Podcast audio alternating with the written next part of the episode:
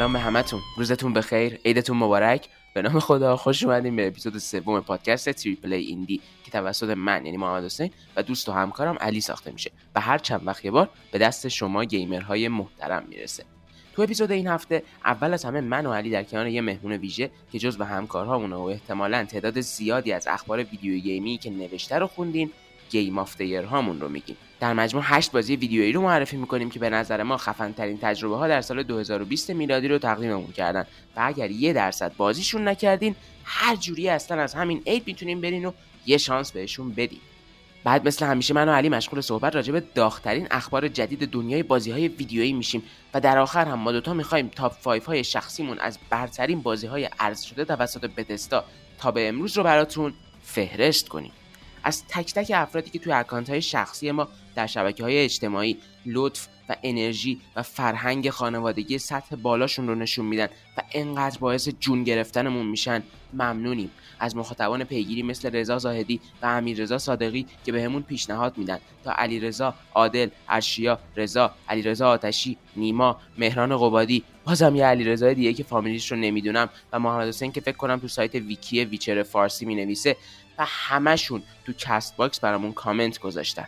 قطعا اسم خیلی ها رو نتونستم بیارم ولی دست تک تکشون رو به گرمی میفشارم. ما تک تک نظرات رو می‌خونیم و سعی می‌کنیم تا جایی که ممکنه بهتر بشیم. ولی خب معنی خوندن انتقادها هم تغییر ناگهانی برنامه نیست. چون مثلا دقیقا یک چیزی که یک نفر بهش انتقاد داره ممکنه چیزی باشه که یک نفر دیگه تو کامنتشون رو ستایش کرده. ولی بیتوجهی نخواهیم کرد و سعی به پیشرفت خواهیم داشت. اگه بخوام خیلی کتابی بگم. در هر حالت عید بر شما و خانواده محترمتون مبارک. سه دو یک. اپیزود سه تریپل ایندی.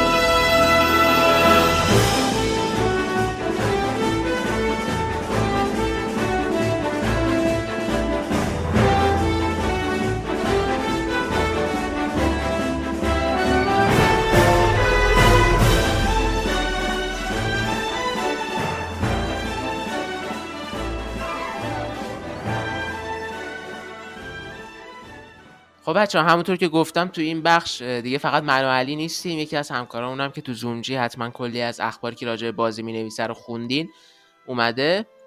پارمیدا خودتو معرفی کن بعدم وارد بحث بشیم.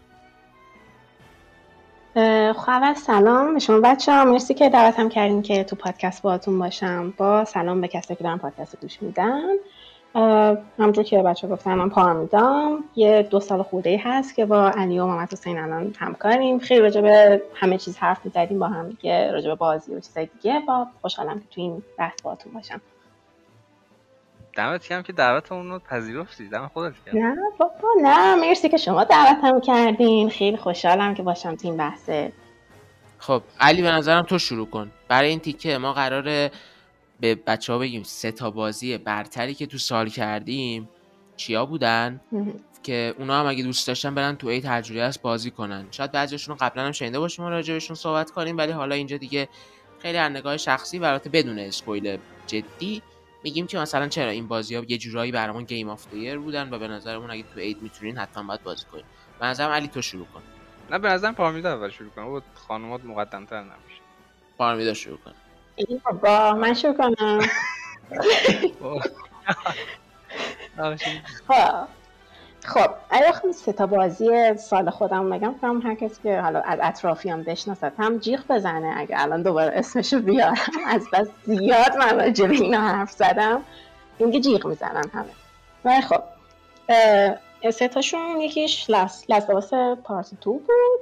یکیش دستندینگ بود. آخرش هم فاین فانتزی 7 ریمیک که خب حالا من با لست شروع می‌کنم که خب دیگه بازم راجبش بحث می‌کنم خب راجب لستاواس دو من کلا از اول بخوام بگم نسخه یکش خیلی دوست داشتم یعنی از همون اول خیلی خوشم اومد. کلا داستانای بازیه که داستانش خوبه خیلی دوست دارم داستان محورم در موقعی فهمیدم قرار پارت توش بیاد خیلی هیجان زده بودم و بازی و پیر اوردر کردم و یادم با محمد حسین همش داشتیم راجبش حرف می‌زدیم که حالا چی شد و چی لیک شد و چی اسپول شد و اینا. که اسپول نشدم من.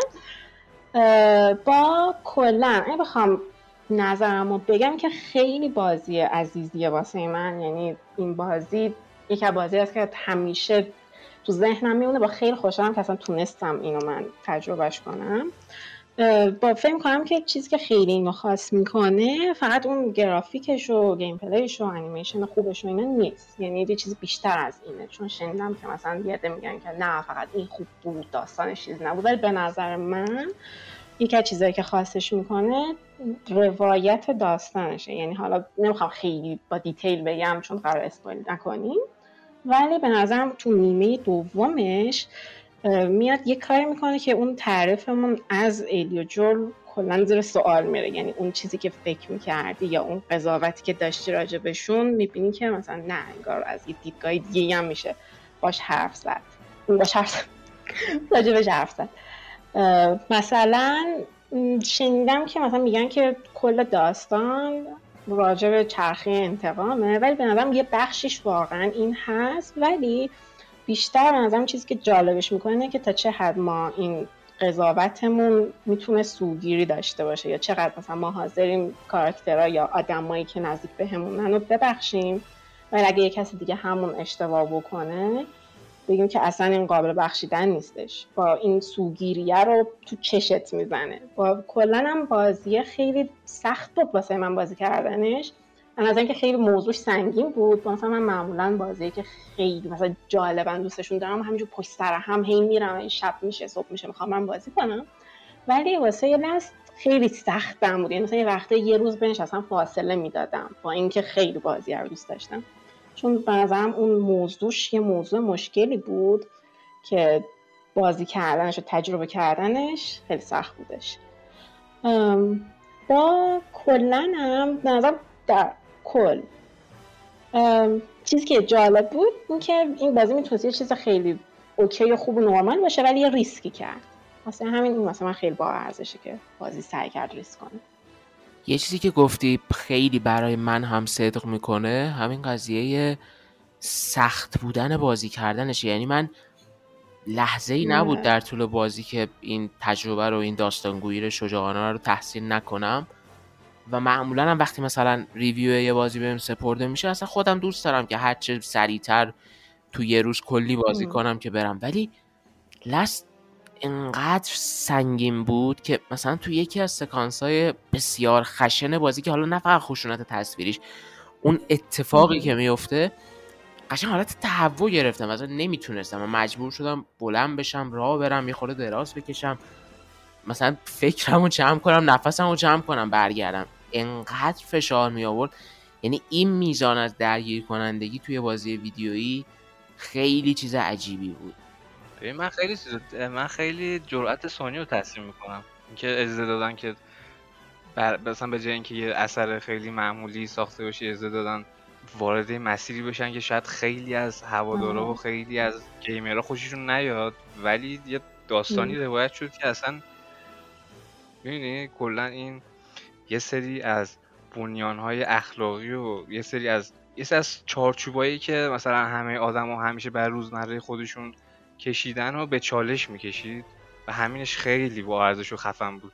یه جورایی به نظر من اومده بود روی یه چیزی دست گذاشته بود که اکثریت نسبت بهش گارد دارن. و خب معلومه که وقتی تو دست رو اون بذاری خیلی ممکنه واکنش نشون بدن. ولی این کار کرد. یعنی می‌تونست نکنه. می‌تونست مثلا همون چارچوب همیشگی رو بره ولی نرفت. مثلا یه پله بالاتر رفت. مثلا خیلی با ارزشه اینکه این ریسک رو کرد و خودش رو تو معرض خطر انگار قرار داد بازی. دقیقا. ببینی من همیشه وقتی صحبتش می‌شد می‌گفتم فرق ببین Last of Us یه اثر واقعا mainstream ه دیگه. یعنی خیلی حتی اخ- اش- اشخاصی که با video game هم آشنایی ندارن Last of Us رو می‌شناسن. و به نظر من حالا نظر منه فرق یه کمپانی مثل سونی با مارول که مارول دیدی دیگه عموما اکثر کاراش فن سرویسه. یعنی خیلی کم پیش میاد که جرأت بکنه کاری انجام بده که تو ذوق مثلا کاری بکنه که برعکس انتظار مخاطب باشه. ولی سونی دقیقا برعکس این کار رو انجام داد دیگه. یعنی همه چی رو گذاشت وسط. ریسک این که حتی موفقیت مالی هم نداشته باشه هم گذاشت وسط. ولی داستانی رو روایت کرد که هرگز فراموش نمیشه قصهش. چقدر مسیر تلخی و پشت سر گذاشت بازی یعنی کل بازی های نسل هشت رو ببینی یه. یه دونهشون نیست که بتونیم بگی leak می‌تونست انقدر سرش بلا بیاره که سر این بدبخت اومد یعنی برای بدترین بازی ممکن leak اتفاق افتاد برای همین. پروسه این که مثلا بازی رستگار شد قشنگ به چشم اومد جوایز مردمی فروش فلان فلان الان که گذشته نگاه می‌کنی خب بازی مثلا رکورد تعداد جوایز تاریخ رو شکست رکورد فروش سرعت فروش برای بازی انحصاری پلی استیشن شکست. همه جا مردم رای دادن کلی جا رسانه ها رای دادن Game Awards مراسم نولان بهش جایزه داد. اصلا هر چی اینا رو نگاه می‌کنی یادت میره چقدر اون دو ماه مونده به عرضه برای مثلا نیل دراکمن و کل اعضای ناتی داگ قشنگ بدترین کابوس دنیا شده. خیلی وحشتناک بود. همه همه جا leak بود. و اصلا من مثلا بستم یعنی همه شبکه اجتماعی بستم رفت. بابا یکی اومد پارمیدا رو leak کرد. spoil کرده که پارمیدا رو بود گفته بود. عصبانی گفتم خدا نگهدار. من رفتم میگه نمیام. حالا leak ش البته اشتباه بوده leak نشدم. ولی انقدر عصبانیم کرد این قضیه. من نمیام دیگه. خدافظ این دیگه ببین یه نوع خاصی از مریضیه که بری مثلا تو خصوصی یارو اسپویل کنی بابا بابا بمیر نمی‌خوام بدونم. خب بچه می‌دونستن که من بازی رو خیلی منتظرشم و باز هم همین کارو کردن. از عمد که مثلا بیان خراب کنن. اینو نکنین خب. مگه مریضیم؟ چی بگم؟ آره دیگه ولی یه کارایی بازی می‌کنه آدم میمونه. خیلی. بگو خوب میمونه به نظرم. یعنی اون چیزی که از این بازی میمونه نه leak شه نه جوایز و نه فلان و اینا که همیشه میان و میرن. اون چیزی که میمونه واقعا یه. تجربه عجیب و غریبیه که مثلا نشون این این بازی به تو نشون میده چرا همه استودیوهای دنیا مثلا دوست دارن با Sony Interactive Entertainment کار کنن. چون واقعا اینو جدی بهت میگم به نظر من اگر همون Last of Us یک برای هر شرکتی در کل جهان video game ساخته شده بود. هیچ ناشری به جز SIE امکان نداشت اجازه بده داستان Last of Us دو این باشه. یعنی اصلا امکان نداشت. جنون آمیز میزان ریسک این داستان. و اصلا اینکه چق... تو بیای رو بزرگترین IP نسل هشت اینجوری اصلا عجیب غریب بود واقعا. یعنی قشنگ این میزان hate و این میزان جنجال و اینا اصلا باور نکردن. این سر این بازی. اصلا باور نمی‌شد انقدر مردم این کارا رو دارن می‌کنن. و خب البته کلا داستانش هم جنجال هست ولی بازم اصلا کار عجیبیه. بریم بعدی. علی تو بگو یکی از Game of Year اتو ببین من از این سه بازی که گفتیم انتخاب کنیم اولیش Ori and Will of the Wisps چه اسمی هم داره؟ Will of the Wisps ببین. ببین Ori امسال خیلی مورد تحسین منتقد قرار گرفت اما بازیکن ها زیاد تحویلش نگرفتن. در کل از انحصاری های خیلی یعنی شاید مثلا سه تا انحصاری فوق العاده اگه مایکروسافت تو این نسل 8 داشته باشه یکیش قطعا Ori ه. حالا نمیگیم بهترین یکی یکی از واقعا خفن تریناست که اصلا بهش نمیاد ولی وقتی میری بازیش می‌کنی می‌بینی چقدر خوب ساختن اینو. ببین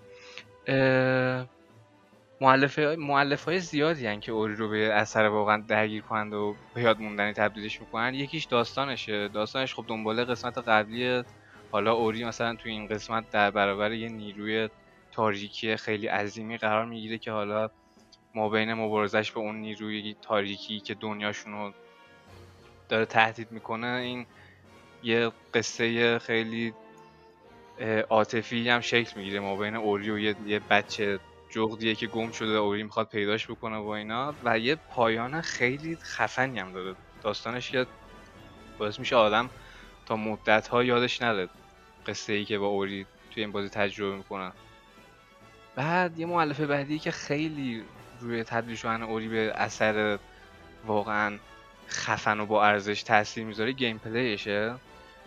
gameplay ش تقریبا جهان باز مت... Metroidvania این ژانر Metroidvania از بازی Castlevania Symphony of Night خیلی توی بازی های دو بعدی جا افتاد. یعنی یه دنیا خیلی بزرگیه. تو می‌تونی همه جاش بری و المان های نقش آفرینی هم داره. تو می‌تونی هر روش که خودت دوست داشتی بازی جلو ببری و هر چقدر که قوی تر میشی می‌تونی به نقاط خیلی به خصوص نقشه دسترسی پیدا کنی که تو اوایل بازی نمی‌تونستی اونجا بری. این مثلا Metroidvania یی که اصلا ممکنه شاید بعضی بچه گوش میدن باش آشنا نباشن.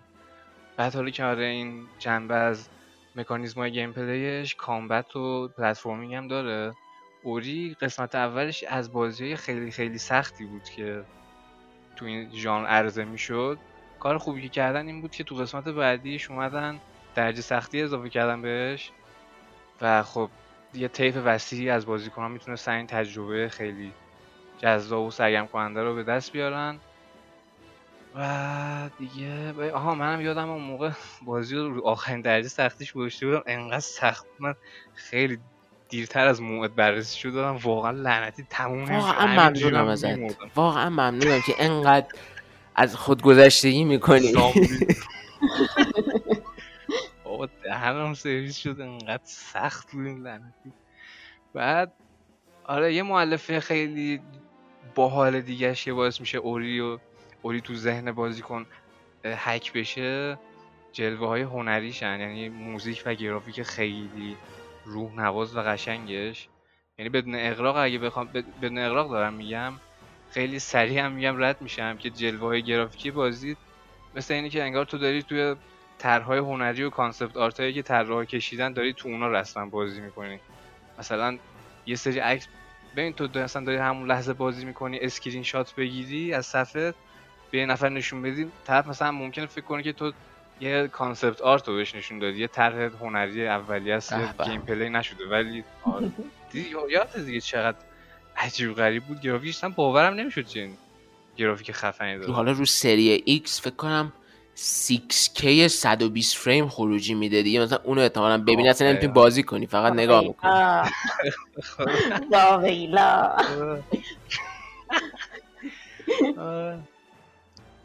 بعد موزیکش هم خیلی خفن بود. موزیکش هم خیلی هم تحسین شد. هم بازیکن خیلی با موزیکش حال کردن هم منتقدا خیلی حال کردن هم جای خیلی زیادی موزیکش نامزد گرفتن جایزه شد. گرت کوکر موزیکش رو ساخته که اتفاقا الان داره رو موزیک Halo Infinite هم کار می‌کنه. در کل بخوام بگم اورجیو بچه دارن گوش میدن و اگه تجربه‌ش نکردن بهشون توصیه می‌کنم که اورجیو از دست ندن مخصوصا الان که عیده و تعطیلن. چون بازیه که از نظرم هر طیف از gamer می‌تونه باش حال بکنه. هم چه اونایی که اکشن دوست دارن چه اونایی که platforming دوست دارن چه اونایی که کلا بازی ماجراجویی دوست دارن حتما سراغش برن. آره منم بازی نکردم. حالا اتفاقا دانلودش دارم می‌خوام بازیش کنم. ایوه. آره. خیلی. خوب حتما برو آره بابا خیلی قشنگ. یه زمانی خیلی سخت بود. خیلی خیلی سخت بود. بعد دیگه درجه سختی هم بهش اضافه شد دیگه می‌تونی بازی آره بابا خیلی خوب شد درجه سختی حساب کرد من اصلا انتظار نداشتم اینقدر سخت باشه کوفت آدم کوفتش میشه اصلا. خدا. منم. برای اینکه بازی قربونت برم. داشتم شروع می‌کردم قربان. برم. برم جلو. اگه می‌خوای لفت بدم اگه می‌خوای لفت بدم شما دوتا بریم خب ببین برای این تیکه من از اونجایی که می‌خوام تکراری نشه خب مثلا همه می‌دونن Last of Part دو بازی برتر سال منه Final Fantasy 7 Remake بله. جزو بازی برتر سال منه ولی خب چون پارمیدا اینا رو میگه من دیگه اینا رو نمیگم که تکراری نشه. می‌خوام Crash Bandicoot 4 رو بگم. It's About Time که جدیداً هم نسخه PS5 هم release شد که آپدیتش هم رایگانه. اگه نسخه PS4 رو دارین حتما بگیرینش. همینطور برای Xbox فکر کنم که مثلا 4K 60 فریم و اینا اجرا میشه. ببین وقتی بازی های قدیمی و یه شرکتی میاد ادامه میده معمولا اتفاقی که میفته اینه که یا مثلا خیلی حالت spin-off پیدا می‌کنه یا خیلی اینطوری میشه که صرفا copy paste اونه. یعنی بازی مثلا خوب میشن اونایی که عملا copy paste ن و حالا صرفا یه خورده گرافیکشون بهتر میشه و اینا. جفتشون تو یه چیزی که هم دارن دیگه یا وفادار نیستن به بازی اصلی یا اصلا چیز جدیدی برای ارائه ندارن. ولی این یکی نه قشنگ. ببین دنباله در حدیه که تو احساس کنه اگر خود ناتی داگ که کرش بندیکوت اصلی و ساخت ستا رو میومد مثلا تو سال 2020 با تکنولوژیاش دنباله براش میساخت دقیقا همین بازی رو میساخت. بازی انقدر خوبه. محیطا واقعا خوشگلن گرافیک کارتونی معرکه سایه زنی و نمی‌دونم انواع و اقسام طراحی مراحلی که قشنگ وقتی تو حس و حال کرشی درکشون می‌کنی. باحالی اصلیش به اینه که یه مخاطب مثلا فرض کن هیچ علاقه ای به مثلا تکمیل همه چیز و گرفتن تروفی ها و شکستن همه صندوقچه ها و یعنی جعبه ها جمع کردن همه اون سیب هلوه چه کوفتیه تو بازی. اونا نداره و فقط می‌خواد مراحل رو تموم کنه. هم به اون خیلی حال میده هم برای کسی که مثلا خیلی دوست داره این فاز پلتفرمی کلش Crash رو می‌خواد خودش رو به چالش بکشه و مثلا سعی کنه لذت ببره دیگه. بعد بخش های فرعی هم باحالن. یعنی Crash خب یه ذات gameplay ثابت داره که میشه همون platforming خیلی خیلی جذابش.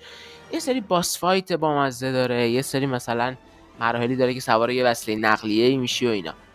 جذابیتش به اینه که اونا انقدر به اندازه و درست تو بازی قرار گرفتن که نه زیاده روی می‌کنن نه می‌ذارن که تو از اون روند اصلی gameplay خسته بشی. داستانش هم که چون می‌ذاره با شخصیت Coco یعنی خواهر Crash بری که من کلا با Coco بازی کردم فکر هم با Coco می‌تونی بری هم با Crash بری خیلی مثلا بامزه است و یه سری شخصیت فرعی هم داره. مثلا یه سری مرحله رو با خود دکتر Neo Cortex احمق باید بری. بعد مثلا اونا تواناییاشون فرق می‌کنه با خود Crash مثلا ممکنه پرششون کمتر باشه مثلا یه سلاح خاصی داشته باشه. اینجوری هی میاد به یه روند ثابت gameplay تنوع میده. اگه Crash Bandicoot دوست دارین خیلی بازی خوبیه. اگه Crash Bandicoot دوست ندارین هم با این می‌تونین Crash Bandicoot رو دوست داشته باشین برای اولین بار. یعنی انقدر بازی خوبیه. کلا به نظرم اگر می‌خواین یه چیزی باشه که تفریح کنین و خوش بگذرونین و خود خودتون به چالش بکشین و لم بدین و داستانش هم در حد مثلا داد کشیدن یه روباه بی صدا سر یه سری ماسک احمق باشه مثلا خیلی حال میده. واقعا بازی که حال میده بهتون. آره دیگه به نظرم تجربه کنین حتما تو عید. کرش مخصوصا برای ما ایرانیا خیلی نوستالژیه. آره دقیقا. اون دکتره که گفتی آره. دکتره هر وقت هرس می‌خورد اصلا چقدر خنده‌دار بود. اسم اون رئیسش بود؟ ها انتروپی دکتر انتروپی. اون ماسکه بود آه. میچرخید دور کراش حاجی اسم بود ماکا ماکا نه وایسا. یه یه دونهشون شخصیت منفیه یکیشون شخصیت مثبته. فکر کنم یکیشون مثلا ماکا ماکا آره آره. الان یه الان بازش می‌کنم. یه خورده در تو بازی صحبت کن که من همین. پیشنمایش خودم از بازی رو پیدا کنم و روش بخونم اسمشون خیلی خیلی کراش ماشینی بودش برای پلیستیشن یک اومد. خیلی اسپیناف داره. واقعا. آره ته نوستالژی بود اون دیگه. یه Crash Team Racing هم اومد تو نسل هشتی. کلا خیلی Crash واقعا. Activision فازش رو گرفت. آره دقیقا. از اون IP بود که خیلی خوب برگشتن. به درجه اول توی بازی triple A دوره به سطح اول برگشتن. بعد چی اسمش؟ من دیروز داشتم این Astro's Playroom بازی می‌کردم. یه چیز توش پیدا کردم. چی بهش میگن؟ ایس... Easter آره. Easter Crash بعد انقدر خنده دار بود. علی این یکی از این Astro ها یه کلاه Crash سرش کرده بود. بعد داشت این سیبا رو می‌زد همش همین سیب هلوه آره. بعد یه دونه با تیر زدم بهش. یا تیر زدم یا مشت زدم بهش. بعد این کلاه Crash پرت شد هوا بدجور عصبی نگاه می‌کرد و دور کلاه Crash بود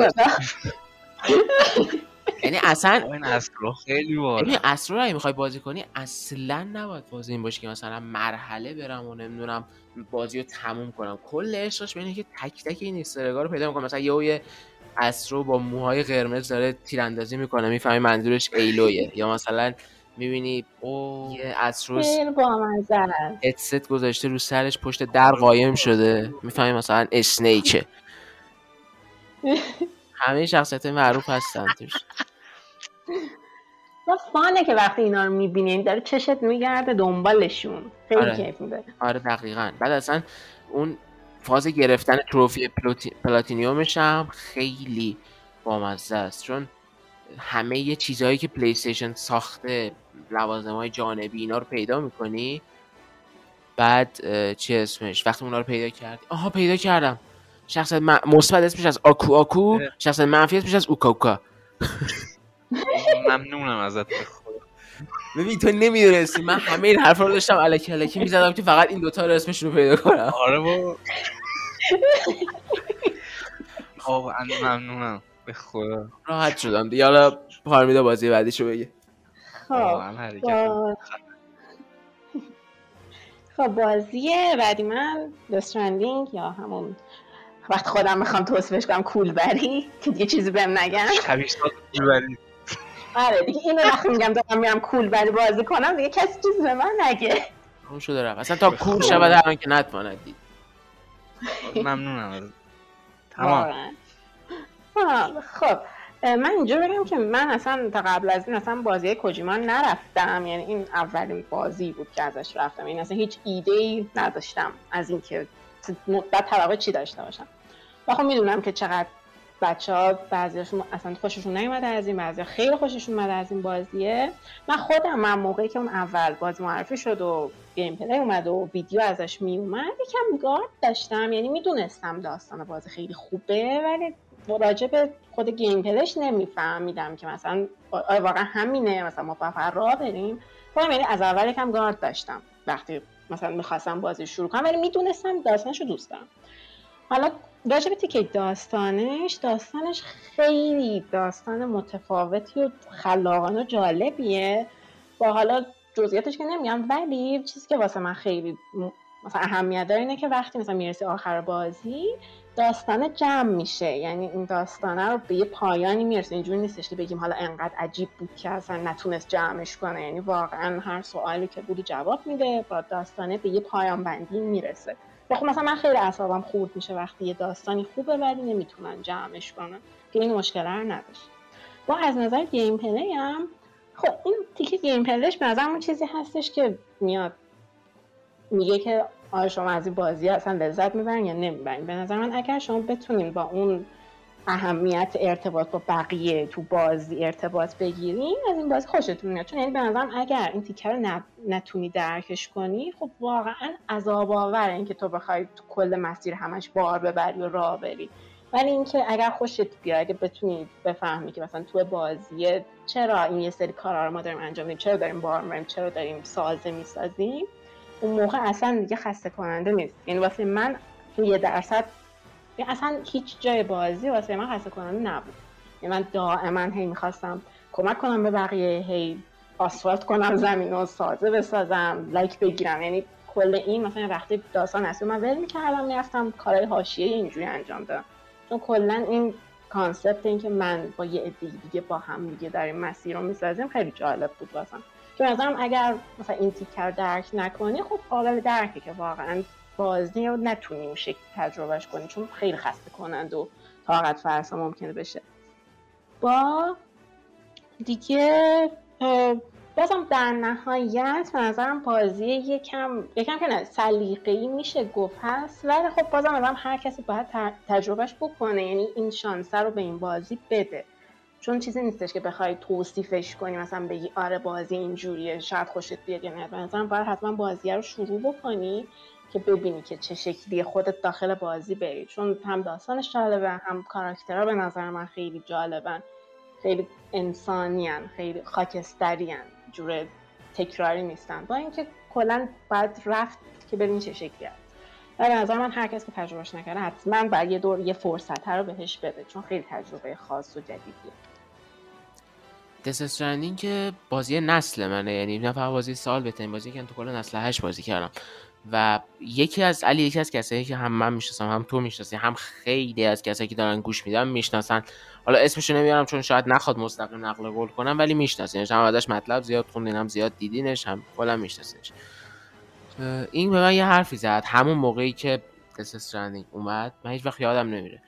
گفتش که من اگه یه روزی شرکتی بسازم که توش می‌خوام آدم استخدام کنم حتما کسایی رو استخدام می‌کنن که بتونن از اول تا آخر استرندینگ رو بازی کنن و لذت ببرن چون نشون میده تو زندگی آره. هم آدم های قابل اعتماد و صبوری هستن و می‌تونن بله. اون اصل چیزه رو پیدا کنن و من واقعا به این رسیدم چون این بازی انقدر همینجور که پارمیدا گفت یه تجربه متفاوتیه که صرفا بحث اینه که به نظر من واقعا میگم. اصلا قضیه صرف این که ذات من و تو جوریه نیست. قضیه اینه که چقدر با گارد پایین فکر باز و آمادگی پذیرش انواع و اقسام چیزها میری سمتش. تمام آدم هایی که با این بازی مشکل دارن اشخاصی هستن که از همون اول تا جایی که من دیدم با گارد بسته رفتن سمتش. با فاز اینکه مثلا بابا این فکر کرده مگه کیه؟ مگه راه رفتنم شد گیم پلی مگه... اگه این گاردا رو نداشته باشه اصلا این بازی لحظاتی داره که تو نمی‌تونی احساسی نشی نمی‌تونی تحت تاثیر قرار نگیری. دقیقا. ببین پارمیدا خیلی نکات خوبی رو دربارش گفت. یه نکته خوبی که اول گفت این که بازی خیلی قشنگ داستانش جنبندی شد. ببین دستستنینگ داستان خیلی عظیمی رو شروع می‌کنه و آخرش دید چقدر خفن جنبندیش کرد. کاری که کاری که یه بازی مثل کنترل توش موفق نبود. خب که تو یه یه دنیای عظیمی رو باز کنی جلوی بازی کن و آخرم یه نتیجه گیری ازش بکنی. مثلا کنترل آخرش خیلی گنگ و نامشخص آره خیلی نامنظم و آره نامشخص و اینو تموم میشه. اصلا یه نتیجه گیری درستی هم از قصه نمی‌کنن.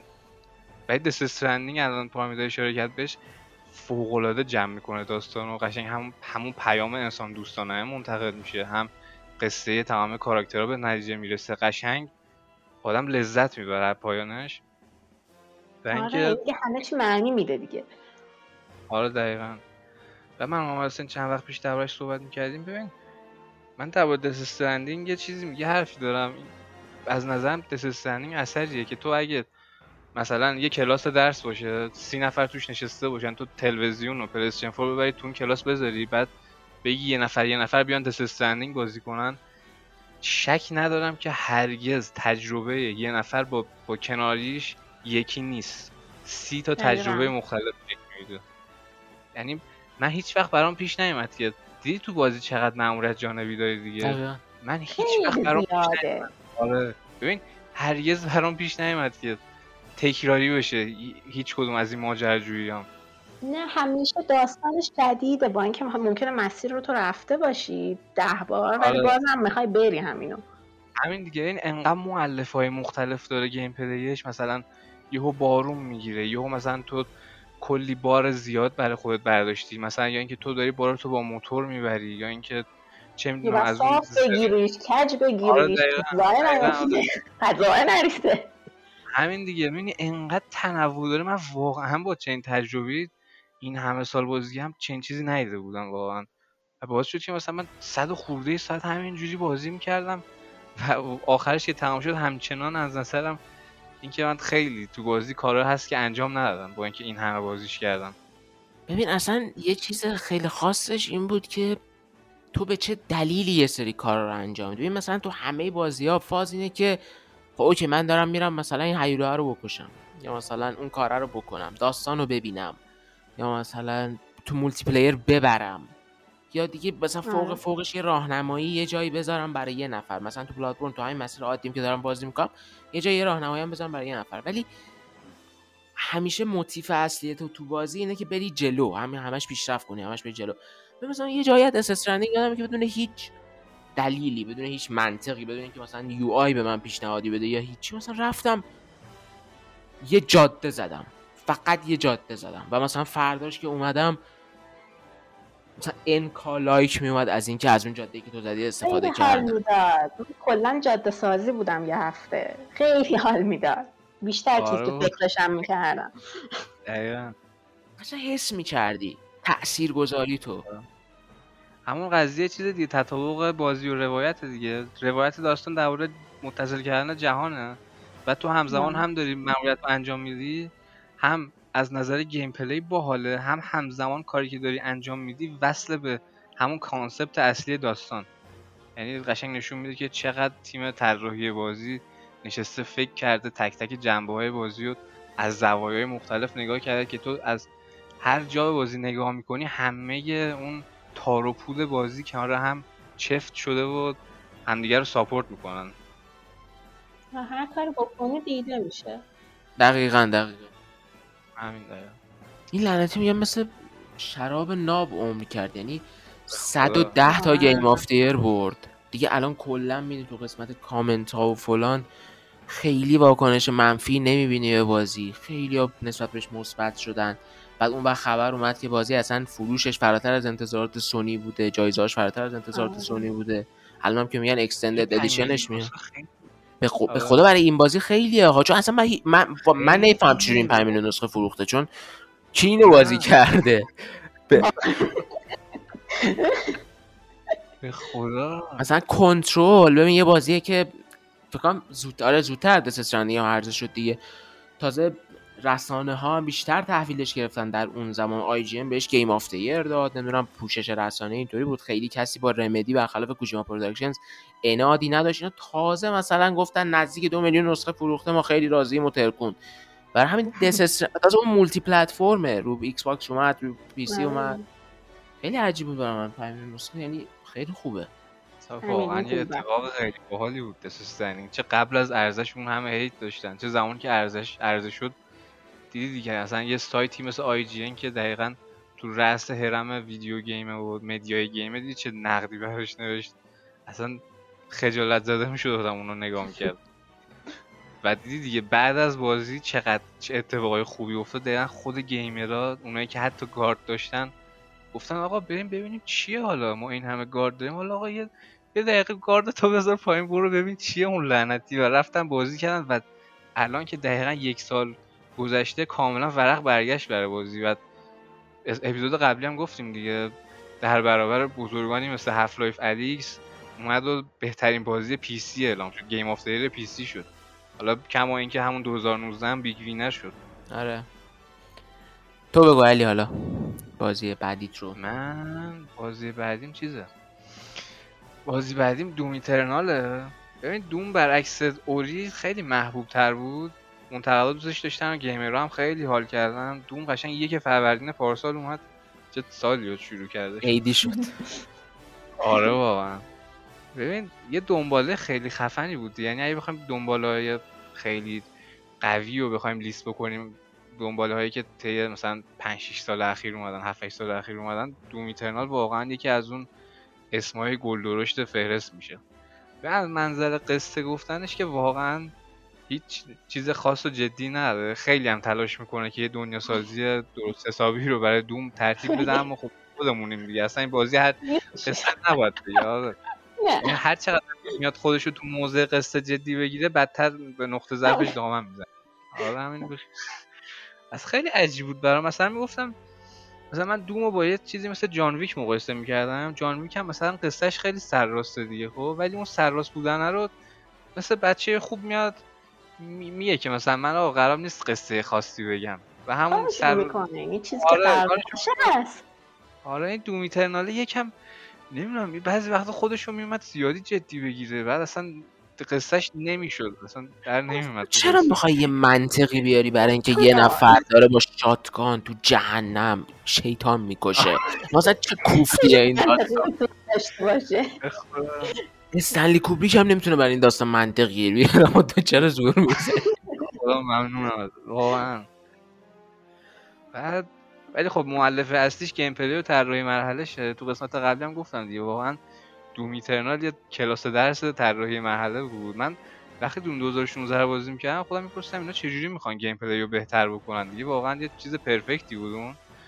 گفتیم تو چطوری می‌خوای اینو بهتر بکنی و خب id Software دیگه بیراه نیست اگه بگیم. این پدر طراحی بازی شوتر دیگه. این با ولفنشتاین دوم دیگه رسما شوتر رو به همه معرفی کردن و قشنگ بلدن این کار انجام بدن.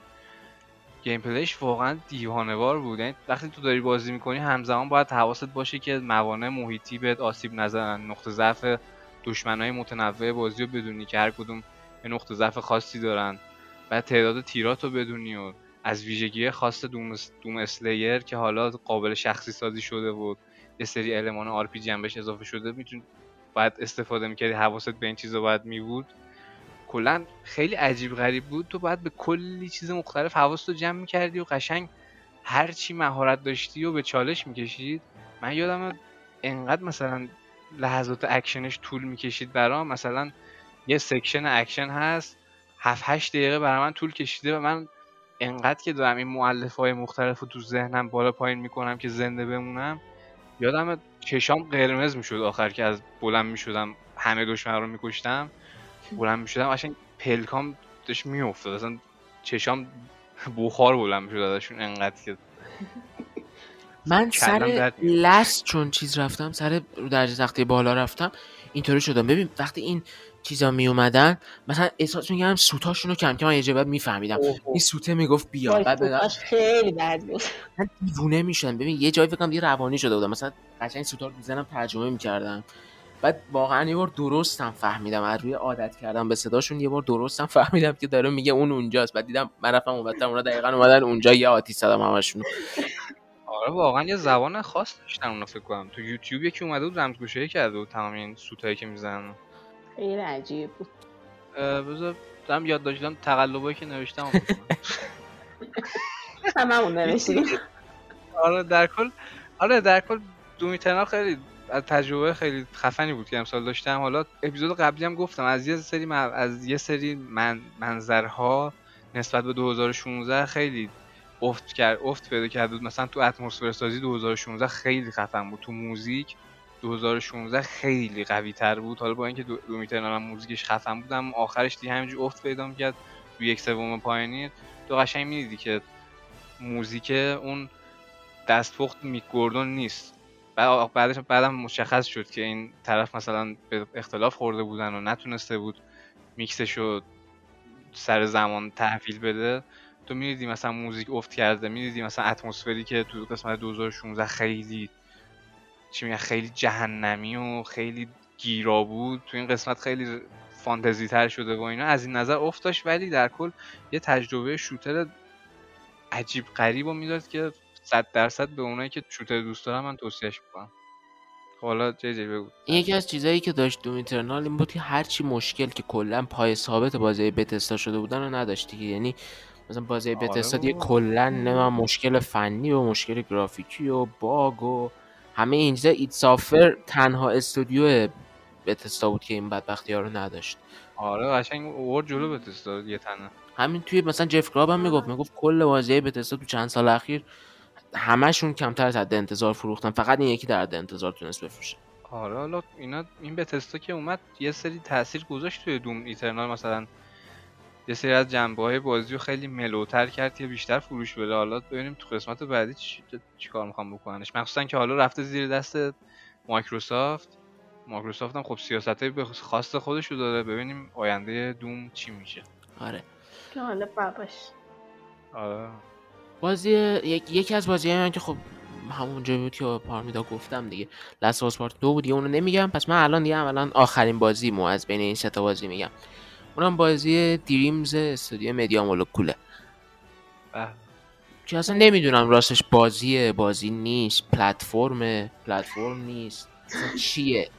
ولی فقط می‌دونم که محصولیه که مثلش وجود نداشته. یعنی اصلا یعنی حرفایی مثل این که مثلا Minecraft قبلش بوده و نمی‌دونم LittleBigPlanet هم طراحی مرحله داشت و Far Cry هم طراحی مرحله داشت. این جوکا رو لطفا جایی نگین که بهتون بد نگاه نکنن اونا مثلا می‌تونن یک صدم چیزی باشن که Dreams هست. چون تو Dreams می‌تونی یه Minecraft بسازی. یعنی اینجوریه. تو Dreams می‌تونی یه LittleBigPlanet بسازی. تو Dreams حتی می‌تونی احتمالا یه Last of Us بسازی. اینقدر چیز عجیبیه. برای همین خیلی عجیبه ها یه بازیه که توش بازی می‌سازن. چیا؟ یعنی چی؟ نفهمم اینا دیگه رسیدن به فاز جوایز سالانه. یعنی Media Molecule داره هر خب. سال یه جوایزی به اسم Impy Awards برگزار می‌کنه که توش بهترین های مثلا بهترین بازی ترسناک بهترین انیمیشن بهترین music video چیزایی که تو Dreams ساخته شدن جایزه میدن. بعد تو اصلا میری اونجا رو می‌بینی دیوونه میشی واقعا. از چیزی که این بازی بهش تبدیل شده از اینکه یک پروژه ده ساله. بعد دوباره می‌رسیم به همون حرف من کدوم ناشری میاد ده سال به یه استودیو وقت میده که مثلا چنین چیز دیوانه باری رو بسازه که طبیعتا اونقدری هم فروش زیاد نداره. یعنی این اون مدل بازی نیست که مثلا بخوای یهو بفروشه. باید در ذره بفروشه تعداد مخاطباش بیشتر بشن بازی سازهاش بیشتر بشن بعد مثلا یه دوره ای حالا رایگان بشه رو پلاس نسخه PS5 بهش بیاد. برای همین مثلا شویی شیدا می‌گفت یه بازی ده ساله است. نه بخاطر اینکه ده سال طول کشید ساخته بشه به خاطر اینکه ده سال عمر می‌کنه. هر, هر سال بهتر میشه هر سال بیشتر میشه. چیزی که عجیبه دستاوردهای دریمزه که ما هرگز متوجهش نخواهیم شد. یعنی چی؟ یعنی آدمی که الان داره تو دریمز طراحی مرحله یاد می‌گیره و حالا مثلا فردا روزی میره عضو فلان استودیو میشه و تو هیچ وقت نمی‌دونی که دلیل اینکه اون آدم رفت تو اون استودیو و فلان استودیو خفن داشت و فلان بازی فوق العاده رو ده سال بعد تحویل داد. همش این بود که یه روزی یه دریمزی اومد که این بتونه توش خلاقیت ورزی کنه برای بازی ساز. یعنی کاری که می‌کنه آره آره. همین منظورم اینه که نه اینکه نگه منظورم اینه که درک نمیشه. یعنی این یه چیزی نیست که تاثیرش رو سری توی جدول فروش یا مثلا چه می‌دونم تعداد جوایز ببینی. مدت معلوم نمیشه. آره دقیقا. و مثلا تو ببین مدیا مولکول چیه که مجله اج علی کلا تو تاریخش به 22 تا بازی نمره 10 از 10 داده. خب یعنی فرض اج 27 سال وجود داشته کلا به 22 تا بازی 10 از 10 داده. یعنی هر سال کمتر از یه بازی رو 10 میده. بعد آره. از این بازی ها دو تاشون متعلق به اینا هستن. یعنی یه دونه LittleBigPlanet سال 2008 که اصلا انقلابی بود تو اینکه بذاری بازیکن طراحی مرحله کنه یکی Dreams که انقلاب جدیدشونه تو همین قضیه. هیچ وقت هم بازی های Media Molecule مثلا آمار فروش عجیب غریب و اینا نداشتن ولی چیزی که به وجود میارن اینه که یک اثر بسیار ویژه که واقعا مثلش نیست. و مثلا الان من مصاحبه این خانم شوان ردی رو نوشتم کارگران اصلی استودیو. یه حرف قشنگی زده بود می‌گفت می‌دونی الان چند نفر از اعضای استودیو مدیا مولکول آدم هایی هستن که مثلا تا چند ماه پیش صرفا داشتن دریمز بازی می‌کردن و حالا دارن game designer میشن همینجا. شما ببینم بابا مثلا شما چه جامعه خفنی رو به وجود آوردین و چقدر مهمه که اصلا با توجه به ایسی مثل Dreams از این مقایسه های مستقیم مسخره دست بکشیم که مثلا نمی‌دونم آره مایکروسافت بازی racing arcade داره. چرا مثلا PlayStation یه انحصاری racing arcade نداره؟ خب پس منم می‌تونم بگم چرا PlayStation Dreams داره و هیچ شرکت دیگه Dreams نداره. چی میگم؟ یعنی خیلی این مقایسه ها رو ول کنید. اینا انقدر دارن مسیرهای متفاوتی میرن و آثار متفاوتی رو می‌سازن که برید ببینید کدومشون با سلیقتون جور در میاد و ازشون لذت ببرین اگه قرار باشه کل صنعت بشه این که محمد به علی جواب بده و علی به آرش جواب بده دیگه کلش کنسل میشه دیگه. همه باید هم بشیم یه بازی تکراری بازی کنیم.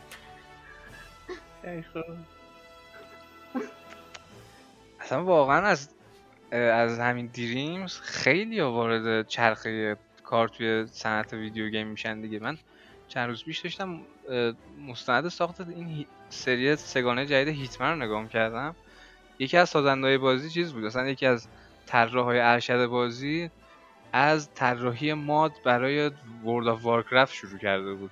یعنی اول داشت ماد میساخت بعد همینجوری رفته رفته یاد گرفت. بعد حالا رسید به هیتمن که مثلا یکی از خفنای طراحی مرحله تو نسل 8 بود. قشنگ این دریمز هم چه این کاری می‌کنه دیگه؟ یه بازی مثل دریمز یه بازی مثل سوپر ماریو میکر که مثلا اجازه میده بازیکن مر کلی مرحله طراحی بکنه قشنگ کلی استعداد شکوفا میشن و وارد اون کار میشن.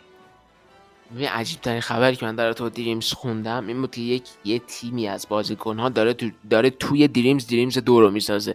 یعنی اینسپشن میفته بود. خواب آره دقیقا. یعنی ببین استودیو به اوج عرفان می‌رسه. یه بازی می‌سازه که توش یه بازی دیگه می‌سازه. من به نظر من مثلا سونی میاد در آینده یه سری کارهای باحال هم می‌کنه. مثلا چه می‌دونم میده به ناتی داگ میاد مثلا یه بازی یک ساعت و نیمه برای دریمز بساز.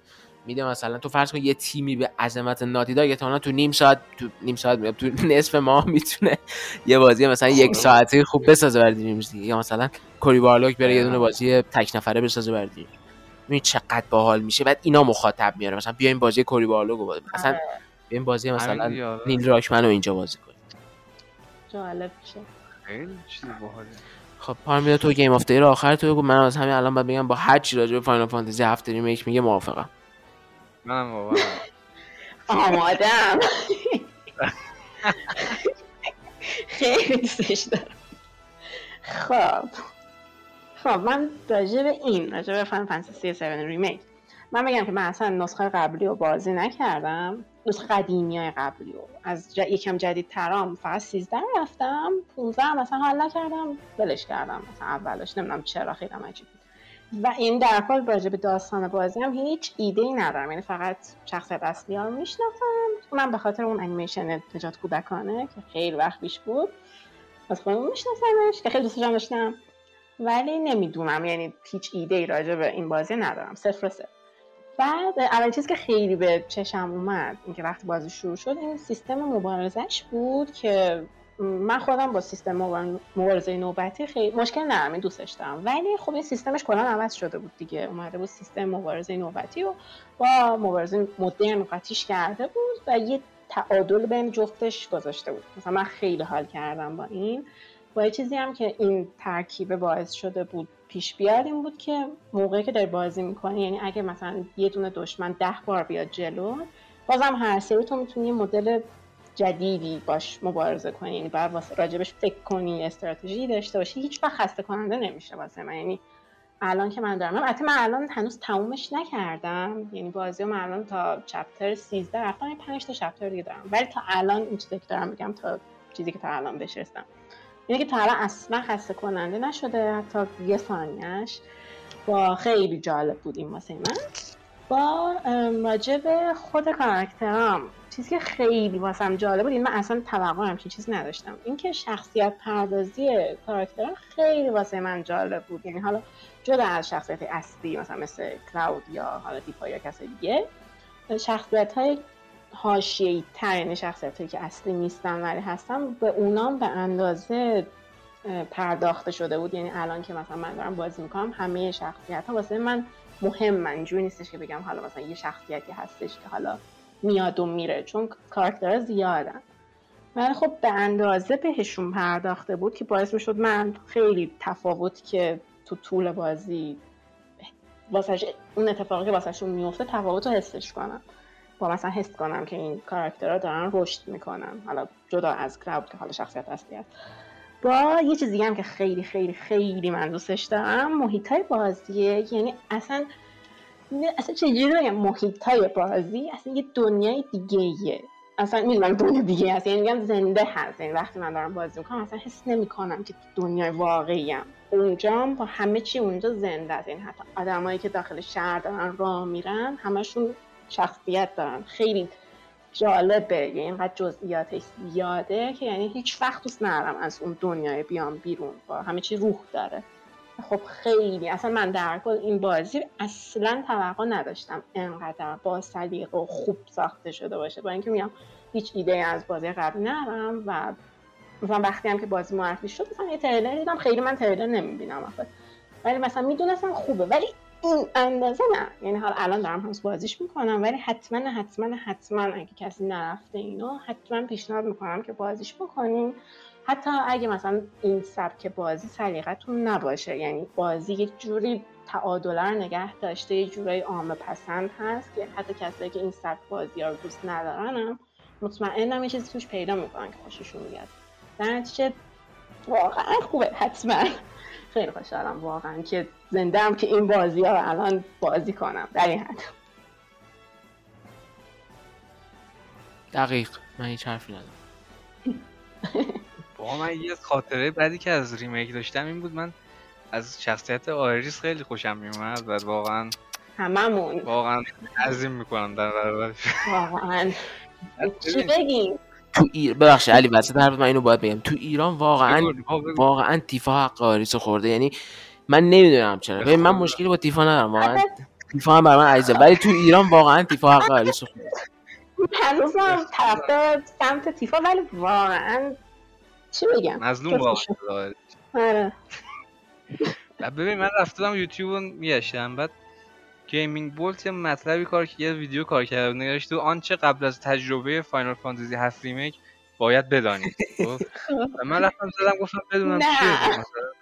سفیروس مثلا نمیشه بعد دیدم این کل arc شخصیت آیریس رو تعریف کرد. گفتم آخه چرا؟ لعنت چی؟ گفتم الان ما آخره گفتم چرا من باید قبل از تجربه این بازی بفهمم این سرنوشتش چیه؟ نه پار میده. حتی فراتر از ریمیک. حتی فراتر از Remake براش spoil شده. چون از رو بازی اصلا. آره دیگه. از رو بازی اصلی spoil کردن مثلا بازی خدا از قشنگ ناراحت شدم.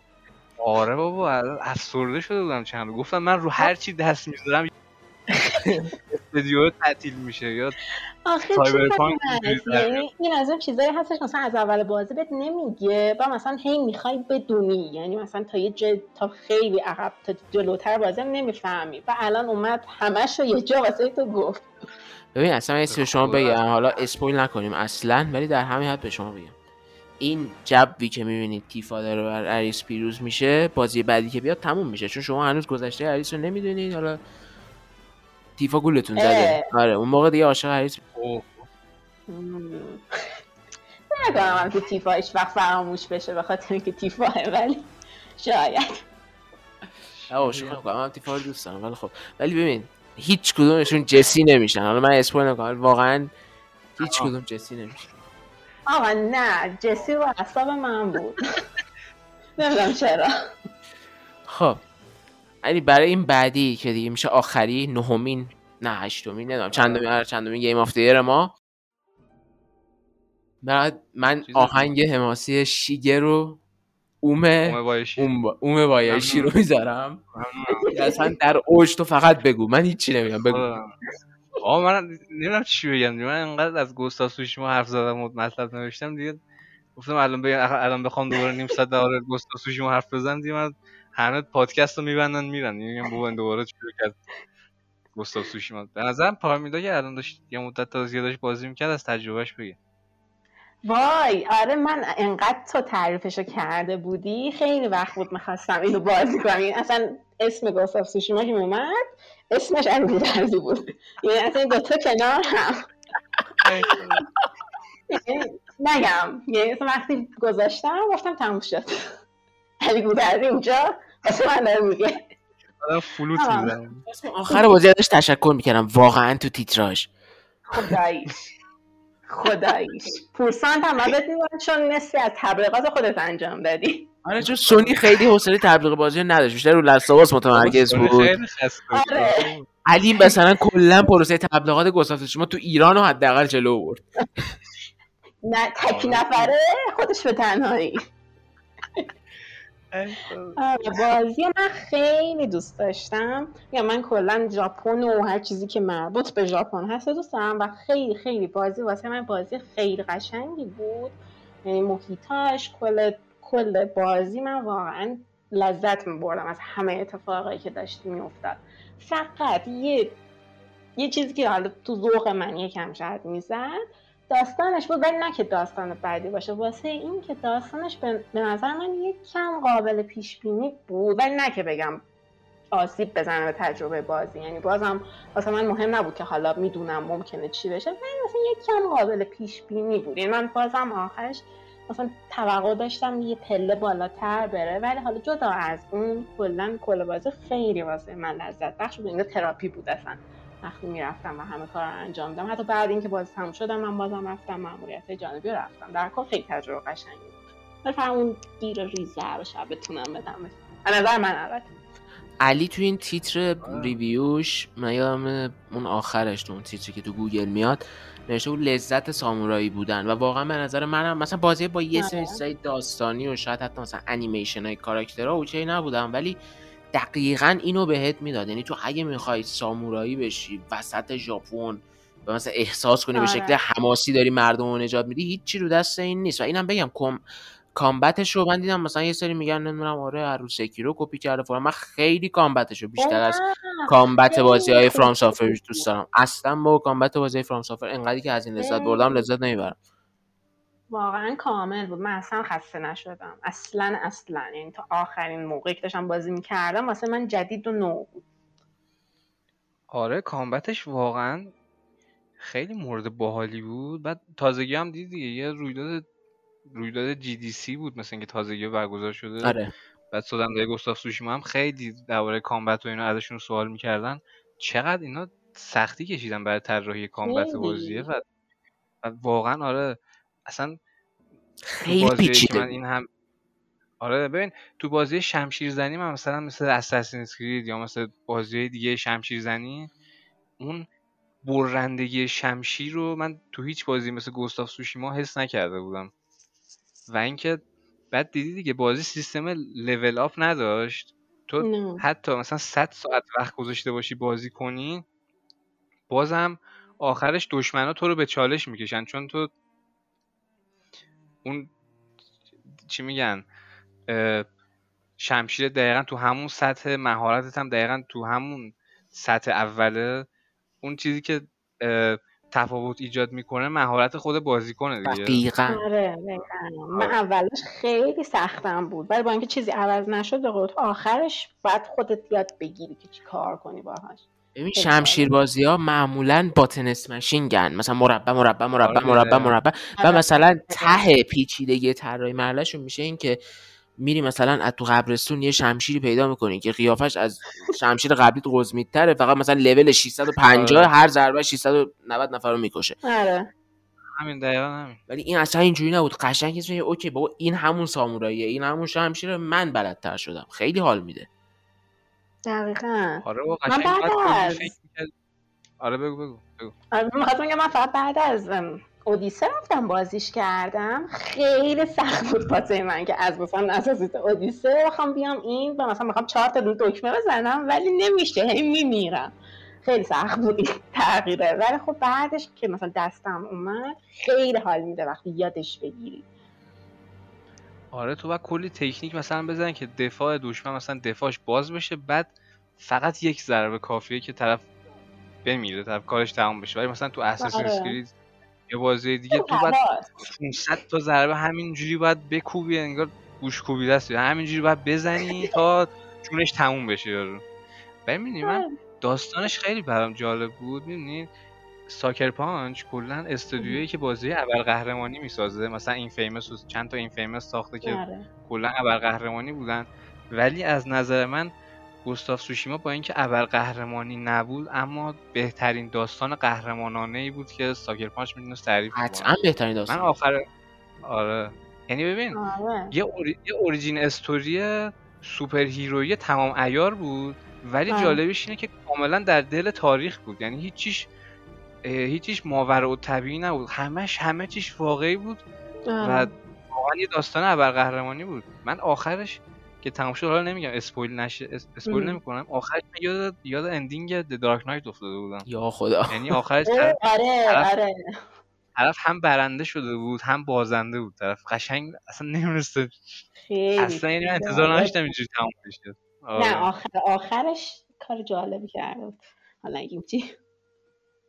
بعد دقیقا این د دارک نایت هم که آخرش به سمت نور حرکت می‌کرد با موتورش بود بتمن رفت توی نور بعد آره. گفت دارک نایت تموم شد. اینم اینم قشنگ به سمت نور حرکت می‌کرد. اصلا میگی؟ کورکوپری بود که از ببین گفتی دارک نایت این اواخر همین تازگی ویدیو دیدم از ریاکشن مردم به پایان دارک نایت تو روز اول اکران.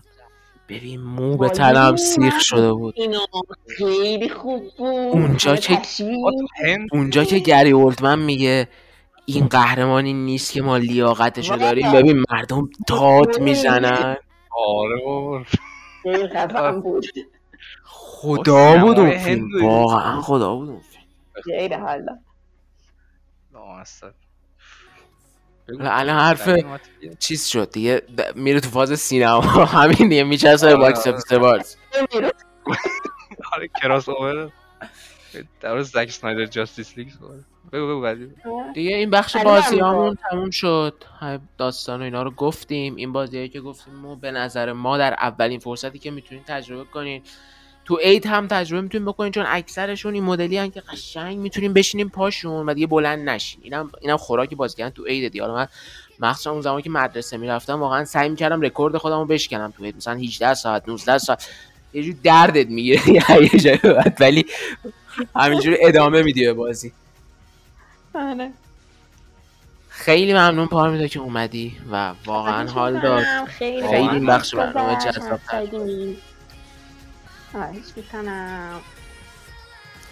واقعا باعث افتخارمون اومدی. دست نه باز فقط من خیلی خوشحال شدم اومدم. Tell the truth, just for once. Asking for an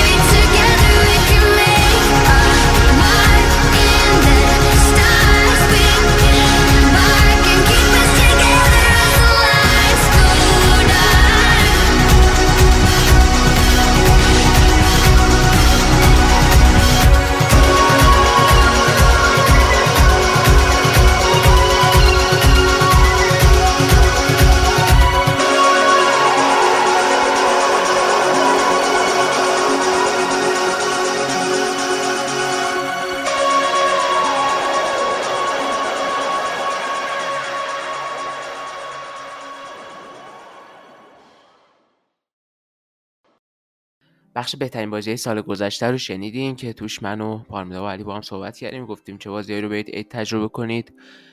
برای اون رو یه جوری تبریک عید در نظر بگیرید.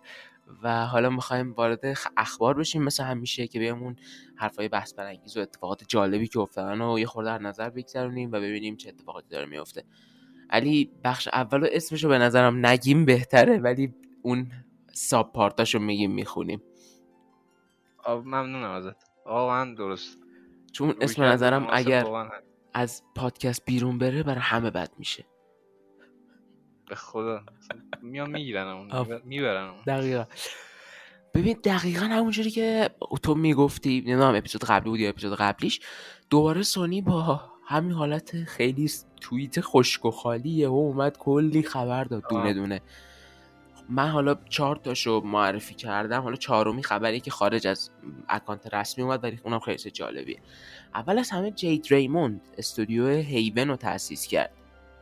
یه استودیو مستقل به فرماندهی جید ریموند که تمام سرمایه اولیش رو از SIE یعنی Sony Interactive Entertainment گرفته و به همین دلیل داره بازی جدیدی رو می‌سازه برای سونی که قرار IP انحصاری جدید PlayStation باشه. یعنی قرار یک مجموعه جدید رو شروع کنه.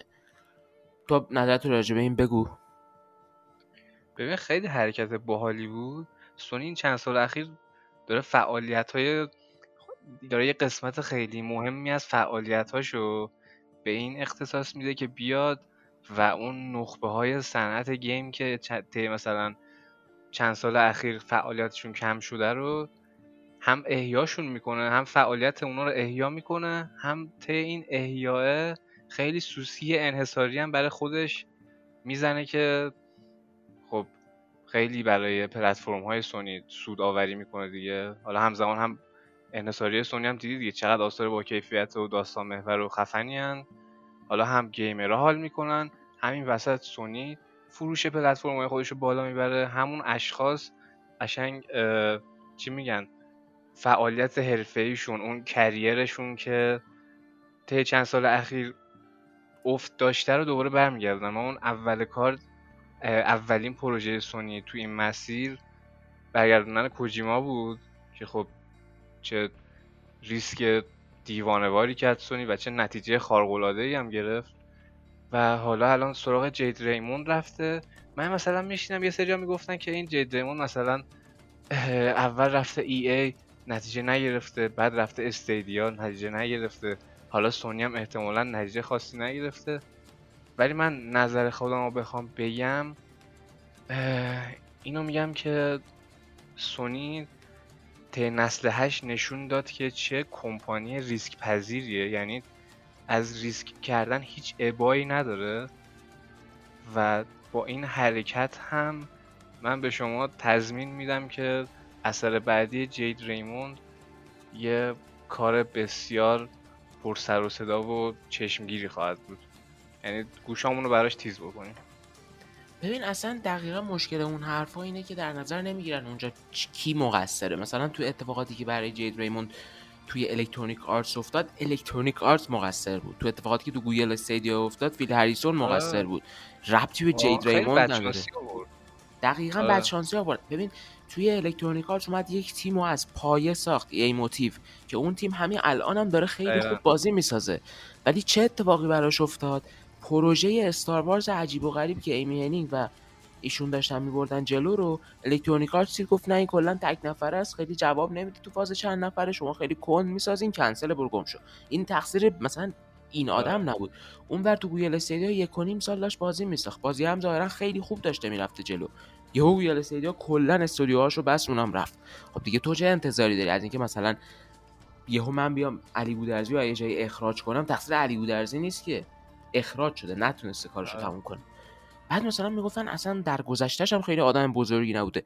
جید ریموند خیلی آدم خفنیه ها. یعنی اصلا آدم آره کوچیکی نیست. غیر قابل انکاره آره. می‌دونی چند تا تیمو از صفر ساخته تو همون Ubisoft یعنی یک تنه اومده یک سری آدم دورش جمع شدن جمع شدن جمع شدن. یه سری آدم تعریف لغت تهیه کننده تو استودیو بازیسازی رو نمی‌دونن. فکر می‌کنن مثلا کسیه که بودجه رو تعمین می‌کنه. ولی. پرودیوسر بازی کسیه که کل تیم رو می‌سازه. یعنی کارگردانم اون میاره. بعد مثلا تیم چه برنامه نویسی هم اون میاره. تیم من همه چی و همه چی مدیریت می‌کنه. همیشه آدمایی که سابقه producer بودن دارن که می‌تونن یه استودیو رو مدیریت کنن. یعنی الان مثلا کنی جید ریموند الان استودیو خودش رو داره. قبلا producer Assassin's Creed بوده. producer Assassin's Creed دو علی یکی از خفن ترین بازی های تاریخ به نظر من بوده. آره بابا اصلا یکم همینطور بوده. یعنی ببین این شخص یکی از مغزهای متفکر یکی از مهمترین franchise هاست. آره اصلا مهمترین franch... franchise های نه تنها video game بلکه کل pop culture یعنی افرادی که مثلا فرهنگ عامه رو دنبال می‌کنن خیلی پیش میاد که کم پیش میاد که طرف Assassin's Creed به گوشش نخورده بود نخورده باشه. یه عالمه بازی اومده ازش حتی فیلم اومده ازش رمان ازش اومده. واقعا کم آدمی نیست این جید ریموند و مثلا این فاز که وقتی می‌خواست تو استودیو تورنتو Ubisoft کار کنه تورنتو یه سگدونی بود. و این واقعا اونجا استودیو Ubisoft تورنتو یک سگدونی بود. بعد این میره اونجا Ubisoft میگه تو یه سال می‌تونه یه تیم برامون در بیاری. این نه تنها تیمو در میاره تو دو سال کل اون بازی Splinter Cell رو در میاره. یعنی از صفر خوب بود بازیه. بابا از. صفر طرف بتونه تیم بسازه. یعنی اصلا خیلی آدم حسابیه. آره بابا. حالا این قضیه گوگل استدیا این شاهکار فیل هریسون که کلی آدم الان بیکار کرده من حس می‌کنم کمپانی خیلی زیادی بیان از این قصه ماهی بگیرن. حالا سونی اومد الان جید ریموند رو برداشت. حالا یه سر و صدا یه شایعه هایی هم هست درباره همون اثر تحت اون اثر ایکس تحت مور... چی میگن؟ کلاود کلاود سیستم اپ آره کلاود کوجیما که میگن احتمالا ممکنه مایکروسافت رفته باشه سمتش. آره. و کلی اثر دیگه که داشته داشتن برای پلتفرم گوگل میساختن و نیمه کاره موند واقعا. بعد خبر بعدی این بود که همین امروز اومد. یعنی ما اگه دیروز ضبط می‌کردیم اینو نداشتیم. کنترلر های آره. وی آر دو معرفی شدن و چقدر خوشگلن. چقدر لامصب. خوشگله. خیلی شیکه اینم واقعا. دوباره یه توییت بودا. کلا یه توییت. واقعا عصبی کار می‌کنه سونی؟ یه یه توییت می‌ذاره میره بعد نوشته بود که از همه قابلیت های دوال سنس پشتیبانی می‌کنه از حسگره اثر انگشت داره. بر همین دیگه مثلا احتمال زیاد می‌تونه بدون دوربین هم کار کنه. چون مثلا PS VR قبلی کل اون حالت Move وابسته به این بود که تو دستتو در مقابل اون چشمی حرکت بدی دیگه. اینجا مثل که به خاطر این سنسور جهتگیری انگشت ها بی نیاز به دوربین هم می‌تونه کار کنه. این خیلی جالب بود. بعد اینم wireless ها اینو دقت کردی؟ یعنی تو هدست با یه آره سیم آره. هدست با یه سیم وصل میشه به کنسول ولی این چیزه؟ این کامل wireless ه. یعنی اصلا سیم زیاد و اینا دیوونه بازی نداره. و می‌دونی این نشون میده که سونی قشنگ خیلی یه برنامه ریزی مستمر رو فکر شده ای رو داره برای بخش وی آرش قشنگ ولش نکردن. اصلا اینجوری نیست که الله وقتکی باشه بگه آقا خب بیا امروز هم اینو معرفی کنیم. حالا خدا بزرگه تا بازیاشو بسازیم قشنگ. آره. معلومه که یه تیم گذاشتن مستمر رو با برنامه داره میره جلو برای وی آر. ببین گرگ میلر یه حرفی می‌زد می‌گفت سونی فقط وقتی طرح وسایلش رو نشون میده که می‌دونه فرداش قرار تصاویرشون لو بره. چرا فردا قرار تصاویرشون لو بره؟ چون اینا رو فرستاده برای استودیوها که براش بازی بسازن.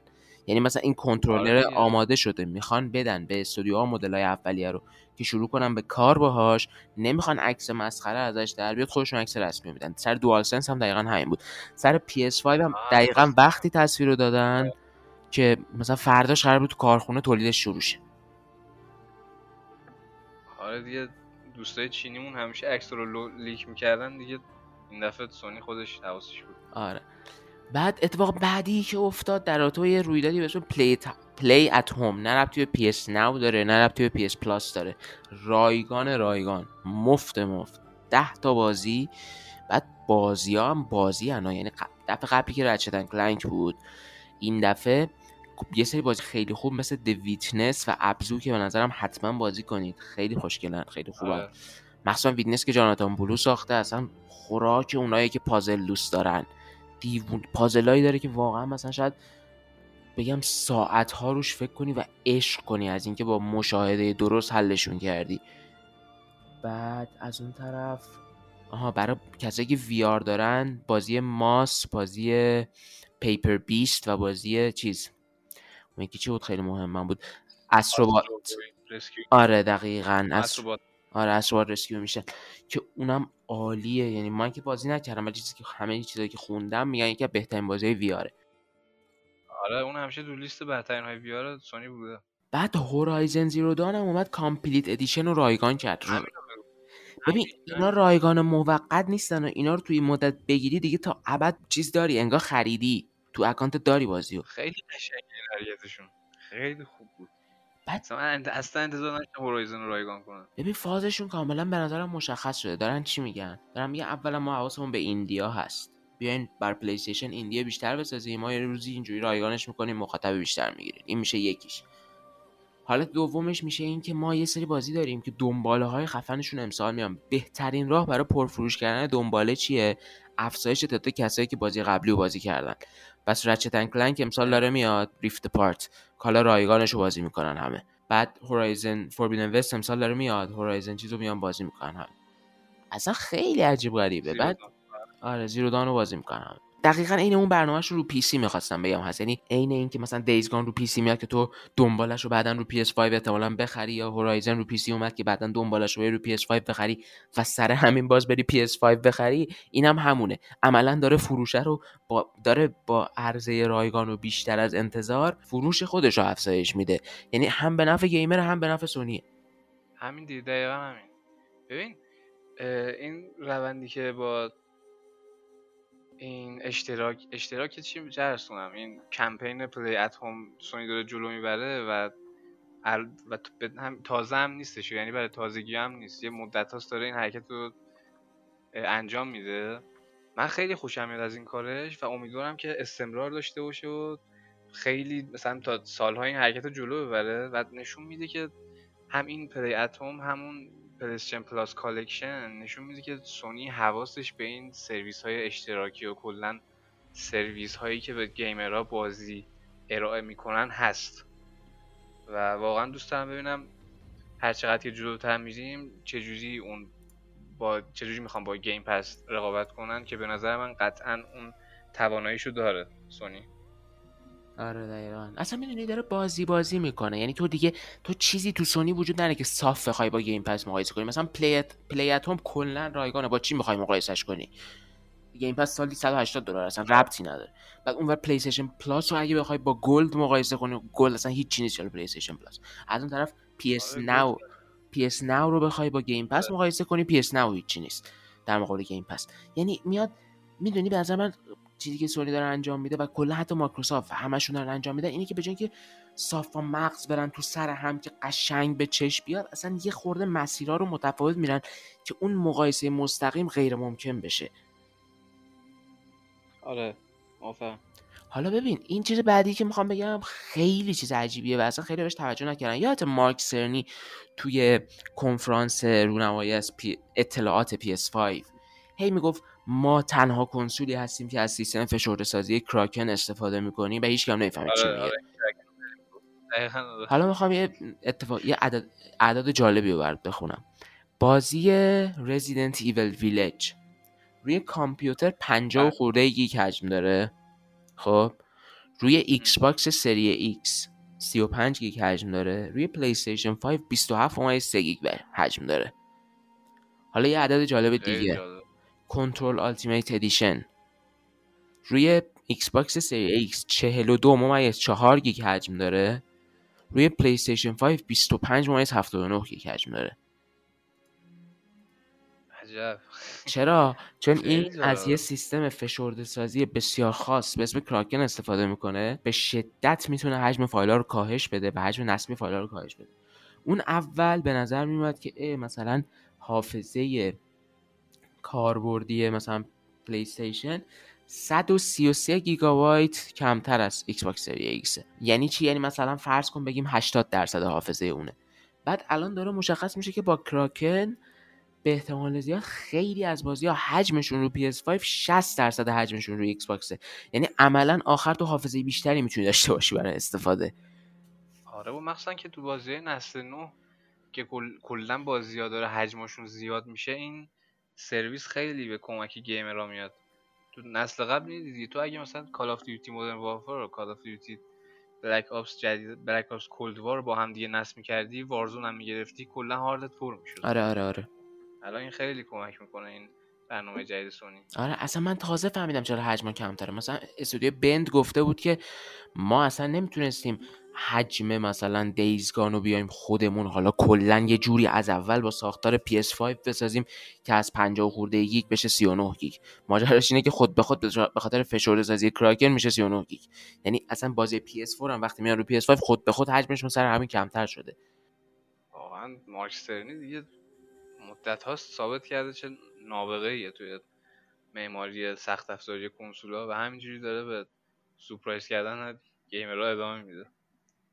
می‌دونی یکی می‌گفت انقدر این آدم اون روز حرف زد هیچکی نفهمید چی گفت. بعد کم کم داریم می‌فهمیم چی گفت.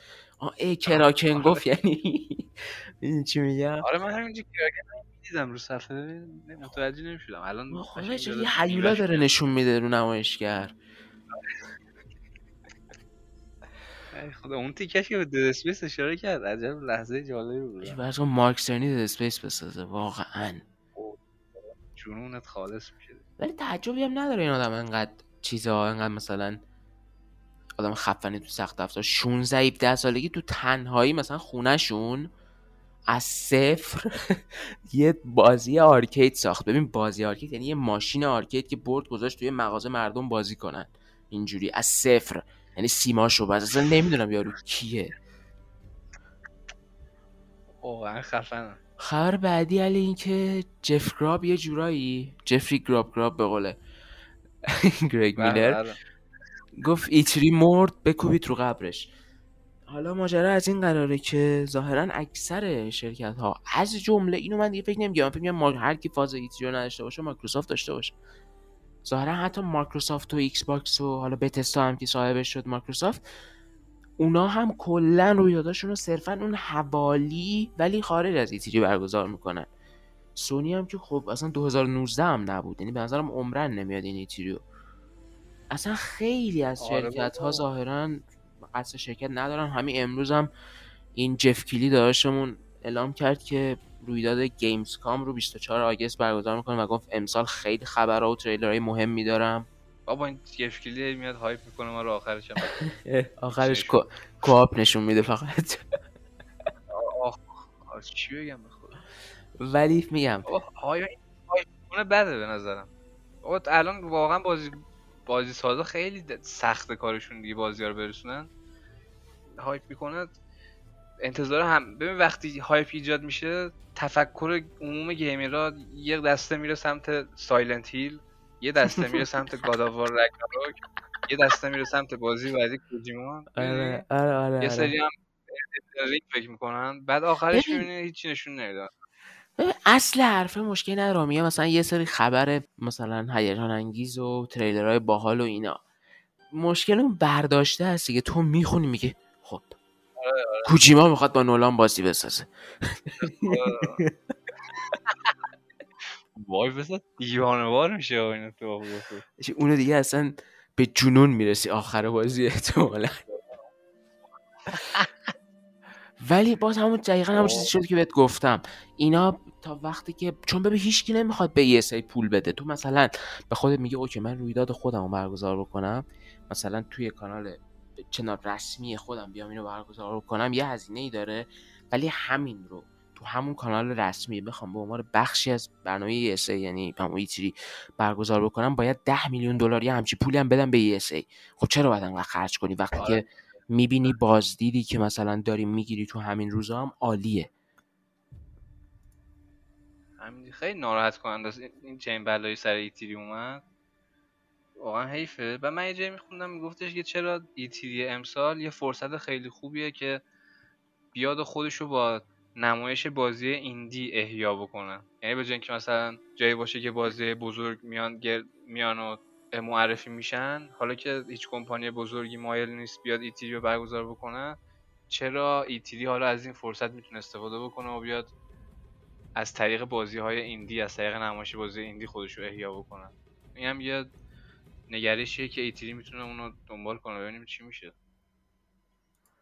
آره دیگه باید ببینیم چی میشه. و خیلی همون نکته هم که اشاره کردی مثلا عالی بود. دقیقا می‌تونم با تمرکز روی ایندیا و انتظار نداشتن پول زیاد بیاد. آقا شما به یه چیزی فرصت دیگه. بده که بیان خوش رو نشون بدن. چقدر بازی ایندیا ایندی خفنی ما داریم. برندش زنده میمونه ایتیری اینطوری. آره. ببین اصلا وقتی دیدم که جف گراب دوباره برنامه سامر گیم مثل خودشو گذاشته تو صفحش فهمیدم که امسالم دوباره ما مثل سال قبل یه ملغمه ای از اخبار رو داریم تو سه ماه دوباره یه آشفته بازاری هست انقدر قاطی کرده بود از دست ام، جامعه طرفدارای FromSoftware. دیگه کلا تو همه برنامه‌اش میگه Elden Ring is fake آره پشت سرش یه ریسه زده بود. چی بود چراغونی کرده بود Elden Ring is fake زده بود. آره بعد مثلا میومدن تو live بعدش مثلا نمایش بعدیش که گفت نمی‌فهمم چرا در رابطه با این بازی از من سوال می‌پرسین این بازی fake ه مثلا وجود نداره. ببین یه گفتش EA Motive داره روی بازی خاصی کار می‌کنن که اگه هوادارم بفهمن خیلی خوشحال میشن ولی نمیگم اسم بازی رو. و یه سری فکر می‌کنن Dead Space این واقعا ممکنه باشه. دیگه این بازی. آره بعید نیست اصلا. گفتم خب لامصب تو اینو بگو اسمشو حداقل. ولی کلا من خیلی آره اسم جف گراب اومد من خیلی دیدم. کلا رسانه ها از FromSoftware یعنی از خبر دادن های FromSoftware شاکی باشن. نمی‌دونم اند چی اسمش؟ اسم استاد چی بود؟ وای. یکی سردبیر آفرین اندی مکنامارا اندی آره. مکنامارا تنها باری که اومد توی مجله. یه ستون نوشت و از یک استودیو مثلا واقعا انتقاد کرد از رفتار حرفه‌ایش سر ماجرای دارک سولز 3 بود که می‌گفت به من قول داد فرام سافر که من برم اونجا گزارش کامل بگیرم. ما کل مثلا کاور مجله رو زدیم دارک سولز 3 نمی‌دونم کلی تبلیغش رو کردیم همه جا قول دادیم به ناشر گفتیم. بعد یهو گفتن کنسل مصاحبه هیچکی نیومد به ما سوال ما جواب بده. من دیگه کلا پرونده از فرام سافر کار نمی‌کنم.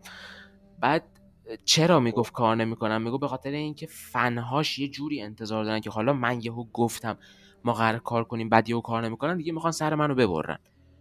منم نمی‌تونم همچین چیزی رو قبول کنم. بعد چی اسمش؟ اون طرف الان جف هم می‌گفت یه می‌گفت بابا من اومدم مثلا یه گزارش دادم که قرار بود این اتفاق بیفته. حالا این اتفاق نیفتاد. می‌خواین مثلا منو بکشین؟ نه حالا مثلا چتونه مثلا سرویس کردین. اینجوری خب که Elden Ring اصلا fake بچه بعد یه حرفی هم گفت امیدوارم پیغمبر Elden Ring تون رو توی ژورنالیست دیگه پیدا کنین که خبراشو بهتون بده. خیلی قاطی بود. اصلا جدی فاز شوخی نداشت خیلی. قشنگ عصبانی بود از دستش. آره خیلی ناراحت کننده است دیگه. مثلا همون قضیه بود که الیزابت اولسن میگفتش قرار لوک اسکایواکر تو قسمت آخر واندا ویژن بیاد. بعد بعد طرف نیومد. بعد همه گفتن چرا داری خالی میبندی و اینا قاطی کردن. یه چنین قصه ای هم تقریبا برای این اینا به وجود میاد. حالا این بنده خداها واسطن دیگه این رسانه ها مثلا میگن که فرام سافر به ما گفته ما قرار مصاحبه رو کار بکنیم. بعد فرام سافر کنسل می‌کنه. بعد همه میریزن سر این ناشر نویسند ژورنالیست که واسطه بوده این وسط. آره دیگه. یا مثلا یارو یه. گزارشی گیرش اومده. آقا که اصلا فرض کن گزارش که راجع به تریلر الدن رینگ رسیده به جف گراب غلط بود. مثلا حالا گزارش رو منتشر که ژورنالیست دیگه کارش. من الان مثلا یه رفیقی توی استودیوی خارجی خفن داشته باشم بهم یه چیزی بگه احتمالا میام توییتش می‌کنم دیگه که کسی که دوست دارن هایپ بشن. ولی حالا مثلا یهو نشه نمی‌خوای بیان سر تو رو ببرن که به تو چه؟ اون یارو گزارششو داده. ببین صحبت الدرینگ شده انگار که اون تریلره مثل که عقب افتاد. حتی تو بندای نامکو نکستی که شایع شده بودم انگار قرار نیست ببینیم اونو. نه اصلا این چیزی که من خوندم که عجیب تر بود. گفت اصلا بندای نامکو یه سری واکنش ها رو خونده حال نکرده. گفته یه سری چیزای از بازی باید عوض کنن. اوه. یا حداقل مثلا. قشنگ یه چیزی رو نشون بدن که قشنگ تو تریلر جا بگیریم. مثلا این چیزی که شما نشون دادین صرفا فنهای دو آتیشتون خوششون اومده. بازی بودجهش زیاده نمیشه فقط اینجوری اینا همه شایعه هستا چون ولی چیزی که می‌گفتن اینه که بندای نامکو نه فقط با تریلر که کلا می‌خواد یعنی می‌خواد اون تریلر نشون دهنده بازی نهایی نباشه در حقیقت. وگرنه خب همون نسخه با کیفیتش رو پخش می‌کرد. یعنی می‌خواد یه تغییرات تو بازی نهایی به وجود بیاد. می‌گفتم قرار 25 مارس برگزار بشه. این بندای نامکن نکس نکس الان 18 مارس هنوز خبری نشده. حالا سونی باشه میگم دو روز مونده یه توییت می‌زنه بیاین. استیت آره. بابا اینا خیلی تیم مدیریت social media شون بالا. مثلا چند نفر نشستن میگن بچه بیاید یه الان من یه توییت می‌زنم کل توییتر میترکه که همه جمع میشن دور کامپیوتر یارو. آره. یارو یه توییت refresh می‌کنه همینجوری میخندن دور هم. ببین مطمئنم گوشی اصلی دستش یوشیداست. بعد مثلا یه اس ام اس میده توییت کنید.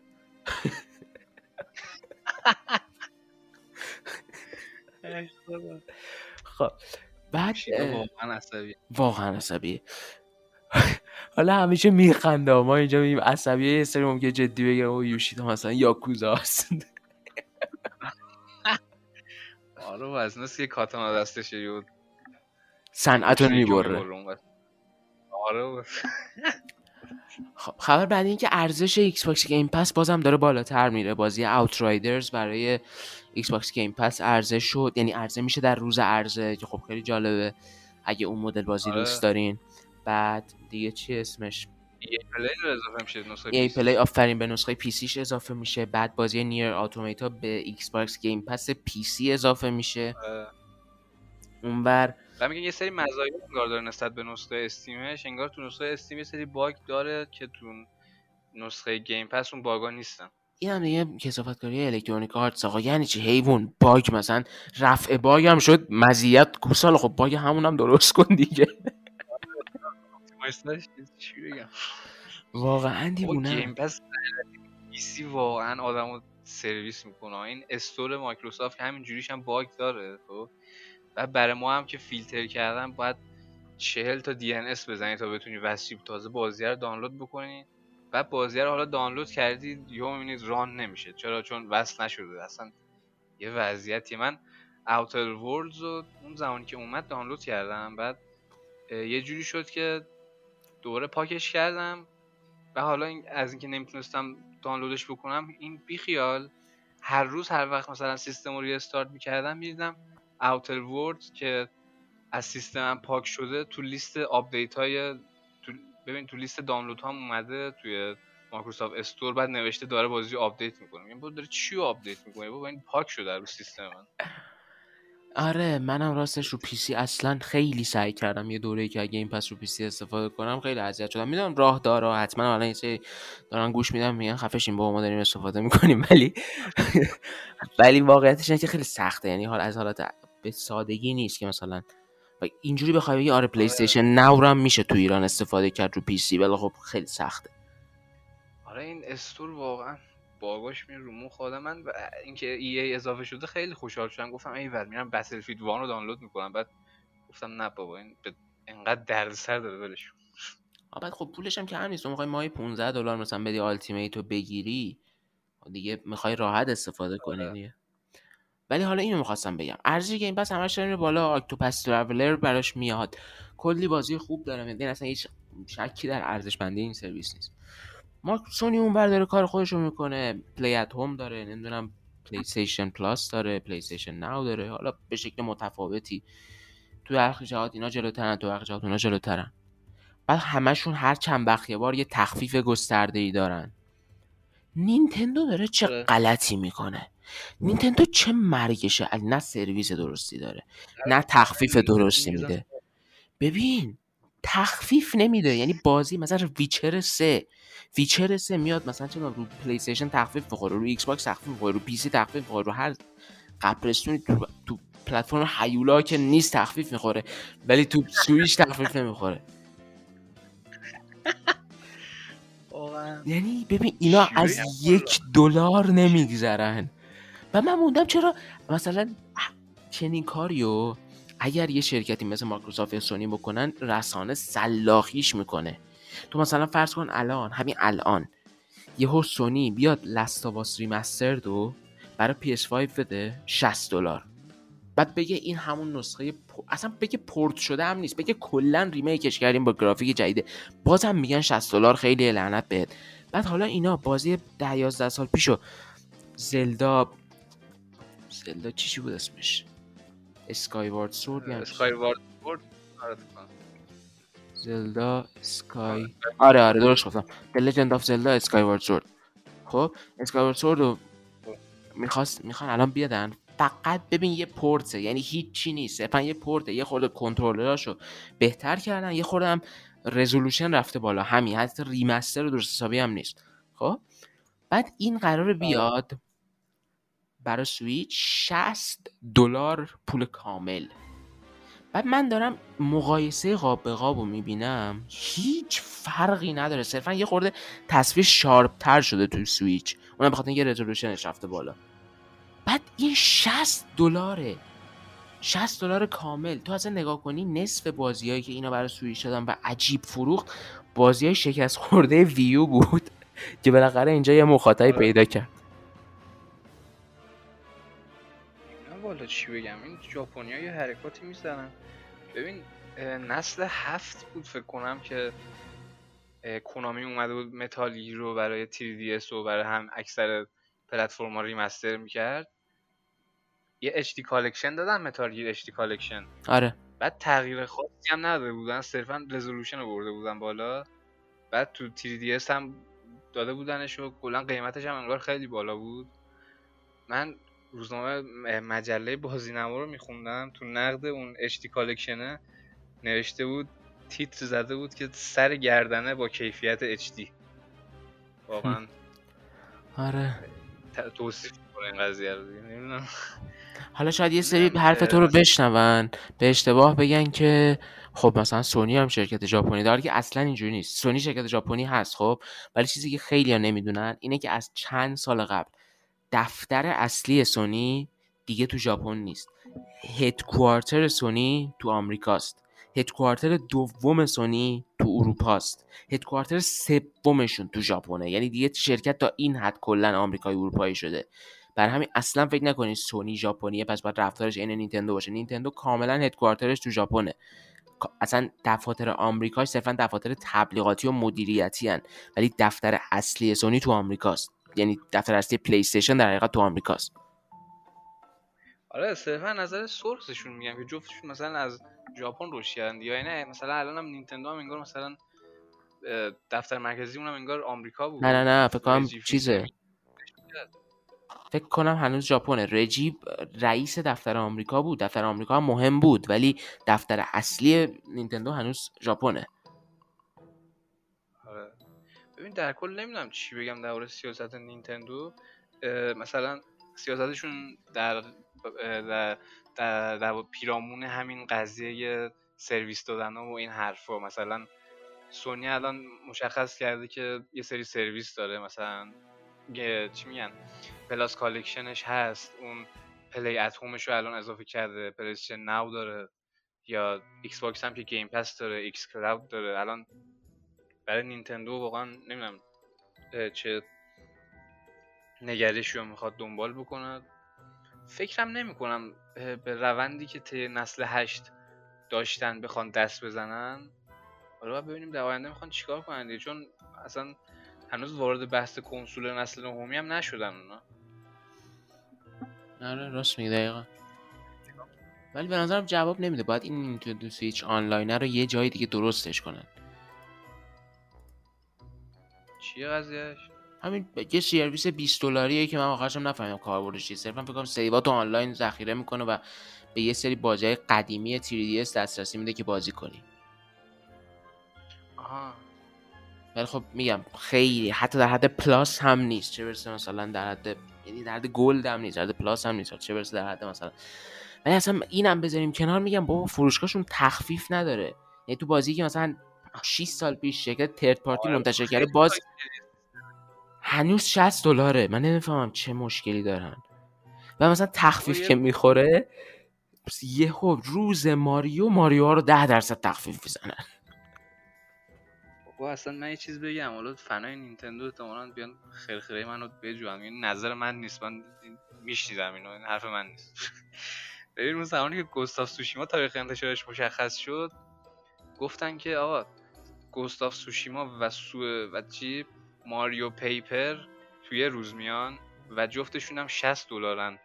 ولی مثلا Ghost of Tsushima تو نگاه بکنید چقدر production عظیمی پشتش بود. ولی مثلا ماریو پیپر مثلا می‌گفتم خب چه اثر چی میگن؟ double A. مختصرتری دی آره آره. دی double A ه. و خب یه سری. مقایسه می‌کردن. گفتن که آقا یکم بی‌انصافیه این دوتا 60 دلار اون حداقل بکن 30 دلار. آره. چنین هر چنین صحبتی بود پارسال. تا وقتی می‌خرن جالب. مردم برای نینتندو مهم نیست و به نظرم مثل خوبم دارن می‌خرن. چون اتفاقا الان می‌خوام بهت بگم که توی اروپا توی اروپا خب همیشه پلی استیشن سلطنت کرده با اختلاف. یعنی تا حدی که الان PS4 فروشش از ایکس باکس سری ایکس هنوز بیشتره تو اروپا. این خیلی عجیبه. من نمی‌فهمم آره. PS4 چرا دارن می‌خرن هنوز ولی بیشتر فروشه. حالا بازی داستانی مردم دوست دارن آره تو ببین تو آمریکا ایکس باکس تونست به پلی استیشن نزدیک بشه و نینتندو هم همیشه محبوب بود. توی ژاپن هم که خب آره. سونی و نینتندو خیلی تنگاتنگ رقابت می‌کنن و ایکس باکس تقریبا هیچی نمیفروشه. ولی اروپا بازاریه که به طرز عجیبی ایکس باکس توش کم رنگ بود و مثلا ببخشید نینتندو توش کم رنگ بود. ایکس باکس توش به نسبت پر رنگ بود. سونی هم خوب بود. سونی که یعنی خیلی خفن بود. بعد حالا مثلا نینتندو کم رنگ بود. معمولا تو اروپا خیلی فروشی نداشت. رسانه های ویدیو گیمی اروپایی هم مدت ها توجه ویژه‌ای نداشتن به بازی نینتندو. ولی الان به نظر مثل این قضیه داره عوض میشه چون بازی انیمال کراسینگ نیو هورایزنز 7 میلیون نسخه فروخته تو اروپا و این پر سرعت ترین فروش یک بازی نینتندو در اروپا در تاریخ نینتندوه. آره. یعنی دارم بهت میگم که خب معلومه وقتی این اتفاق میفته اونا نمیان برنامه هاشون رو عوض کنن. تو وقتی بازی تو داری اینجوری می‌سازی مثل چی هم میفروشه یه توی یه سری از بازارها هم داری رشد می‌کنی و سویچ هم انقدر خوب داره از کم بوده کنسول بقیه شرکت ها و بازی های خوب خودش استفاده می‌کنه میره جلو. چرا؟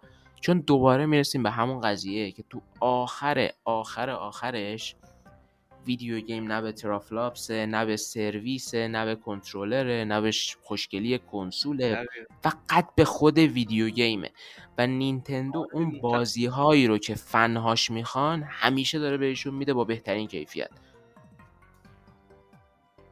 من همیشه گفتم این ویدیو گیم مثلا از ژاپن متولد شد و کمپانی ژاپنی همیشه بلدن چیکار بکنن. سونی و نینتندو دیگه. اینا هیچ وقت یعنی به نظر من هرگز اتفاقی نمیفته که باعث بشه اینا توی ویدیو گیم عقب بمونن اینا بابا اینا ویدیو گیم رو ساختن اینا دیگه. هیچ وقت نمیشه اینا رو عقب طوری فرض کنی که انگار اینا از رقابت عقب بمونن. حتی اگه کنسول ضعیف هم داشته باشن بازم یه جادویی داره کارشون که باعث میشه همیشه اون نوک نوک باشن. نینتندو هم آره دیگه گفتی هم انیمال هولایز انیمال کراسینگ داره. کلی بازی خفن داره. Legend of Zelda Breath of the Wild ش هست. و الان هم داره قسمت بعدیش رو می‌سازه. کلا یه ترکیب موفقی رو تونست بهش برسه.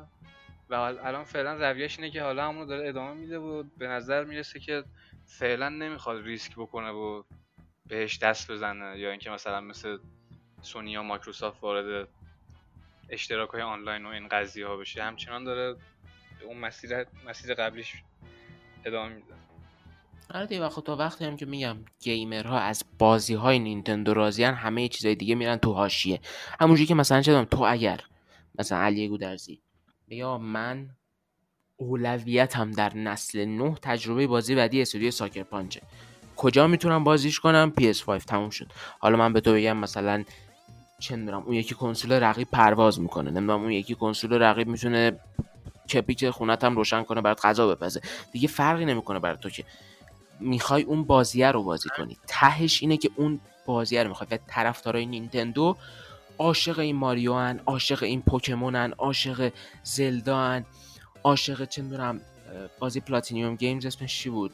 اون خانم متشخص بازی hack and slash ه. بایونتا بایونتا. آره. عاشق بایونتان عاشق متروید ن عاشق انواع و اقسام بازی های نینتندو هن و اونها راضیان چرا؟ چون ورای همه اینجور چیزها می‌خوان شب بیان خونهشون کنسولشون رو بگیرن دستشون انیمال کراسینگشون رو بازی کنن. و تا وقتی اون کنسول می‌ذاره انیمال کراسینگشون رو بازی کنن اصلا مهم نیست بقیه چیزا. به اون فکر کنید اصلا چند تا از مردم دنیا اصلا اخبار ویدیو گیم رو می‌خونن. یه جامعه عظیمی از این آدم آدمایی هستن که سالی دو تا بازی می‌خرن. اصلا اونها هرگز مشترک هیچ سرویسی هم نمیشن. براشون مهم نیست تخفیف بخوره یا نخوره. ای انیمال کراسینگ جدید اومد. خب برام چجوری باید بخرمش؟ 70 دلار بعد کارتم بدم دادم دانلود شد تموم قطع شدم از اینترنت. شب انیمال کراسینگ هم بازی کنم. تموم شد رفت.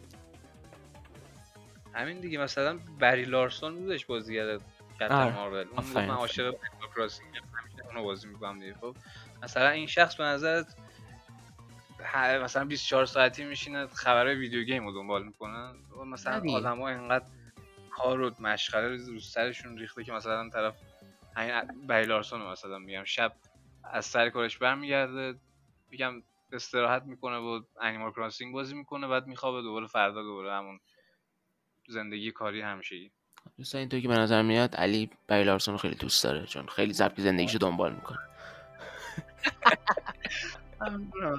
فقط فقط کن با من به بقیه چیز خب ببین من می‌خوام یک تیتر خارجی برای خبر بعدید بخونم که خیلی تیتر دقیقیه. scumbag Activision scumbag Activision fire 190 employees without warning despite record revenue and 200 million CEO pay. یعنی من لعنت به این آدما.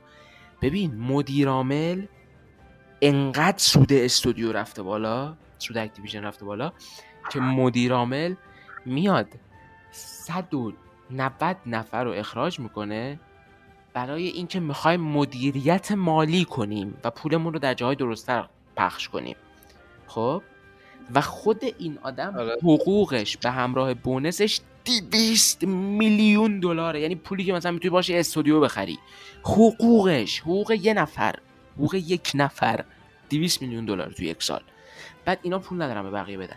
بعد این همون Activision Blizzard حرومزاده ایه که یک سری از کارمنداش علی گزارش بلومبرگ می‌گفت این آدم ها به قدری حقوقشون کمه که نهار مثلا تی‌تاپ می‌خورن. بی‌شوخی میگم اما می‌گفت اندازه یک وعده کامل غذایی تو روز فقط پول دارن. بقیه وعده های غذایی رو باید سرپایی و سوپرمارکتی به اصطلاح سیر بشن. بعد یعنی انقدر حقوق ب... minimum wage Activision Blizzard وحشتناکه.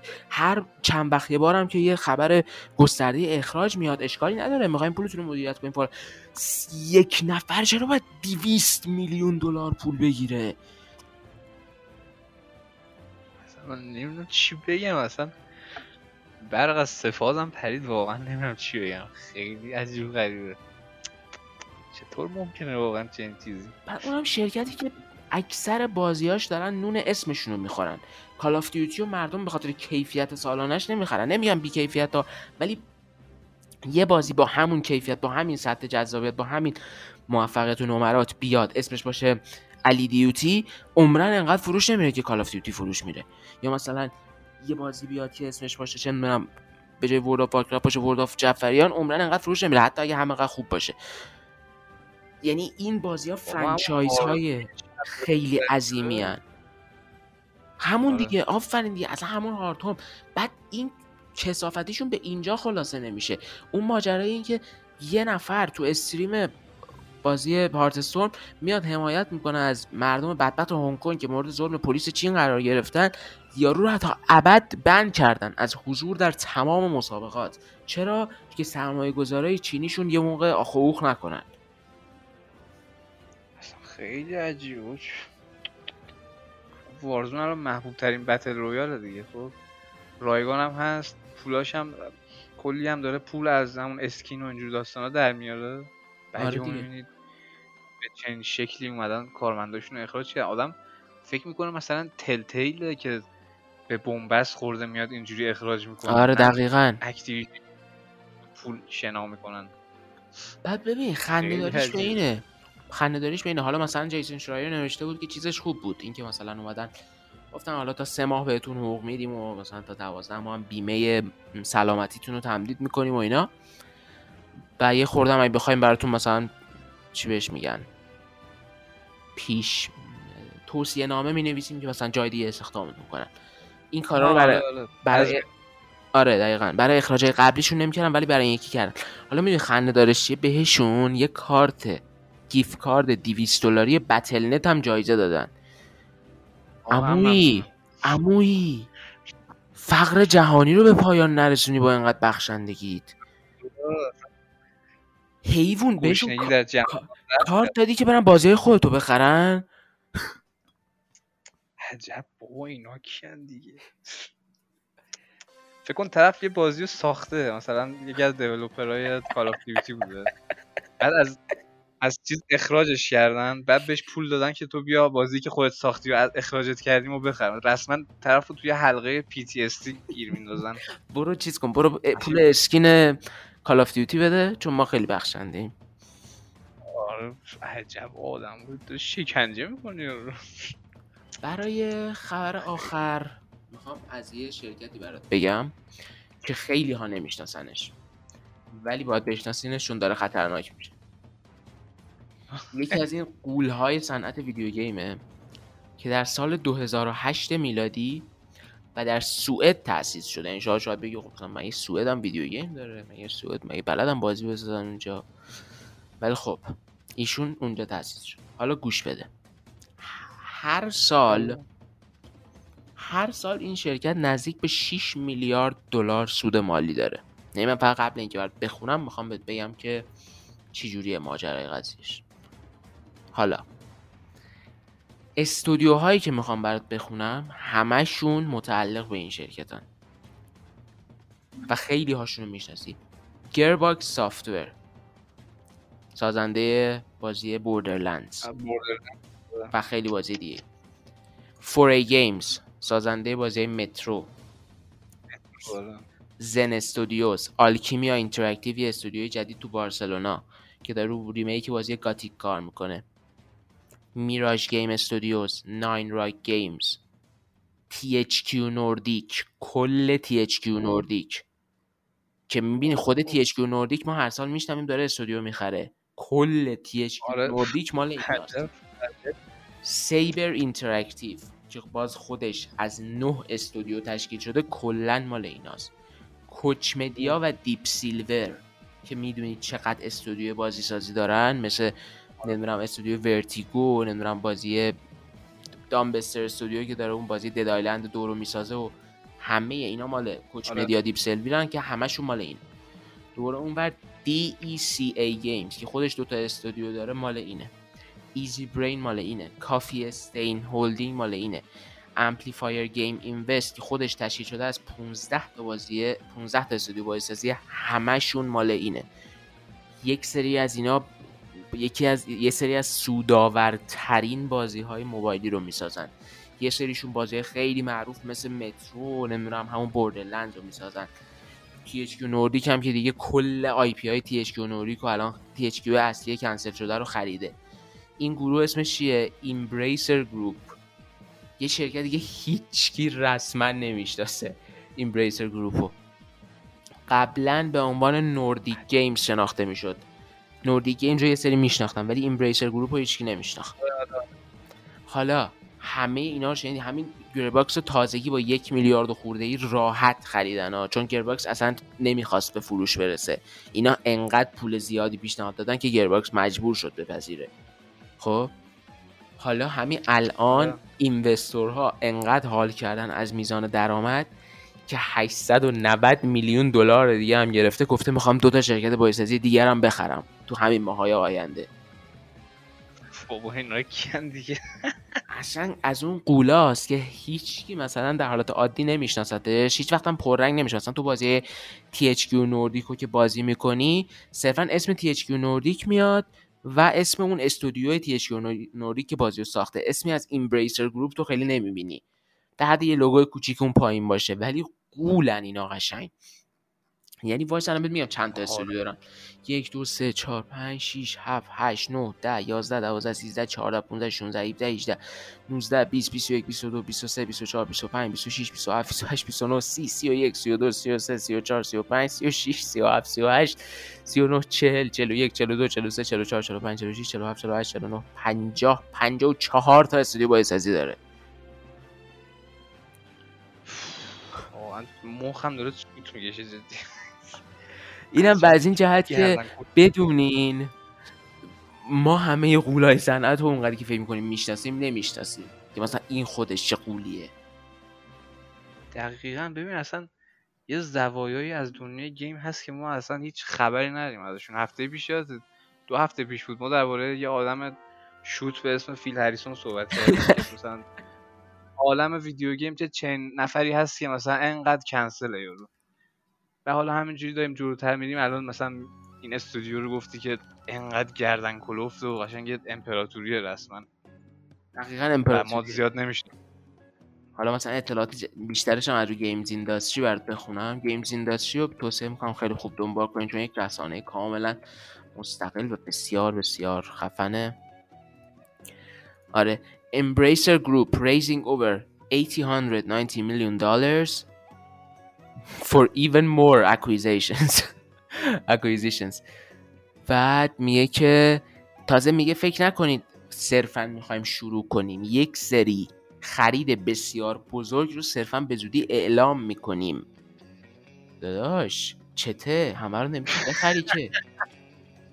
صنعت رو می‌خواد بخرن اینا. با اینا کیان دیگه خدایی. بعد ارزش مالیش فکر کنم از کل الکترونیک آرتس بیشتر شده. یعنی انقدر استودیو داره. خود Electronic Arts بگو بگو. خود Electronic Arts می‌خواستم بگم 40 میلیارد دلار میارزه. حالا فرض کن دیگه از اون بیشتر چیه؟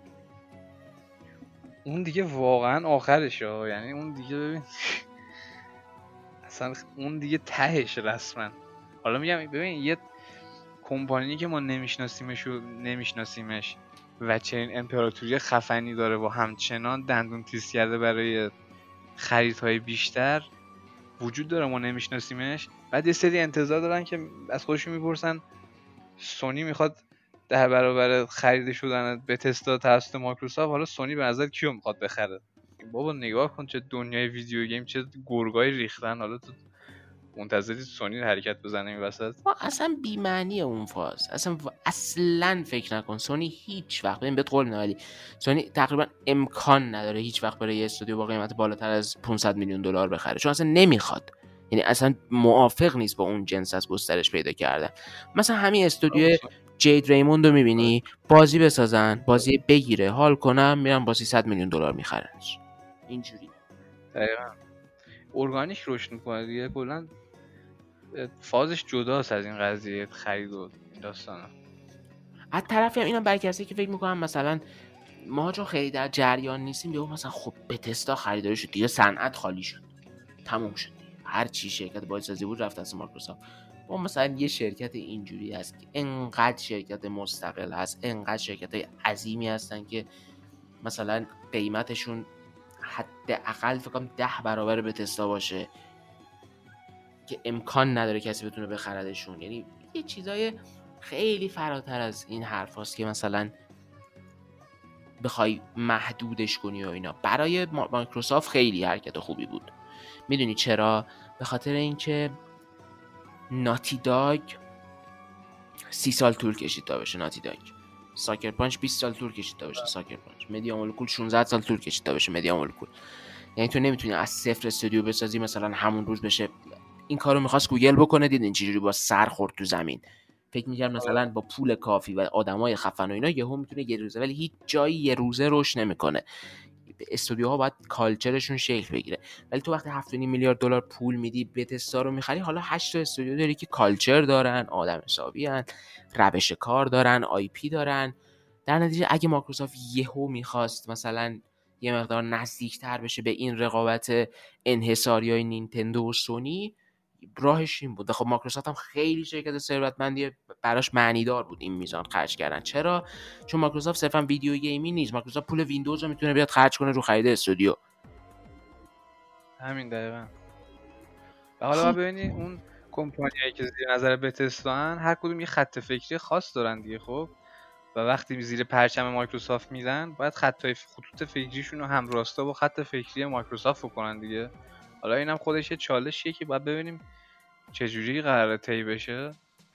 و کلا گفتی سونی استودیو نمی‌خره کلا ژاپنیا انگار نوع نگرششون همین رشد ارگانیک و طبیعیه دیگه تو مثلا تا دیدی نینتندو بیاد استودیو بگیره؟ تازگی می‌دونی چی خرید نینتندو؟ اون استودیویی که لویجی منشن سه رو ساخت. مثلا 20 سال برای اینا داشت بازی انحصاری میساخت تازه خریدنش بالاخره.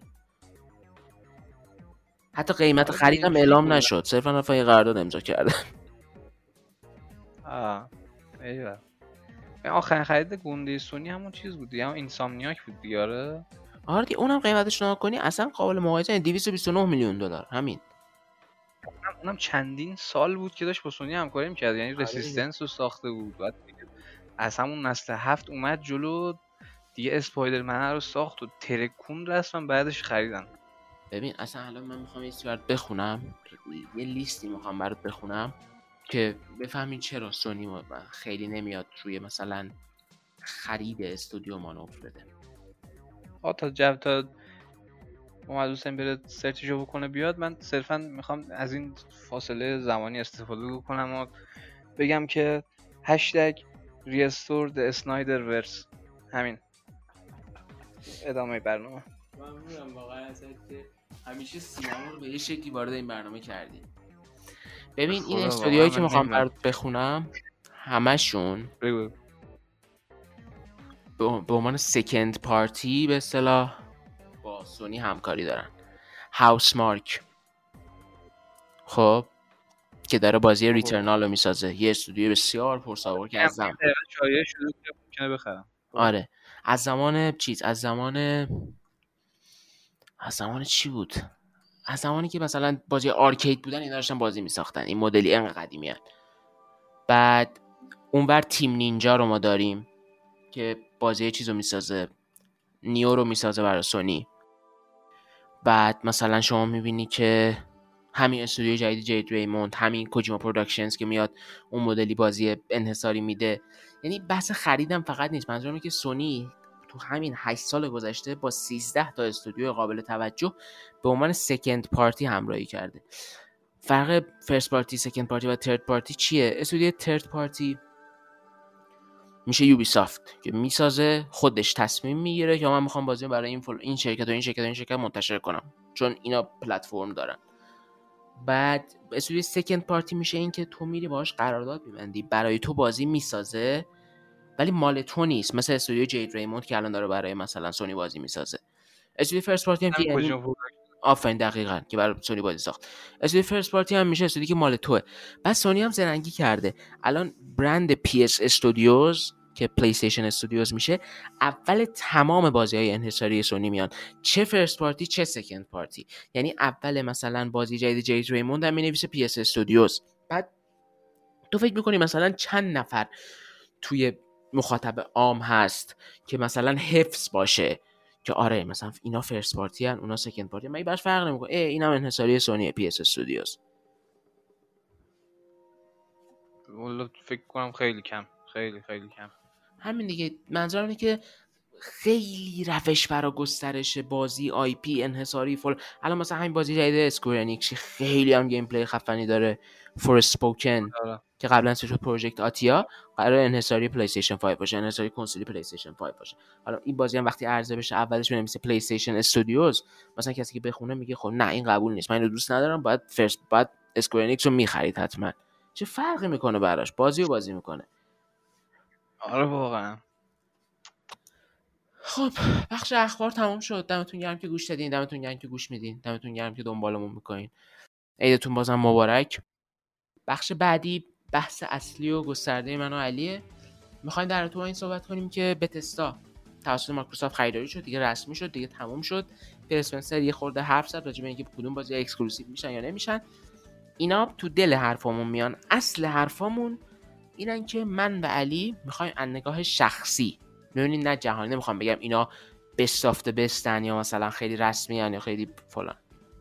از نگاه شخصی ما از نگاه احساسی ما از نگاه تجربه ای که ما داشتیم این پنج تایی که می‌خوایم از پنج تا یک به ترتیب نام ببریم در طول یک بحث طولانی بازی های محبوب ما از بتستا هستن. و آخرش هم می‌خوایم راجع به این صحبت کنیم که آیا اگه این بازی ها عرضه نشن واقعا به هیچ عنوان دیگه بر پلی استیشن عرضه نشن آیا این باعث میشه که مثلا کلا من یا علی بریم سمت پلتفرم دیگه یا نه؟ دمتون گرم که دارین گوش میدین.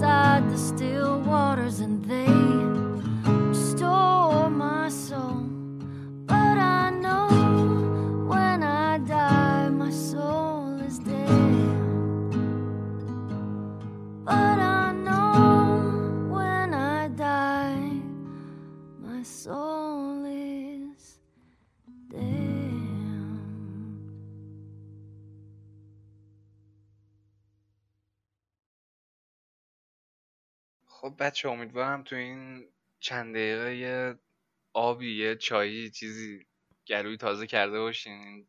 چند ساعت همراهمون بودین.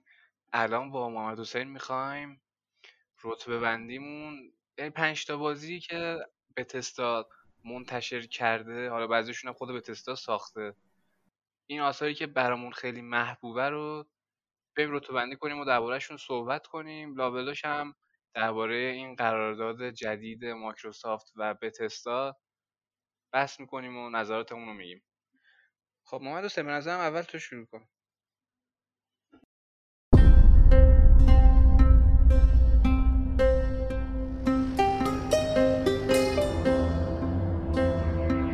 The beloved Empress dead. And everyone thinks you were the killer. But we know what really happened, don't we? All members of the Watch, we are now under high alarm. Stay alert and detain any suspicious person on site.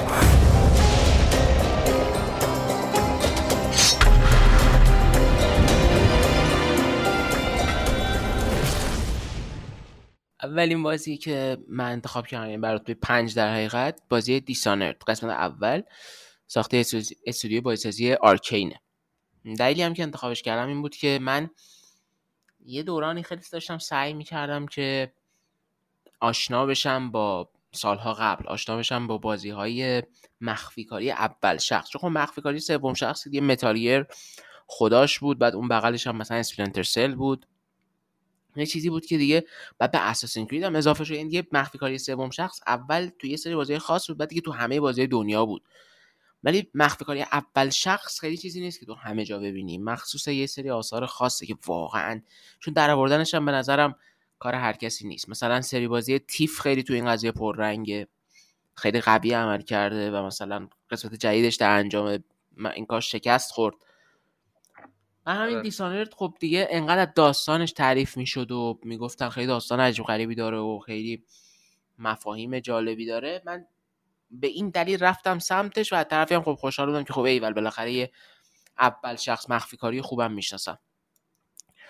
ببین دیسانر جالبیش به این بود که واقعا محدودیت رو به شکل فوق العاده ای به تو می‌داد. یعنی باعث می‌شد تو از محدودیت لذت ببری از اینکه هیچ چیزی نداری از اینکه واقعا باید با حد ها یک تعداد زیادی از دشمنها رو شکست بدی. و در عین حال هدف اصلی مخفی کاری بود یعنی یعنی تو می‌تونستی تقریبا کسی رو نکشی و کلا زنده بمونی و کلا جلو بری و اعمالت به شکل غیر مستقیم تاثیر داشتن. یعنی روی پایانی که در بازی از راه می‌رسید تاثیر داشتن. آره دیگه اصلا که کسی رو نکشی بری جلو سختی بکشی مثلا سختی بکشی کسی رو نکشی هم رو پایانش تاثیر داشتی. چون آدم های زیادی میکشتی تا اون مثل اینکه خیلی زیاد می‌شد و خب یه پایان بدی رو به تحویل می‌داد. آره دقیقا. و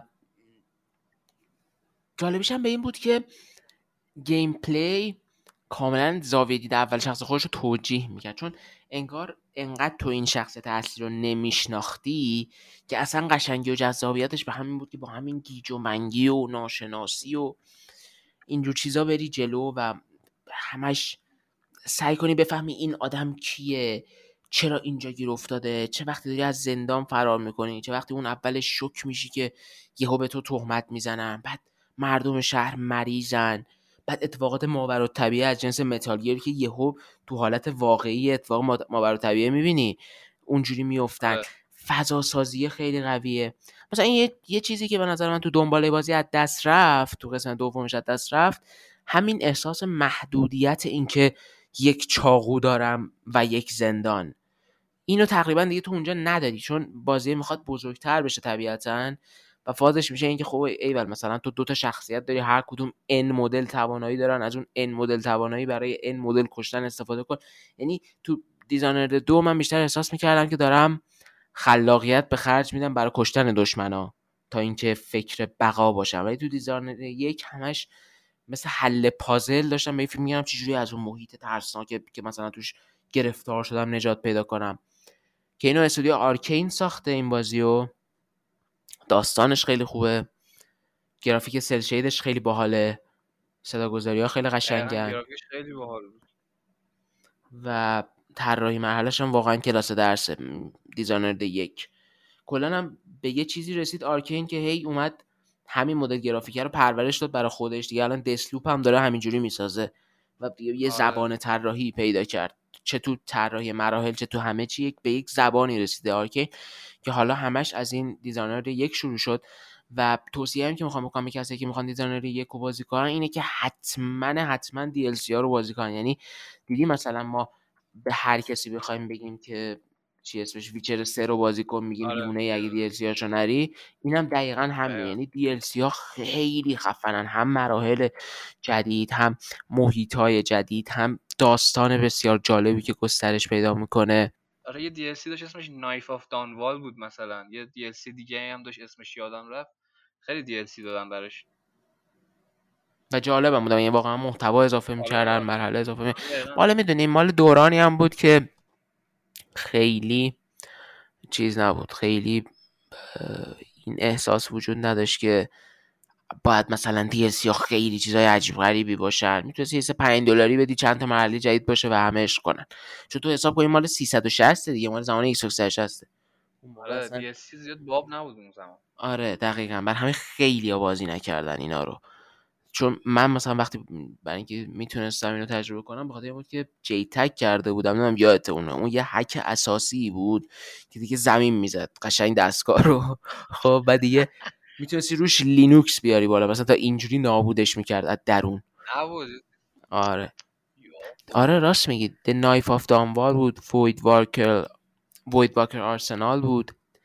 The آره. Brigmore Witches بود.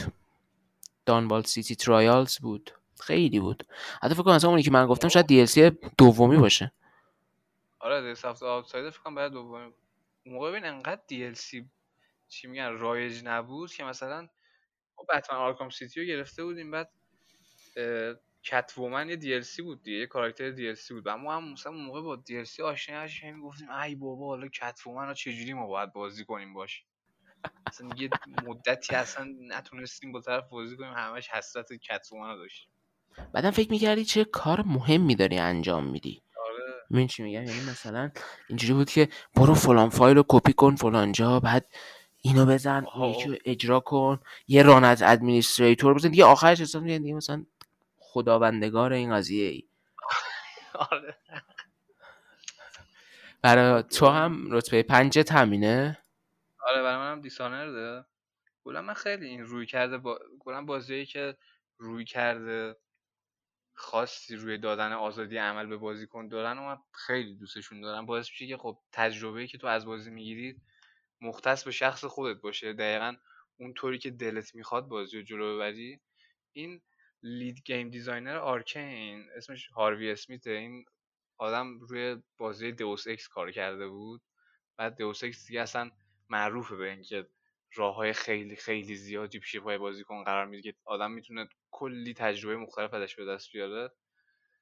بعد این به Arkane میاد دوباره دقیقا همین تجربه رو پیاده سازی می‌کنه توی Dishonored و بازی هم دیگه اتمسفر و ایناش انقدر خفن بود که رسما به دنباله معنوی Thief تبدیل شدش. و دیدی چقدر اتمسفرش خفنه؟ اینا قبلا به Irrational Games توی طراحی محیط ها و کلا رو اتمسفر سازی BioShock خیلی کمک کرده بودن. بعد قشنگ دیگه steampunk رو یاد دیگه حذف کردن. و, و توی Dishonored دیگه قشنگ یه تجربه خیلی خفنی رو به وجود آوردن و IP خیلی چیز باحالی شد. و این روال رو توی Prey هم پیاده کردن دیگه. همون game design خاصی که راه های مختلفی پیش پای تو قرار میده بود.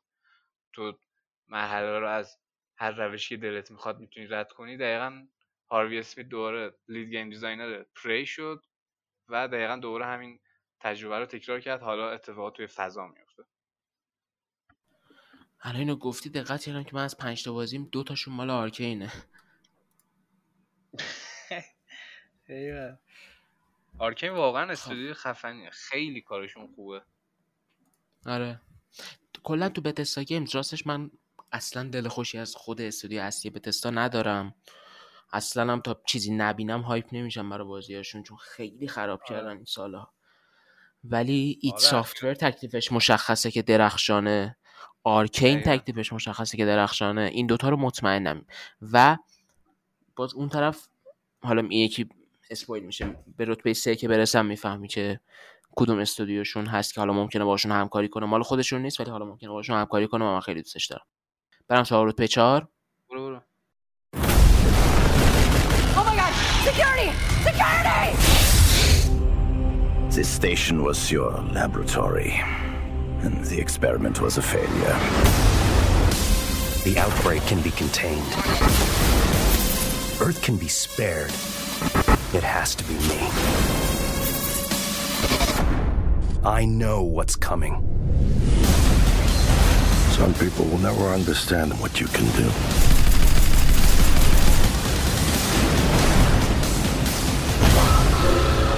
Warning, this is a station-wide emergency.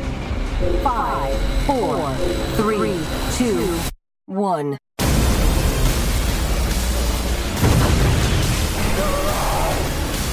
We can fight the invasion.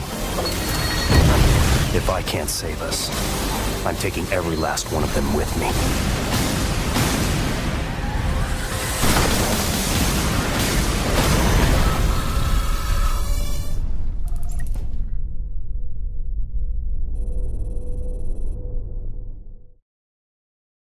بازی پری همین نسخه جدید جدیدش هم میگم نه اون قدیمیه بازی بله. پری که این جدیدش اومد من اولش جدیش نگرفتم یعنی خیلی دنبال نمی‌کردم اخبارشو خیلی هم فن آرکین و بتستا در اون حد نبودم که حالا بگم تک تک بازی یک جدیدشون رو باید بازی کنم. ولی چیزی که برام مشخص بود این بود که خیلی مثلا گرافیک خوشگلی داره ترس روانشناختی به نظر میاد داره که خب اینا همشون چیزایی که من دوست دارم. بعد آرش عیاری به من گفت اینو بازی کن. بعد گفتم که خب اوکی مثلا دیسکشو بهم بده بازی کن.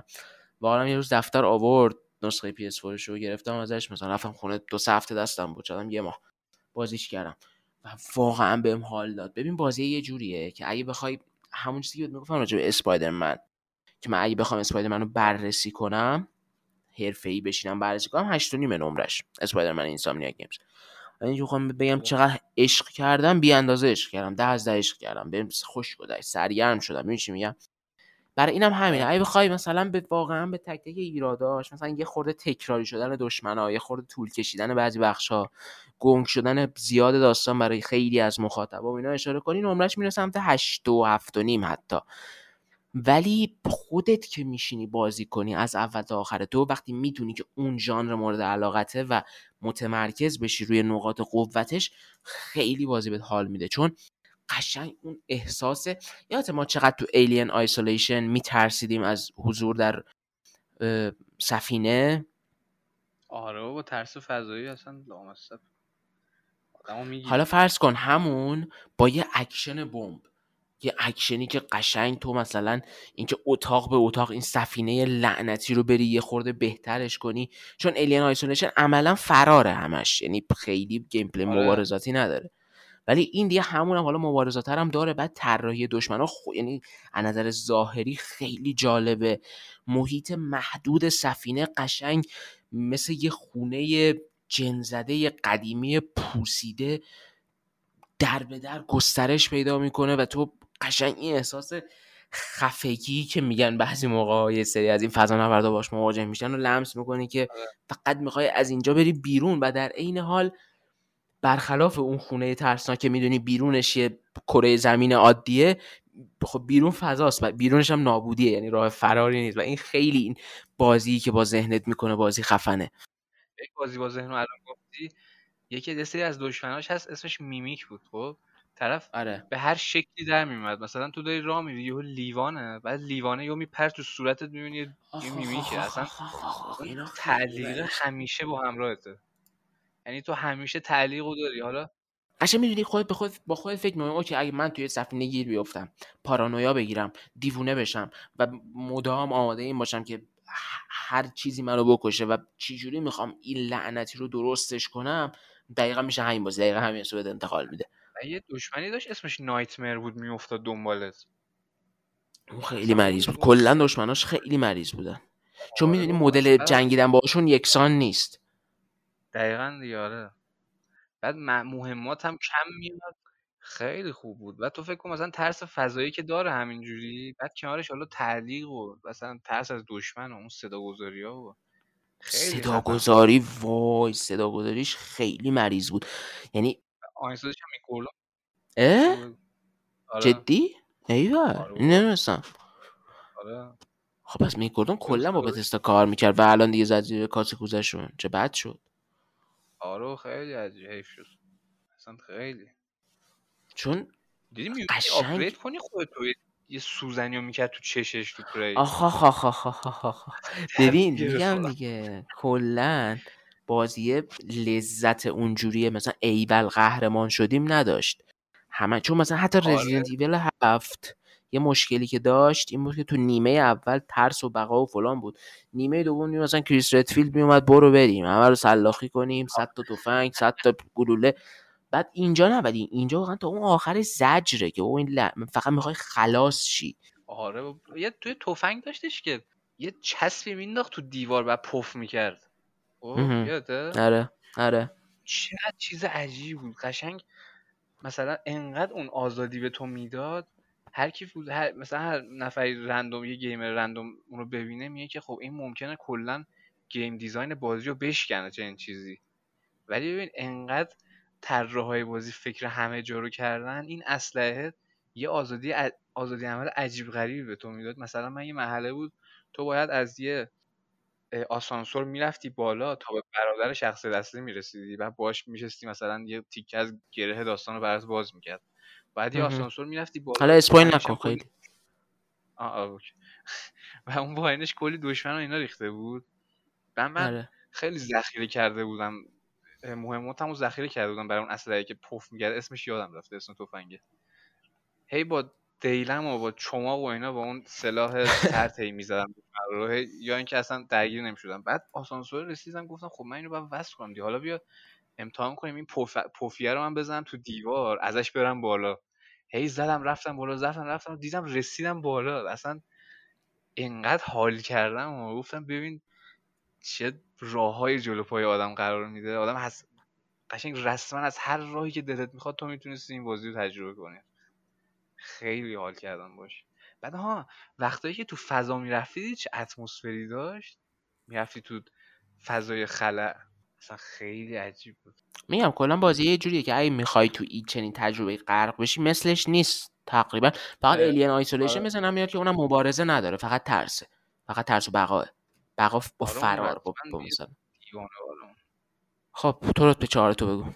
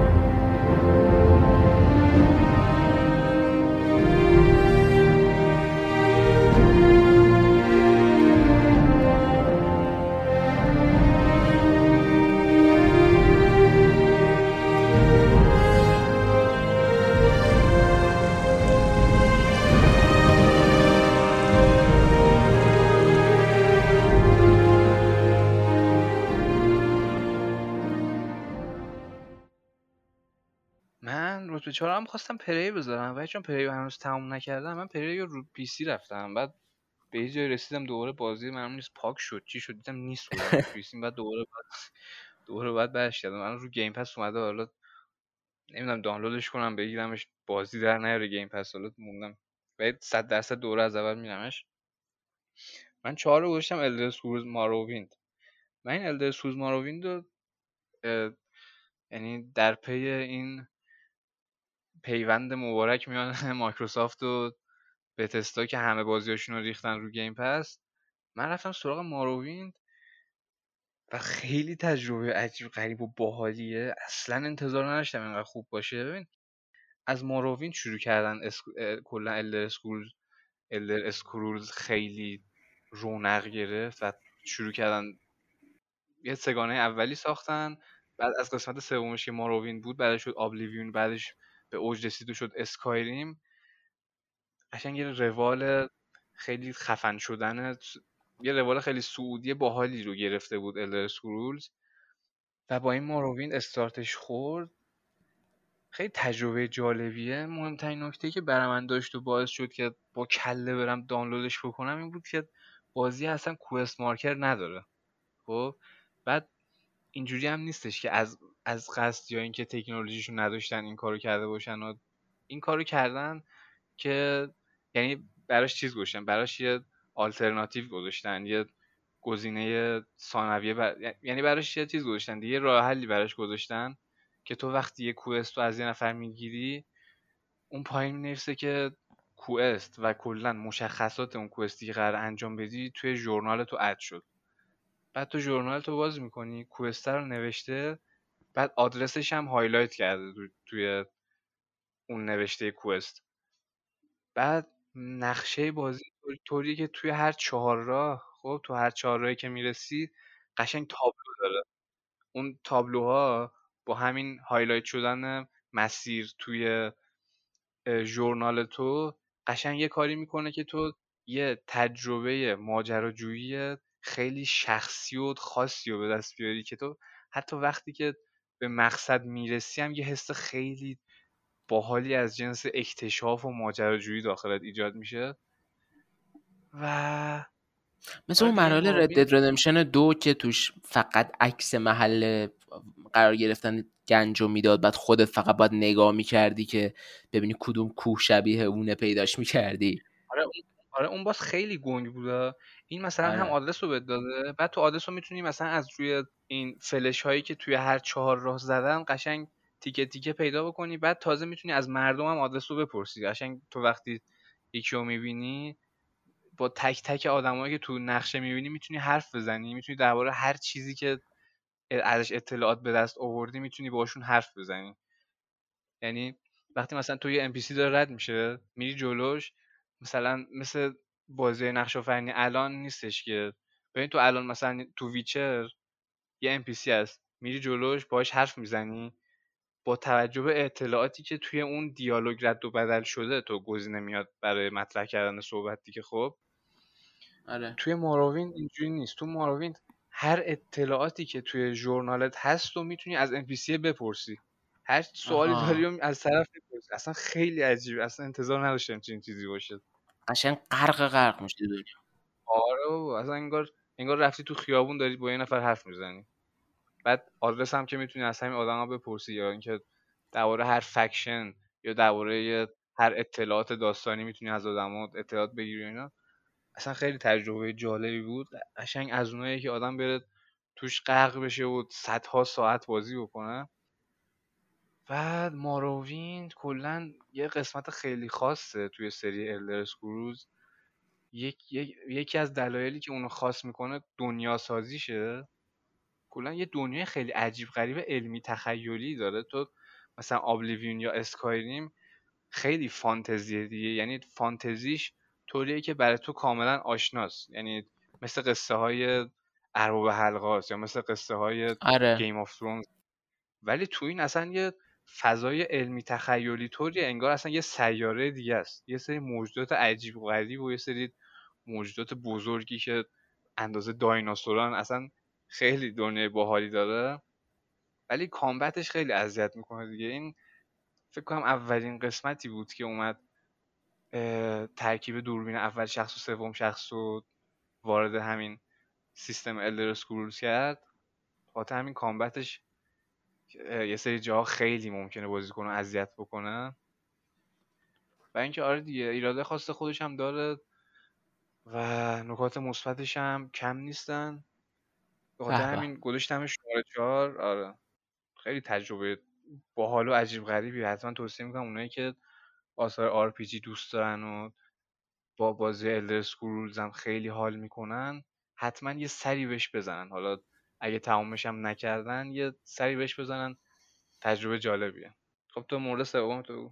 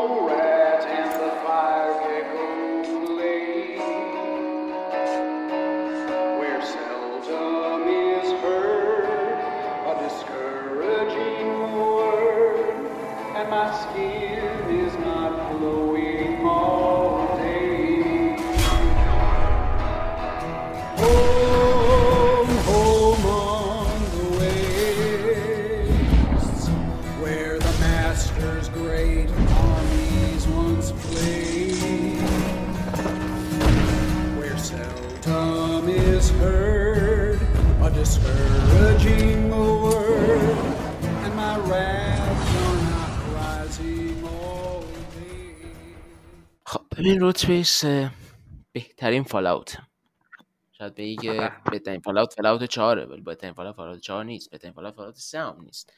بهترین Fallout Fallout های کلاسیک یک و دو هم نیستن. بهترین Fallout اصلا Bethesda نساخته فقط Bethesda منتشر کرد. استودیو Obsidian ساخته. بهترین Fallout Fallout New Vegas ه به نظر من. همیشه هم وقتی یه نفر ازم می‌پرسه که چرا مثلا New Vegas رو بیشتر از چهار و سه دوست داری؟ حالا یک و دو که خب کلا بازی خیلی متفاوته. مثلا دوربین اون بالاست اصلا یه چیز دیگه از کلا. آره. اصلا بتستا هم فکر منتشرشون نکرده اونا رو. بتستا خرید بعدش که حالا اینجوری چیه. آره در سبک ویستلند بودن اونا. آفرین دقیقا. فالاوت نیو وگاس یه چیزی داره علی که هیچ کدوم از فالاوت های دیگه بتستا نداره. اونم احساس از دست دادن مطلقه. تو فالاوت چهار خیلی ه- تقریبا هر کوستی تو بری اختیاری یا اجباری می‌تونی شکست بخوری. ولی وقتی شکست می‌خوری خب ریترای می‌کنی دیگه دوباره میری اون کوست رو انجام میدی. ولی توی نیو وگاس می‌تونستی برای همیشه از دست بدی. می‌تونستی توی مأموریت شکست بخوری و بعد میپذیرفتی که شکست خوری تموم شد. دیگه اون آدم زنده نمیشه دیگه نمی‌تونی اون غذا رو به اون آدم برسونی. مرد برو مرحله بعدی. تموم شد. هیچ راه برگشتی وجود نداشت. هیچ. و به نظرم توی بازی که در رابطه با زندگی در یک جهان از دست رفته است فوق‌العاده ترین چیز ورای اینکه چقدر نیو وگاس اون احساس تلاش برای بقا رو به تو می‌داد اینه که واقعا از دست بدی. ببین خیلی احساس عجیبیه وقتی تو مثلا ویدیو گیم همیشه ما رو گول می‌زنه.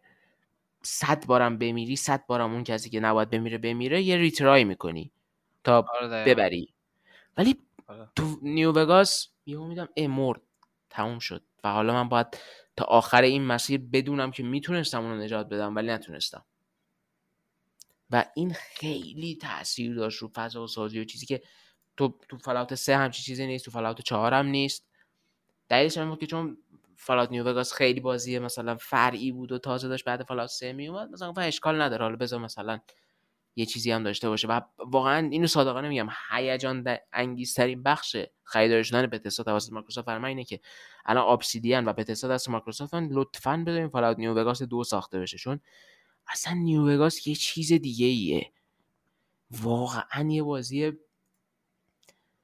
عجیب و غریبیه. چون بقیه چیزاشو بخوام بگم خب داستان فوق العاده فضا سازی های جذاب نمی‌دونم انتخاب ها نمی‌دونم احساس بقا موجودات مختلف NPC هایی که از حرف زدن باشون لذت می‌بری یه جهان سازی فضا سازی موسیقی ها اینا اینا تو همه فالاوت ها هستن خب فالاوت همینه آره.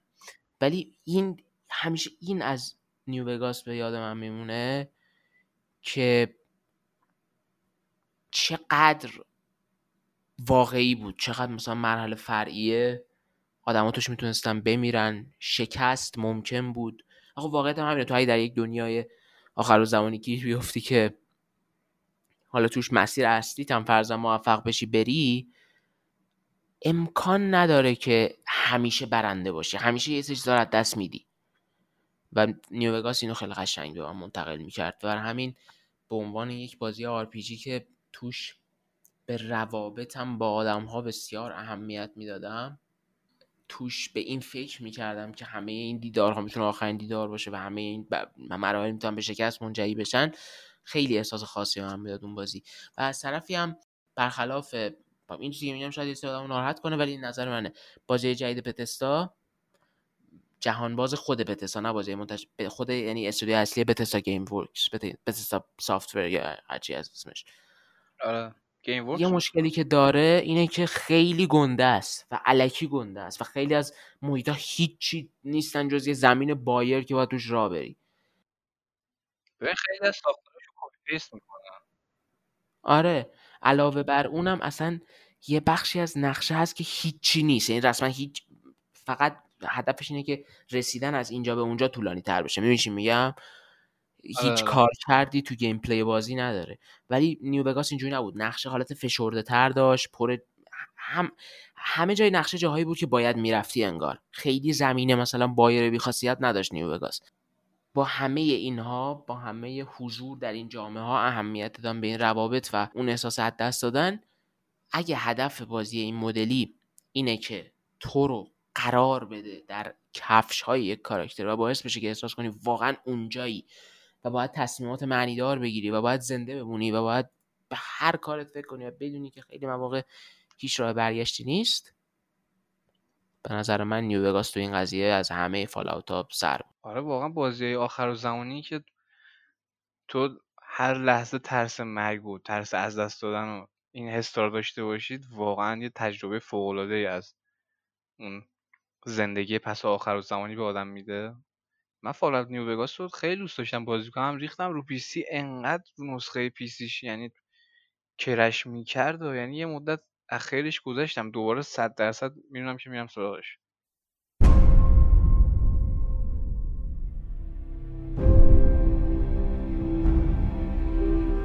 Everything can change in an instant, whether or not you're ready. This wasn't the world I wanted, but it was the one I found myself in. This time I'm ready. Because I know war. War never changes. I have a question. The only question that matters. Would you risk your life for your fellow man, even if that man is a synth? Beneath the Commonwealth, there is a cancer, known as the Institute. A malignant growth that needs to be cut before it infects the surface. They're the real enemy. من رتبه سومم فالاوت 4 گذاشتم من فالاوت 3 هم بازی کردم ولی فالاوت 4 چون کامبتش رو خیلی بیشتر از فالاوت 3 دوست داشتم فالاوت 4 رو آوردم رتبه 3 و خب خیلی یعنی ساعت ها توش زن... تو دنیاش چرخیدم و کوست انجام می‌دادم و کوست جانبی و خیلی تو با کاراکتراش خیلی حال می‌کردم. یه یه ربات یه کاراکتر ربات مانندی بود کارگاه هم بود اسمش نیک ولنتاین بود. اون خیلی شخصیت عالی بود اون. عالی بود. آره. خیلی کاراکتر عالی بود. کلا چه قصه جالبی هم داشت و پایان بندیش هم خیلی باحال بود. کلا خیلی تجربه خوبی رو داشتم با فالاوت 4 دیگه دقیقا چیزی بود که اگه بازی نقش و فنی به تستا می‌خواستم دیگه هم کوستای زیاد کاراکترهای باحال و جذاب دیگه تنوع کوستا. یه دنیای بزرگی که همینجور توش منو ول کنه من برم توش بچرخم توش ماجراجویی بکنم توش زندگی بکنم. و چون combat ش خیلی بهتر از Fallout 3 شده بود دیگه اینو خیلی تجربهش بیشتر بهم چسبید. و یه نکته منفی که داشتیم بود که مثلا تو تو S... Skyrim من مثلا مثال می‌زنم تو تو Skyrim توش کلی غار و سیاهچاله است دیگه. ولی تو مثلا تو یه روز 20 تا سیاهچاله مختلف رو بری آخرش می‌فهمی که میگی این چقدر داره ساختارش copy paste میشه. مثلا انگار 5 تا ساختار مختلف تعیین کردن همه رو توی جایگشت های مختلف دارن copy paste می‌کنن. این یکم تو ذوق می‌زد وقتی Skyrim رو بازی می‌کردم. دقیقا این قضیه توی Fallout Fallout چهارم بود و برام یکم یکم تو ذوقم می‌زد بازم دیگه. کلا یکم عجیب بود. می‌گفتم بابا نسل هشته. بازم از این کارا دارید می‌کنید شما. در کل خیلی تجربه باحالی داشتم باهاش.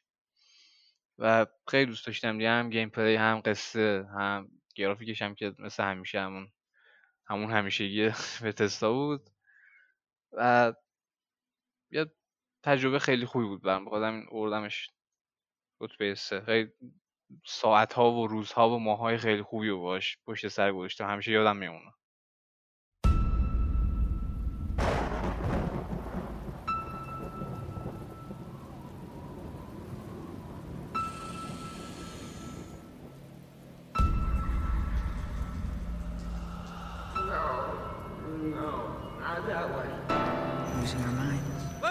There's something wrong with this place. He wants out! This is my خب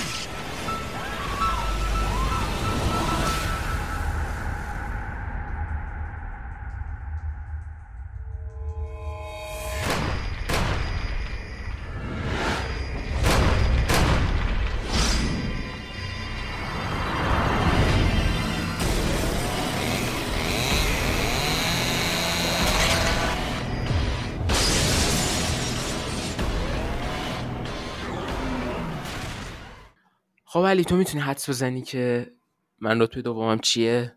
راهنماییش این که یکی از خفن ترین بازی سازهای تاریخ به نظر من ساختتش.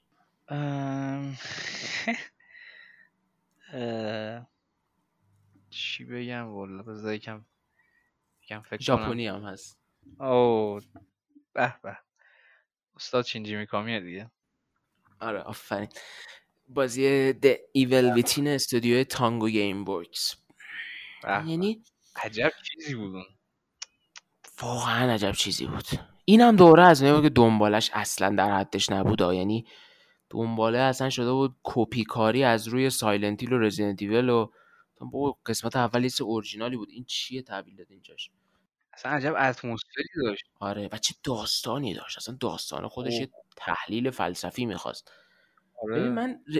ایول ویتینو که بازی کردم بار اول با خودم گفتم که بابا تو چقدر خفنی که من رزیدنت ایول 4 تو رو بازی کردم. نمی‌دونم وقتی در سنی که احتمالا نباید بازی می‌کردم. و از اون موقع تا الان در به در دنبال یه بازی بودم که یه ذره بتونن مثلا اون رزیدنت ایول 4 تو باشه.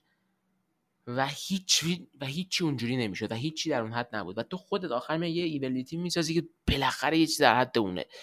یه چیز عجیب غریبی که از پازلاش از پازلای محیطیش لذت ببرم از محیطاش بخوام فرار کنم از یه سری از باس فایت های مریضش دیوونه بشم و هیچ وقت یادم نره. یعنی من هنوز یادمه وقتی با شخص اصلی از روی یه تیکه چیز افتادم توی یه دونه یه دونه به اصطلاح استبل بعد یه موجودی که با زنجیر بسته شده بود ول شد اومد سمتم میدویدم فقط هفت تا گلوله داشتم. زدم زدم زدم زدم. بعد آخر اونجا دیدم یه چاهی بازه که توش پر این می‌خواست. بعد یه جوری بالاخره کشوندمش اونجا. کلی زامبی هم داشت اومد کشوندمش اونجا که بیفته اون تو. بعد مثلا اونقدر آسیب دید که باز بلند شد اومد رفتم تو اون خونه ها گشتم. بعد دو تا زامبی جا خالی دادم. یه دونه یه دونه از این چیزای انفجاری برداشتم گذاشتم جلو پاش. منفجر شد. بعد این پروسه یادت نمیره. انقدر این طراحی مرحله عجیب غریبه و ترسناک ترم هست ایول دیسین. چون خیلی فقط زامبی نیست. بیشتر احساس داستان ترسناک داره قشنگ. می‌دونی چی میگم؟ آره و ترسش قوی خیلی آره. ترسش قوی بود. اول که تو اون تیمارستان لعنتی گیر افتادی وای از اون یارو قصابه فرار می‌کنی. بعد بابا اولش که با اره برقی آره بعد این با پاشه لنگ می‌زنه فقط با بدبختی می‌خوای برسی به آسانسور. خیلی مریضه. بابا تو اون تیمارستانه یکی بود نامرئی بود یه سری از دشمنان نامرئی وای تو تاریکی مطلق. آره. بعد انقدر به خودش مطمئن بود که اصلا بار اول نمیذاشت درجه سختی سخت رو بری. یعنی اون سوروایوال رو بری. آره. فقط می‌تونستی بین easy و نورمال انتخاب کنی. رو همون ساده ترین. حالتش هم باز خیلی سخت بود قشنگ. بعد چقدر محیطاش متنوع بودن. از اون تیمارستان تا یه سری جاهای حالت مدرن تا اون دهکده لعنتی. وای ببین اصلا هر جای این بازی لعنتی که save می‌شد من واقعا نفس میکشیدم یعنی و در عین حال نمی‌تونستم ولش کنم. انقدر خفن بود. همین رو من می‌خواستم بگم. ببین اصلا انقدر gameplay روون و لذت بخشه که به حس ترس و اون حسی که تو رو داره از بازی دور می‌کنه غلبه می‌کنه. تو رو همچین می‌کشه داخل. انقدر تجربه حال میده. می‌رفتی آره بعد save کنی موزیکی میذاشت. اصلا اون آدم موزیک آره رو آره میشنید آره آره. این آرامش می‌گرفت. این فاز موزیک اتاق save Resident Evil هست که تو آروم میشی. آره دقیقا. بعد مثلا می‌رفت اونجا دراز می‌کشید بغل آتیش. آره. و میخوابید مثلا اون چپتر تموم شده بود چپتر 6 یهو می‌رفتی توی یه محیط روانی. بعد همه جا سیاه و سفید بود. بعد می‌گفت خدای اینجا چیه؟ مثل سگ میترسم اون موقع چون سنم هم کمتر. بعد آره. بعد می‌رفتی رو اون صندلی وحشیانه میشستی برای آپگرید. این داد می‌زد از. داد می‌زد از زجر آپدیت می‌شد. اصلا خیلی بازی عجیب غریب بوده. واقعا یعنی کردنش تانگو گیم. آره. آره دقیقا. این مایکروسافت هر چی زور زد تو ژاپن استودیو بخره نتونست. حالا بالاخره کل استودیو رو یعنی کل بتستا رو گرفت. سرش یه دونه تانگو آره. باکس این شینجی میکامی گیرش اومد. آره. ببین اونجایی که می‌رفتی سیو بکنی یه یه جایی بود که قشنگ خلوت خلوت بود. تاریک هم بود فقط اون صندلی شکنجه نور داشت. قشنگ تو. می‌دونستی که الان من اومدم آپگرید کنم دیگه. الان طبیعتا کسی نباید بپره جلوم که بترسم. ولی بازم آدم تا برسه به اون صندلی قشنگ کلی آدم عرق می‌کرد. کلی میترسی تا برسی به اون صندلی که یکی بیاد شکنجت بکنه که تو آپگرید بشی. خیلی خوب بود. بعد یهو من دوشو بازی نکردم. آینه ها من دو رو بازی هم دو رو اصلا بازی نکن. تو خیلی اه. بده. ببین که مشکلاتش چیز بود دیگه. مثلا افت فریم و ایراد فنی داشت. ولی تو آره. دو مثلا خیلی بازی روون و اوکی شده بود. آره آره آره آره. ولی نه داستان در سراغ اون حده نه کارگردانی در اون حده نه فضا سازی در اون اصلا بازی بیشتر اکشنه دیگه. تو دو. دو هم شینجی میکامی بود؟ نه دیگه دو فقط شینجی میکامی تهیه کننده ای کرد دیگه کارگردانی نکرد. قشنگ تاثیرش رو حس می‌کنی که آها این دیگه بازی اون نیست. چقدر کاراکتر اصلی باحال بود. سباستیان کاستیانوس. آره تو خیلی اون زنه اسمش چی بود که اونم پلیس بود؟ یادم رفت. اون یه تیکه بودش که داشت تو آب خفه می‌شد بعد نجاتش آره می‌دادی آره آره. آره بود بزن search کنم The Evil Within Female character ببین مثلا Evil Within دو مشکلش این بود که اولش یهو از یه جای ش- از یه شهری می‌رفتی تو بعد می... اسم شهر رو عین کپی تابلو Silent Hill نوشته بود. این کپی کاری ها ای چیه بابا. آها جولی کیدمن اسم زنه بود جولی کیدمن. آره آره کیدمن یادم داده این وقتایی که بود تو بازی من قشنگ آرامش می‌گرفتم. چون آره خیلی با خوبم شلیک. آره. آره. بعد یه سری کاتسینا بود که سینمایی می‌شد قشنگ. یعنی فرق داشت با آره. کاتسین چیز. اونا هم خیلی خفن بود. اصلا کلا بازی عجیب غریب بود دیگه. اولش بود نشون میاد داشتی با ماشین آمبولانس فرار می‌کردی از تو اون تیمارستانه بعد؟ آره اتفاقاتی میافتاد. کل کل خیابونا میریزن. بعد آره اصلا خیلی دیوونه بازی بود بازی. حالا اون راز آخرش هم نمیگم اون آخرش که می‌فهمی اصلا کل این دنیای چیه و اصلا ولش کن دیگه. اسپویل میشه. خیلی عجیب غریب بود. آره. رتبه دو تو چیه؟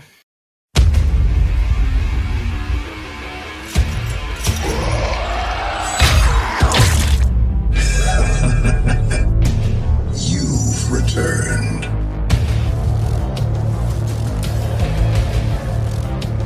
The only flesh and blood to walk between dimensions. Between our world and theirs.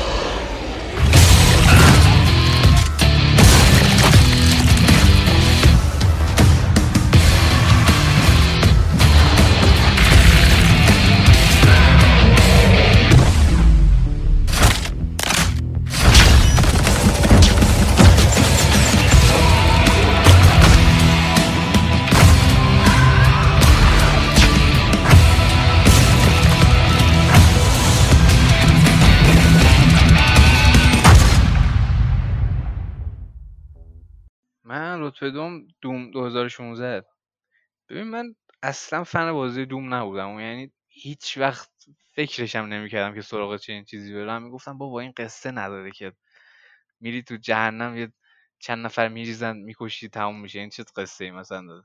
بعد یه روز خیلی رندوم خیلی رندوم موزیک ریپ اند تر میک گوردان تو یوتیوب پیداش کردم. بعد اینو گوش دادم. اصلا حالا از جنون آمیز بودن موزیک به کنار. من خیلی یعنی تطابق gameplay و موزیک خیلی برای من مهمه. چون قشنگ یه لول از غرق شدن از غرق شدن توی جهان بازی از نظرم تأثیریه که موزیک روی تو می‌ذاره. بعد من اینو گوش کردم و اصلا خیلی برام عجیب غریب بود. گفتم واقعا یعنی یعنی در طول بازی قراره چنین موزیکی پخش بشه مگه میشه آخه؟ بعد رفتم موزیک های دیگه رو گوش دادم. اصلا داشتم دیوانه می‌شدم. گفتم من باید اینو بازی کنم. بعد رفتم سراغش و دیگه گیم پلی و ایناشو دیدم و اصلا باورم نمی‌شد چنین چیزی وجود داره توی video game. حالا داستانش که هیچی اصلا داستان خاصی هم نداره. حالا باز Doom 2016 خیلی تو بهتر از Doom Eternal قصهش رو جلو می برد من اصلا ترکیب gameplay و اون موزیک و اون اتمسفر شدیدم مریض و من یادم یه محلش بود توی جهنم اتفاق می افتاد من اصلا این concept این concept ی که مثلا شیاطین حمله می‌کنن به زمین به مریخ آره دیگه مریخ حمله می‌کنن. بعد تو برای اینکه جلوی شیاطین رو بگیری یه نفره تو یه تنه میری تو جهنم به جهنم حمله می‌کنی یه, یه نفره اصلا این چی این چه جنونی آخه. بعد ببین تو جهنم بود داشتم میجنگیدم. موزیک مثلا خیلی بالا پایین می‌شد. بعد یه جای دیگه همخوان به موزیک اضافه شد. یعنی آوای آدم به موزیک تزریق شد. بعد صداهای کلیسایی عجیب غریب میومد اصلا من مونده بودم. آخه این چیه؟ دارم بازی می‌کنم. رفتم جهنم. این چه چه دیوونه بازی اصلا خیلی عجیب غریب بود. حالا گیم پلی سرعتیش هم به کنار دیگه. مثلا انقدر مکانیزم های مختلف جلوی تو می آورد که هیچ وقت از هیچ وقت اون روال و روند سیالی که بازی داشت هیچ وقت نمیافتاد. مثلا تو برای اینکه تیر کم نیاری یا یکی رو اره می‌کنی وسط یا یکی رو گلوری کیل می‌زنی انرژی می‌گیری دوباره با اسلحه های مختلف ترکیب می‌کنی. اصلا یه تجربه خیلی عجیب غریبی بود که اصلا فکرش هم نمی‌کردم چنین چیزی رو من بشینم یه روز بازی کنم. اصلا خیلی عجیب غریب بود. دیگه اون گیم پلی خفنم دیگه تو ایترنال رسما دیگه چندین و چند پله رفت بالا بود از جز تحسین واقعا هیچی نمی‌تونستم بگم. یعنی ببین من تو نسل هشت خیلی ناامید شده بودم می‌گفتم چقدر شوترهای تک نفره دارن با بیمحلی سازنده ها روبرو میشن. دیگه اکثر shooter ها آنلاین بودن و دیگه مثلا همون shooter هایی هم که با داستانه خفنشون میشناختیم. مثلا Call of Duty تو نسل هفت خیلی قصه های باحالی داشتی یا مثلا تو Call of Duty Black Ops یک. دیدی چه قصه عجیب غریب و خفنی داشت دیگه. بعد وقتی می‌دیدم این بازی ها مثلا از بخش داستانی صرفا به عنوان یه تیکه کوتاهی که تو صرفا بری بازی کنی و مکانیزم های بازی دستت بیاد تا بری وقت اصلی تو بذاری رو بخش آنلاین میدم اینجوری شده. یه مقدار برام عجیب بود. می‌گفتم بابا نسل هفت انقدر بازی داستانی اول شخص خفن داشتیم. چرا دیگه کسی به بازی های داستان محور بها نمیده تا اینکه ایت سافتور اومد و هم دوم رو ریبوت کرد و قشنگ یه حال اساسی به بازی داد. بازی داشت فراموش می‌شد دیگه. هم بازی رو reboot کرد و قشنگ سر حال اووردش همین که نشون داد بابا بازی اول شخص اصلا هنوزم خفنن. کلا Bethesda با با id Tech id Software و MachineGames یه انرژی خیلی خوبی داد به بازی اول شخص تک نفره و آفلاین داستان محور Wolfenstein هم خیلی خفن بود. ولی من واقعا تجربه‌ای که از دوم به دست آوردم و هیچ وقت فراموش نمی‌کنم. مخصوصا یک سوم پایانیش که دیگه جنون محض بود رسما. من یه دونه آنربل منشن فقط بخوام بگم میشه چیز؟ دوره اولین ولفنشتاین جدیدی که اومد. رو چهار تا دیسک. اومد. روی 360 رو چهار تا دیسک اومد اصلا این سه عجیب غریبی بود واقعا یه حالتی که داشت این بود که یه انتخاب خیلی اساسی اون اولش بهت می‌داد که کلا می‌تونست نیو اوردر مسیر. عو- آره نیو اوردر. که کلا می‌تونست عوض کنه کل مسیری که خب. طی می‌کنی در ادامه رو بر همین من قشنگ بازی دو بار بازی کردم یعنی انقدر اون انتخاب جالب بود و کلا مسیر رو عوض می‌کرد که دو بار رفتمش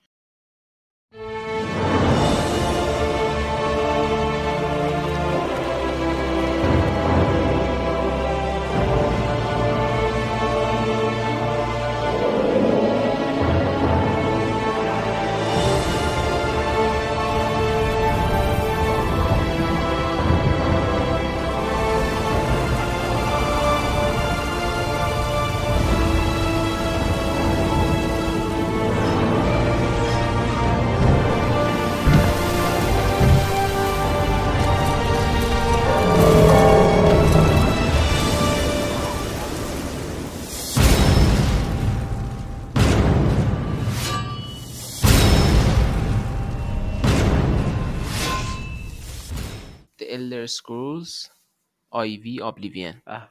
به خاطر اینکه من برخلاف خیلی ها در همین حین مثل خیلی ها اتفاقی برام افتاد بازی اسکایریم شروعش خیلی برا من جذاب نبود. خیلی اسکایریم اون اول منو نتونست بگیره برخلاف که مثلا خیلی ها رو تونست بگیره واقعا. برا من جوری نبود که همون اول بگم خب ایول اسکایریم کامل منو عاشق خودش کرد و این کاری کرد که هیچ مشکلی باش نداشته باشم همه چی رو دوست داشته باشم. اتفاقا زده شدم. دو, دو سه ساعت بازی کردم و خیلی جذب نشدم. ولش کردم. طول کشید. یک سال بعد برگشتم با بازی کردم.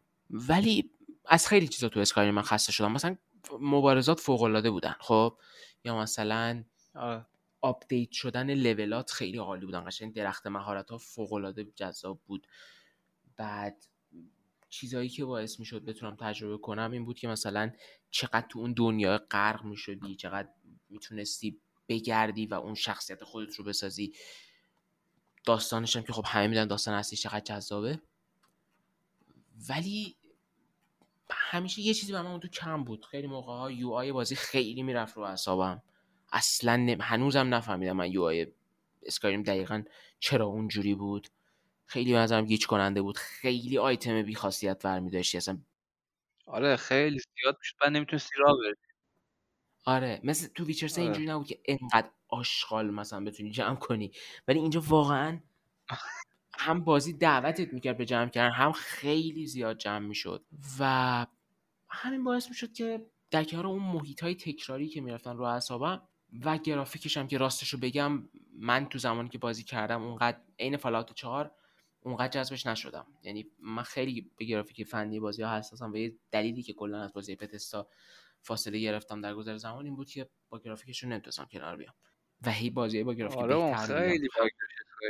و آره خیلی هم من باگ خوردم. حالا تو رو نمی‌دونم ولی من خیلی روی Xbox از باگ خوردم. من اصلا از باگ استفاده می‌کردم که از کوه برم بالا. و آره دیگه کلا اینجور چیزا بود. بعد بهم گفتن که برو با mod بازی کن بازی رو. برو Skyrim رو با mod بازی کن. و گفتم برو رو PC بازی کن. من رفتم رو PC نصب کردم Skyrim رو. با mod ا و اینا برم ولی اون موقع PC مثلا در حدی نبود که Skyrim رو اجرا کنه. mod خیلی سنگین می‌کنه بازی. آره دقیقا. با یه سری بچه‌هاشون صحبت می‌کردم گفتم چرا نخوای Skyrim رو با mod بری؟ برو مثلا Oblivion رو بازی کن. Oblivion خیلی خفن تره. بعد گفتم بابا ولمون کن اون که گرافیکش دیگه از اینم قدیمی تره اینا. بعد گفت نه اتفاقا خیلی فرقی نمی‌کنه. اونقدر که فکر کنی تو گرافیک پیشرفت نکردن و اصلا یه سری چیزاش خیلی جلوتره. وقتی رفتم تو آبلیوین صرفا به این دلیل رفتم توش که ببینم مثلا چه جوریه بازی نه اینکه واقعا بشینم بازی کنم از اول وقتی رفتم توش این فاز بود که خب کامبت به طرز واضحی کمتره قدرتش نسبت به اسکایریم و از طرفی یو آی خیلی بهتره. یهو تمام مشکلی که با یو آی اسکایریم داشتم اینجا برطرف شده بود. چقدر راحت می‌تونم همه چی مدیریت کنم چقدر راحت می‌تونم مثلا تو این منوها جابجا بشم. قشنگ متوجه می‌شدم آیتم اضافه بر نمی داشتم هی همچین سر امتحان کردم امتحان کردم بیشتر بازی کردم. بعد انقدر داستان جذاب بود که هی بیشتر خوشم اومد. در عین حال هی یه سری محیط رو میدیدم که ای من عین اینو دیده بودم تو Skyrim ای عین اینو. و اعصابم خورد شد که یعنی همینا رو اومدن انگار remaster شدهشو گذاشتن تو Skyrim بعد خب ای پس این اصلیه هست دیگه. پس این اوریجینال هست اینو بازی کنم. باز همینجوری رفتم جلو. بعد طرفم چون تو هیچ مثلا hype و زمان خاص و اینایی نبودم خیلی راحت با حالت take your time بازی می‌کردم. هر چقدر دلم می‌خواست وقت میذاشتم میگشتم دنیاشو. بعد کم کم با side quest آشنا شدم. فوق العاده بودن علی. side quest ش اصلا از داستان اصلی خفن تر بودن. انقدر جالب بود انقدر مراحل جذابی داشتن انقدر NPC هایی که یادت نمیره داشتن.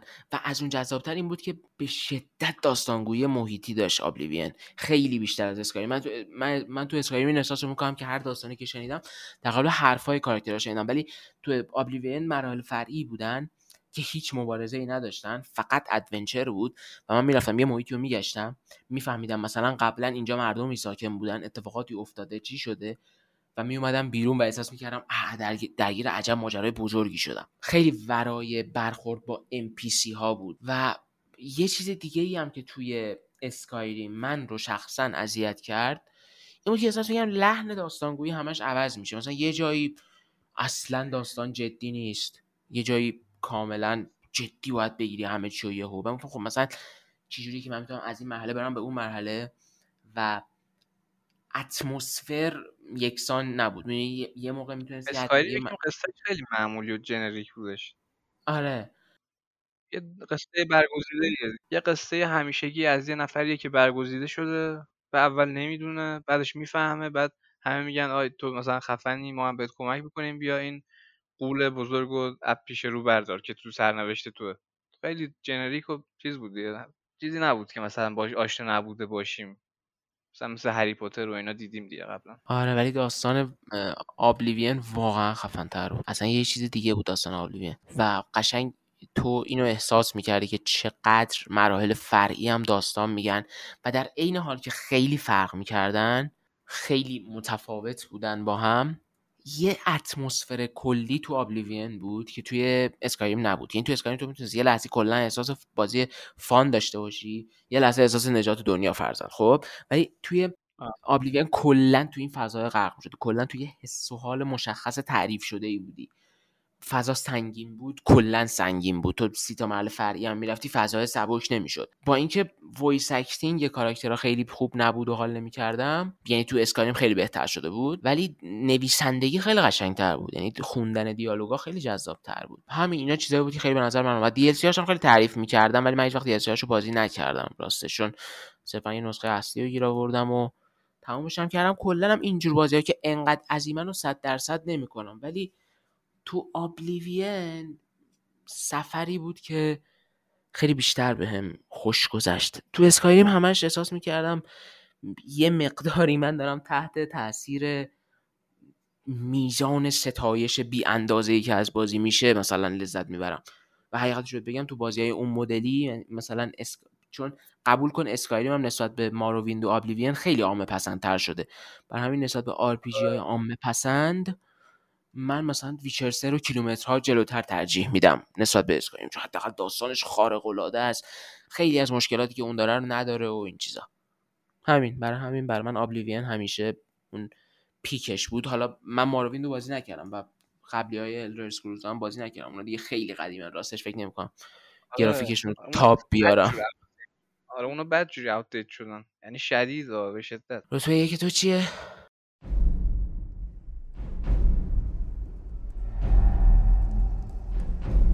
You should have acted. They're already here. The Elder Scrolls told of their return.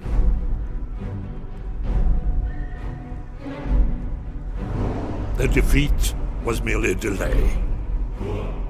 To the time after Oblivion opened, when the Sons of Skyrim would spill their own blood. But no one wanted to believe believe they even existed. And when the truth finally dawns, it dawns in fire.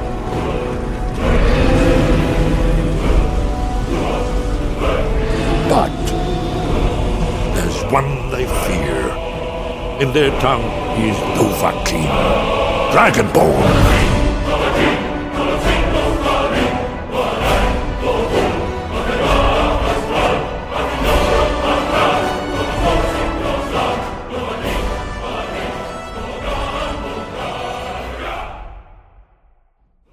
الدر اسکرولز واقعا یه مجموعه نفیسیه کلا که هر نسل از گیمرها باش آشنا میشن و یه سفری رو باش تجربه می‌کنن. مثلا از همون همین سه‌گانه آخر دیگه Morrowind Oblivion و Skyrim. قشنگ سه نسل قبل از ما با Elder Scrolls آشناست. مثلا Skyrim Elder Scrolls نسل ماست. Oblivion هم تقریبا نسل ماست. مثلا Morrowind دیگه مثلا قبل از نسل ماست.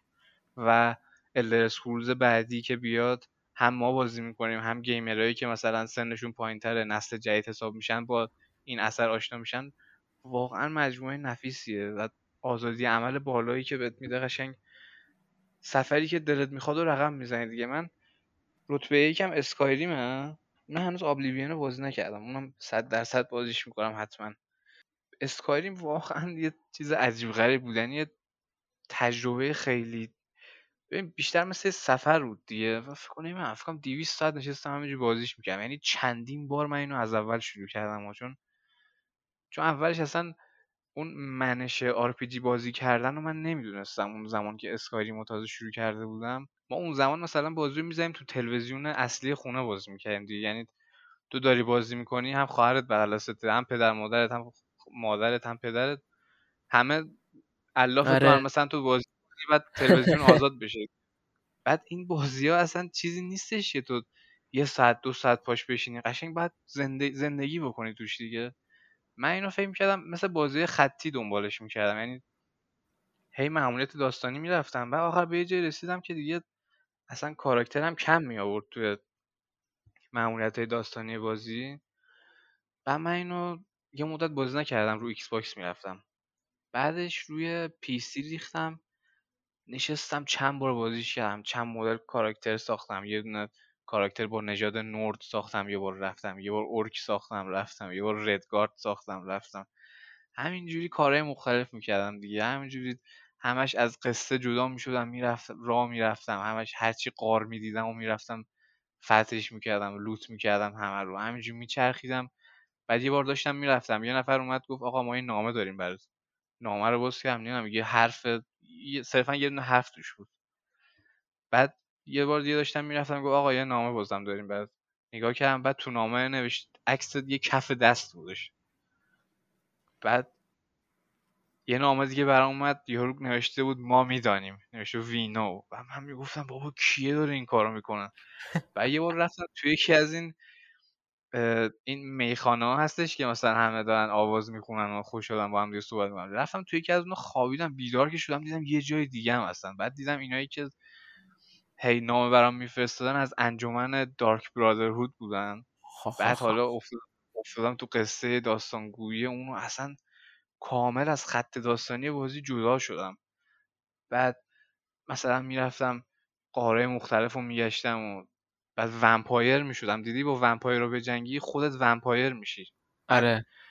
می‌رفتم خودم رو درمان می‌کردم. بعد تو شهر می‌رفتی همه vampire ها رو میکشتن. اصلا خیلی یه زندگی عجیب غریبی بود. بعد تو می‌تونستی مثلا ازدواج بکنی. یه DLC اضافه می‌کرد تو می‌تونستی خونه بخری خونه بسازی. و یه DLC دادش که تو می‌تونستی تو گروه شکارچی های ومپایرا بری بعد کلا یه خط داستانی عجیب غریبی رو دنبال می‌کردی. خیلی فضای دراکولاتور جالبی داشت. اصلا خیلی داستان جالبی بودی. اون جنگ داخلی بین امپریالا و اون گروه اولفریک استورم کلاک بود اسم یارو. اون جنگ داخلی رو مثلا دنبال می‌کردی می‌رفتی تو یکی از حزبای مختلف. کلا خیلی تجربه جالبی بود که اصلا بدون مشکلم نبود. مشکلم داشت خیلی هم مشکل داشت. ببین بازی مثلا یه جاهایی تو می‌تونستی ببینی چقدر همون گفتم چند دقیقه پیش دیگه که مثلا چقدر سیاه چاله های مختلف دارن فضاهاشون copy paste میشه یا اینکه مثلا داستانش خیلی معمولی و generic بود یا اینکه کلی مشکل فنی و باگای عجیب غریب و اینا داشت. ولی بازم اون بازی تو رو ول می‌کرد دیگه. می‌گفت هر کاری که دلت می‌خواد بکن. یعنی حتی اجازه می‌داد که تو بری یکی از شخصیت های داستانی و انقدر بزنی تا جونش به آخر برسه. یعنی حتی اجازه می‌داد که تو شخصیت اصلی داستان رو همینجور بگیری بزنیش. البته تو اسکایریم نمیذاش بکشیش. یه نکته ای که من سر ماروویند یادم رفت بگم اینه. تو ماروویند تو می‌تونی شخصیت های اصلی داستانی رو بکشی. خب؟ بی خیال وقتی داری خدا وقتی داری جونش رو به آخر میرسونی اون پای می‌نویسی که آقا این یه شخصیت اصلی داستانه. می‌خوای الان سیو بکن بعد چند دقیقه بعد اینو کشتی لود بکن که بازی خراب نشه. خب اگه تو این کارم نمی‌کردی میکشتی می‌گفته شما این کار رو انجام دادی از جهنمی که برای خودت ساختی لذت ببر. چنین چیزی. یعنی یعنی فوش می‌داد بازی فرض کن اینو تو بازی الان بذاری. مردم آره، میکشنت. به خدا اصلا طرف شکایت می‌کنن ازش. تجربه که از می‌داد تو دنیاش زندگی بکنی واقعا خاطر انگیز بود برام. با مشکلاتی هم که داشت خیلی دوران خوبی رو برام ساخت که هیچ وقت واقعا یادم نمیره بود. به خاطر همین گذاشتم تو شماره یک. واقعا دوستش داشتم. واقعا فراموش نشدنی نشدنی بود برام تجربهش الانم انقدر چی میگن کلا دنیای اسکایریم و باکا و ایناش انقدر میم شده هر چند وقت یه بار می‌بینم یاد اون موقع میفتم خندم می‌گیره خیلی دوران جالبی بود. ببین امیدوارم قسمت بعدی که می‌سازه واقعا اون جادوی همیشگی رو داشته باشه بعد ده سال. خیلی عجیبه ها. ببین ال اسکروز آبلیوین 2005 فکر کنم اومد. اسکایریم 2011 2006 اومد. اسکایریم 2011 اومد. حالا الدسکوز بعدی 2025 مثلا می‌خواد بیاد خیلی فاصله اگه. بیاد باور کن اگه بیاد. اینا هنوز خیلی اول کارم بابا. اینا دارن انجینشون رو بروز می‌کنن حاجی خیلی خیلی طول می‌کشه لامصب. و حالا چیزی که بر من جالبه می‌خوام ازت یه سوال بپرسم. اول اینو به بچه ها بگم که اگه می‌خوایم ما حمایت کنین برین تو قسمت detail description about details هرچی که هست. دو تا لینک هست می‌تونین از اون حمایت کنین. خیلی تاثیر می‌ذاره رو پادکست چون خیلی وقت و انرژی می‌بره ساختش. و ما بعد از یه سری کارهای دیگه هم بزنیم که بیایم اینجا. در نتیجه قطعا حمایت تاثیر خودشو می‌ذاره. جدا از اون علی می‌خواستم ازت یه سوال بپرسم. اگر این یه فرض مطمئن نیستم اینطوری باشه و به نظر من هم از خیلی جهات اینجوری نمیشه ولی فرض کن. تک تک بازی هایی که نام بردی franchise هایی که نام بردی قطعی قطعی اعلام میشه که دیگه به هیچ عنوان روی PlayStation عرضه نمیشن. خب به خاطر خریداری شدن توسط مایکروسافت. در اون حالت تو فرض کن مجبوری فقط یه کنسول بخری. نمی‌تونی جفتاشو با هم بخری. همش فرضه. مجبوری یه کنسول بخری. و بازی Bethesda هم دیگه تا ابد واقعا فرض کن نمیان روی PlayStation الان PlayStation می‌خوای یا Xbox ببین من فکر کنم بازم PlayStation رو ترجیح بدم چون کلا خیلی دلایل زیادی دخیله دیگه. یکی اینکه خب ما با اکوسیستم PlayStation اومدیم جلو و خب من همچنان بازی های انحصاری PlayStation رو ترجیح میدم به وضعیت حال حاضری که Xbox داره. و حالا گفتی اگه تک تک اینا انحصاری بشن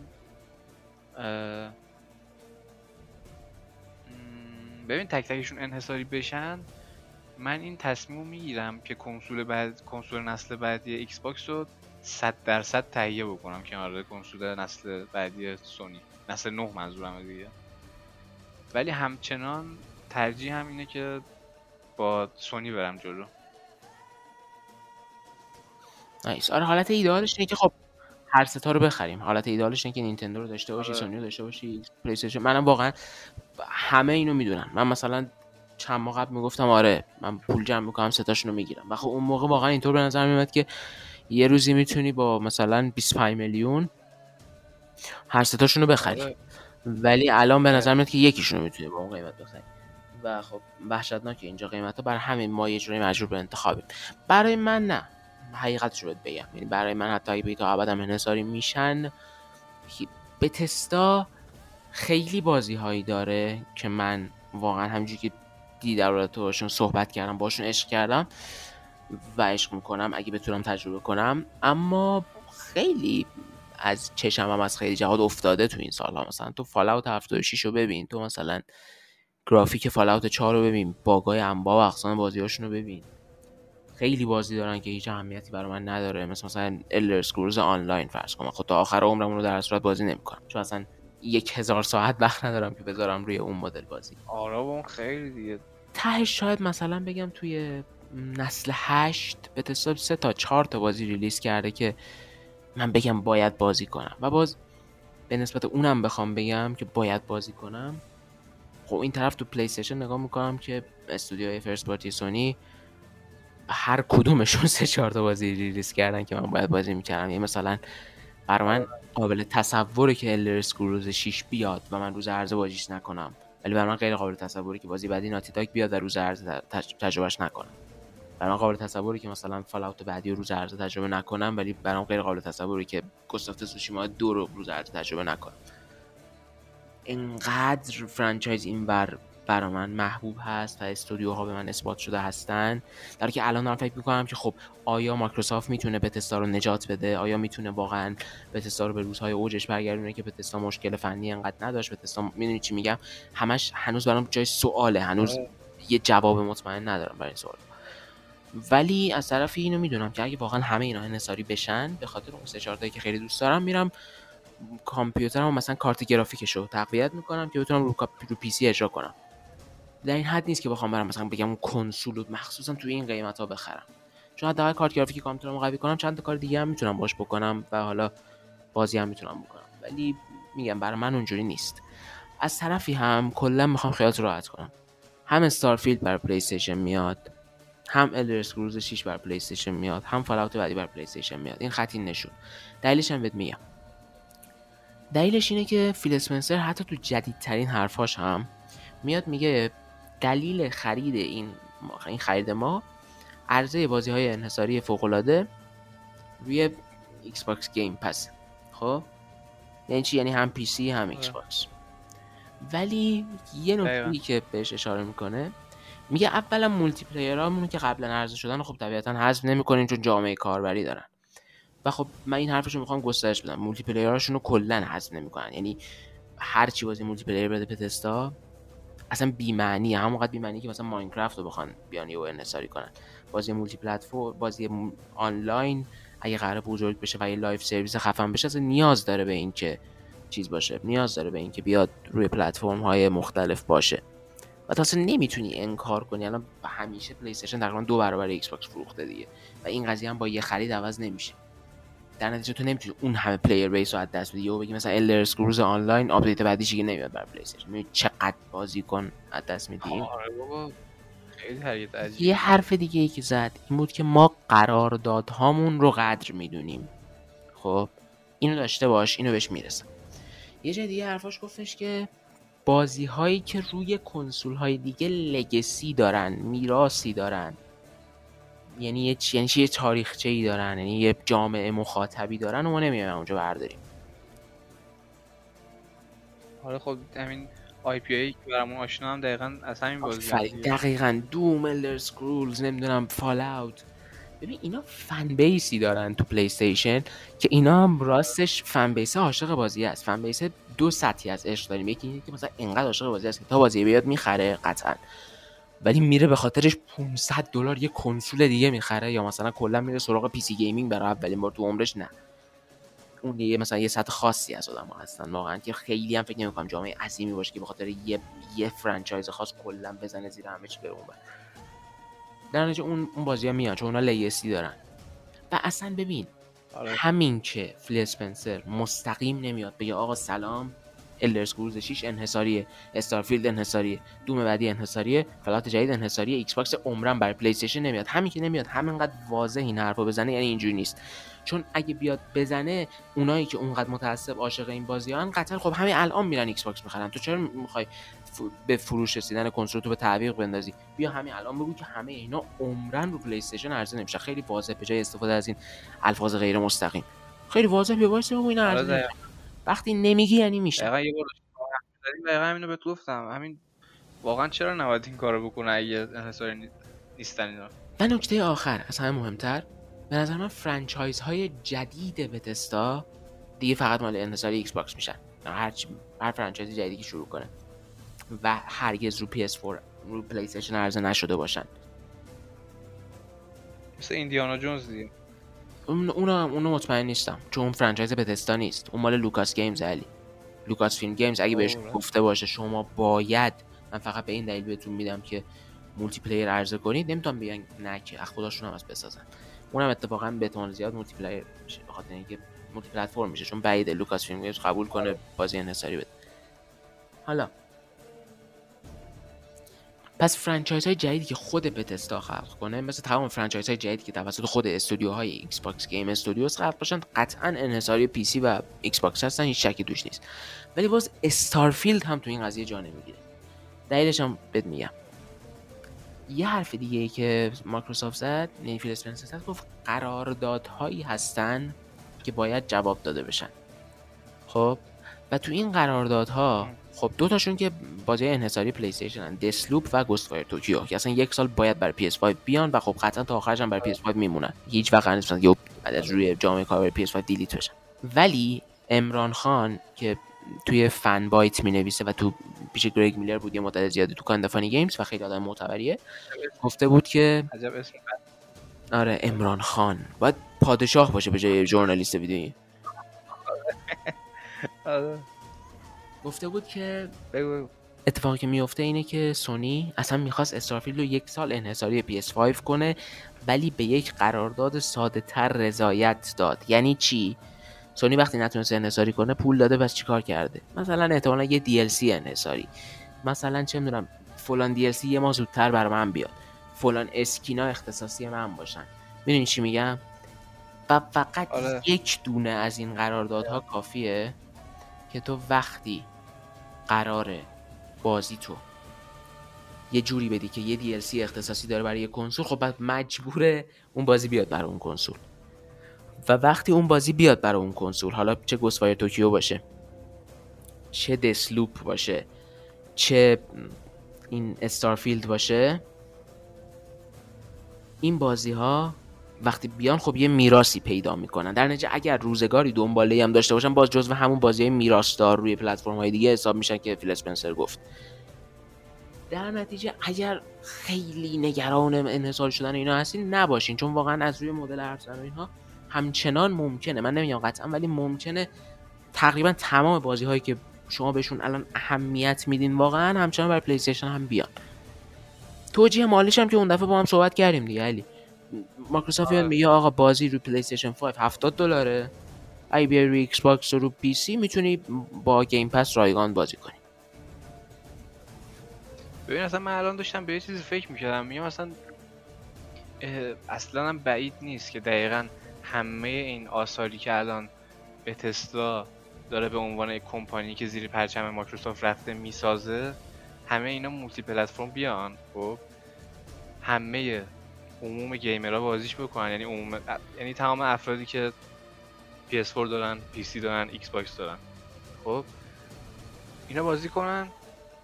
مایکروسافت بگه آقا اینو بازی کردی؟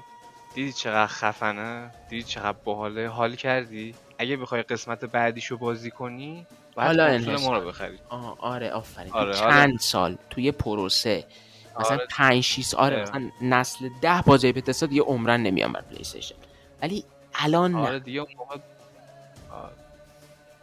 بعد در مورد سوالی هم که پرسیدی ازم گفتی اگه تک تکشون انحصاری بشن کدوم می‌خری؟ من مثلا مثلا شخص من چون مثلا طرفدار بازی های open world و immersive simulator هم مثل Skyrim مثل Starfield یا مثل Witcher Cyberpunk چنین بازیایی آقا همه بازی Bethesda اینجوری نیستن دیگه. مثلا شاید شاید Elder Scrolls اینجوری باشه که من بخوام روز اول روز عرضه بازی کنم. شاید Fallout هفت...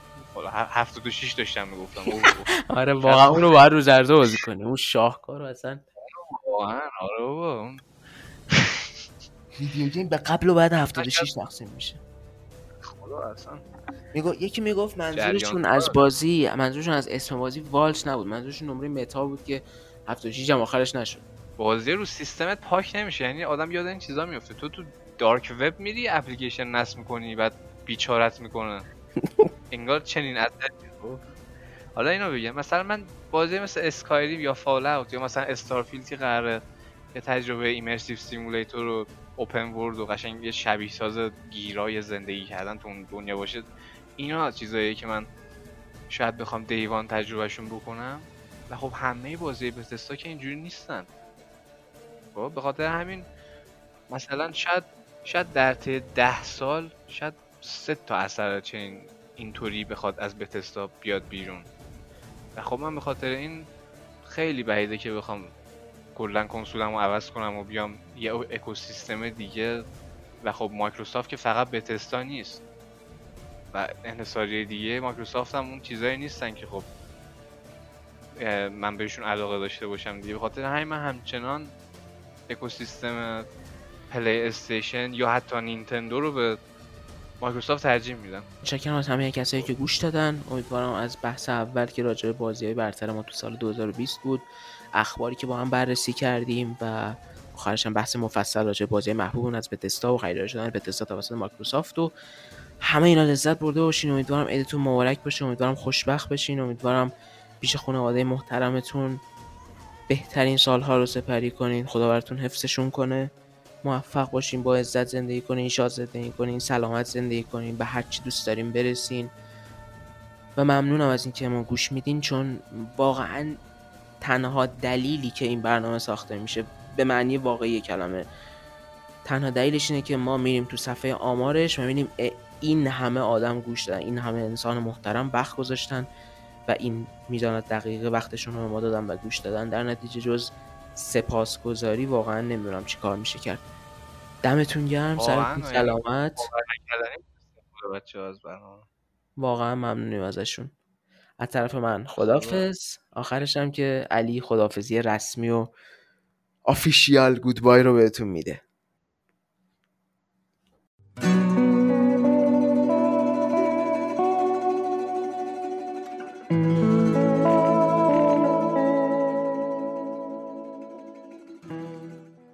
بچه ها مرسی تو این اپیزودم با همون همراه بودین. نمی‌دونیم چطوری بگیم که چقدر قدردان همراهیتون هستیم و مایه افتخارمونه که ما رو برای گذراندن اوقات فراغت و سرگرم شدنتون انتخاب می‌کنین. این سومین اپیزود از پادکست تریپل ایندی بود و اولین اپیزود ما تو سال 1400 به رسم ادب فرارسیدن سال نو رو بهتون تبریک میگم. سال 99 یه دوره عجیبی از تاریخ بود برامون برای همه مردم دنیا راستش رو بخواین. فارغ از اتفاقات بعضا خوب یا خوشایندی که احتمالا یه سریامون تو این سال تجربه کردیم متاسفانه تعداد خیلی زیادی از تک تک ما من. شما که داری به این پادکست گوش میدی و تمامی مردم دنیا یه سری از عزیزانمون رو از دست دادیم و سال عجیبی رو طی کردیم. واقعا نمی‌خوام هیچ آرزوی عجیب و خاصی بکنم صرفا از صمیم قلب دعا می‌کنم که سال 1400 بتونیم به زندگی نرمال برگردیم. و کنار اشخاصی که دوستشون داریم کنار خانواده و عزیزانمون سالم باشیم دیگه. فکر کنم واقعا دیگه آرزوی عجیب و غریبی نباشه که بخوام تو 1400 هممون به همون زندگی عادی که قبلا داشتیم دوباره برگردیم. دوباره بچه ها برن مدرسه دانشجو برن دانشگاهشون مردم برگردن سر کار. دیگه کسی از اینکه به دوستش دست بده نترسه. کسی از اینکه سفر می‌کنه نترسه. واقعا فکر می‌کنم چیز عجیبی نیست. نمی‌دونم شاید عجیب باشه واقعا. امیدوارم که امسال به زندگی نرمالمون برگردیم واقعا. خب اگر از این فضای غم و تبریک عید اینا بزنم بیرون. بچه اگه این اپیزود دوست داشتین تو هر پلتفرمی که بهش گوش دادید لطف کنید اون رو like و subscribe کنین. Apple Podcast هم, هم که هنوز ما رو به رسمیت نشناخته که خب خیلی عجیبه. ما سه تا اپیزود رفتیم و این پلتفرم همچنان ما رو تایید نکرده. من نمی‌دونم چی بگم. و اینکه بعد اگه دوست دارید از Triple Indie حمایت بکنین ما تو قسمت description پادکست لینک های گذاشتیم که از طریق اون می‌تونید حمایتمون بکنید. حمایتتون شدیدا بهمون قوت قلب میده و تاثیرش به صورت آنی روی کیفیت پادکست و صد البته محتوای کانال یوتیوبمون خواهید دید. مرسی که تو این اپیزودم با همون همراه شدید. سال نو رو بهتون تبریک میگم. مراقب خودتون باشین. یا حق.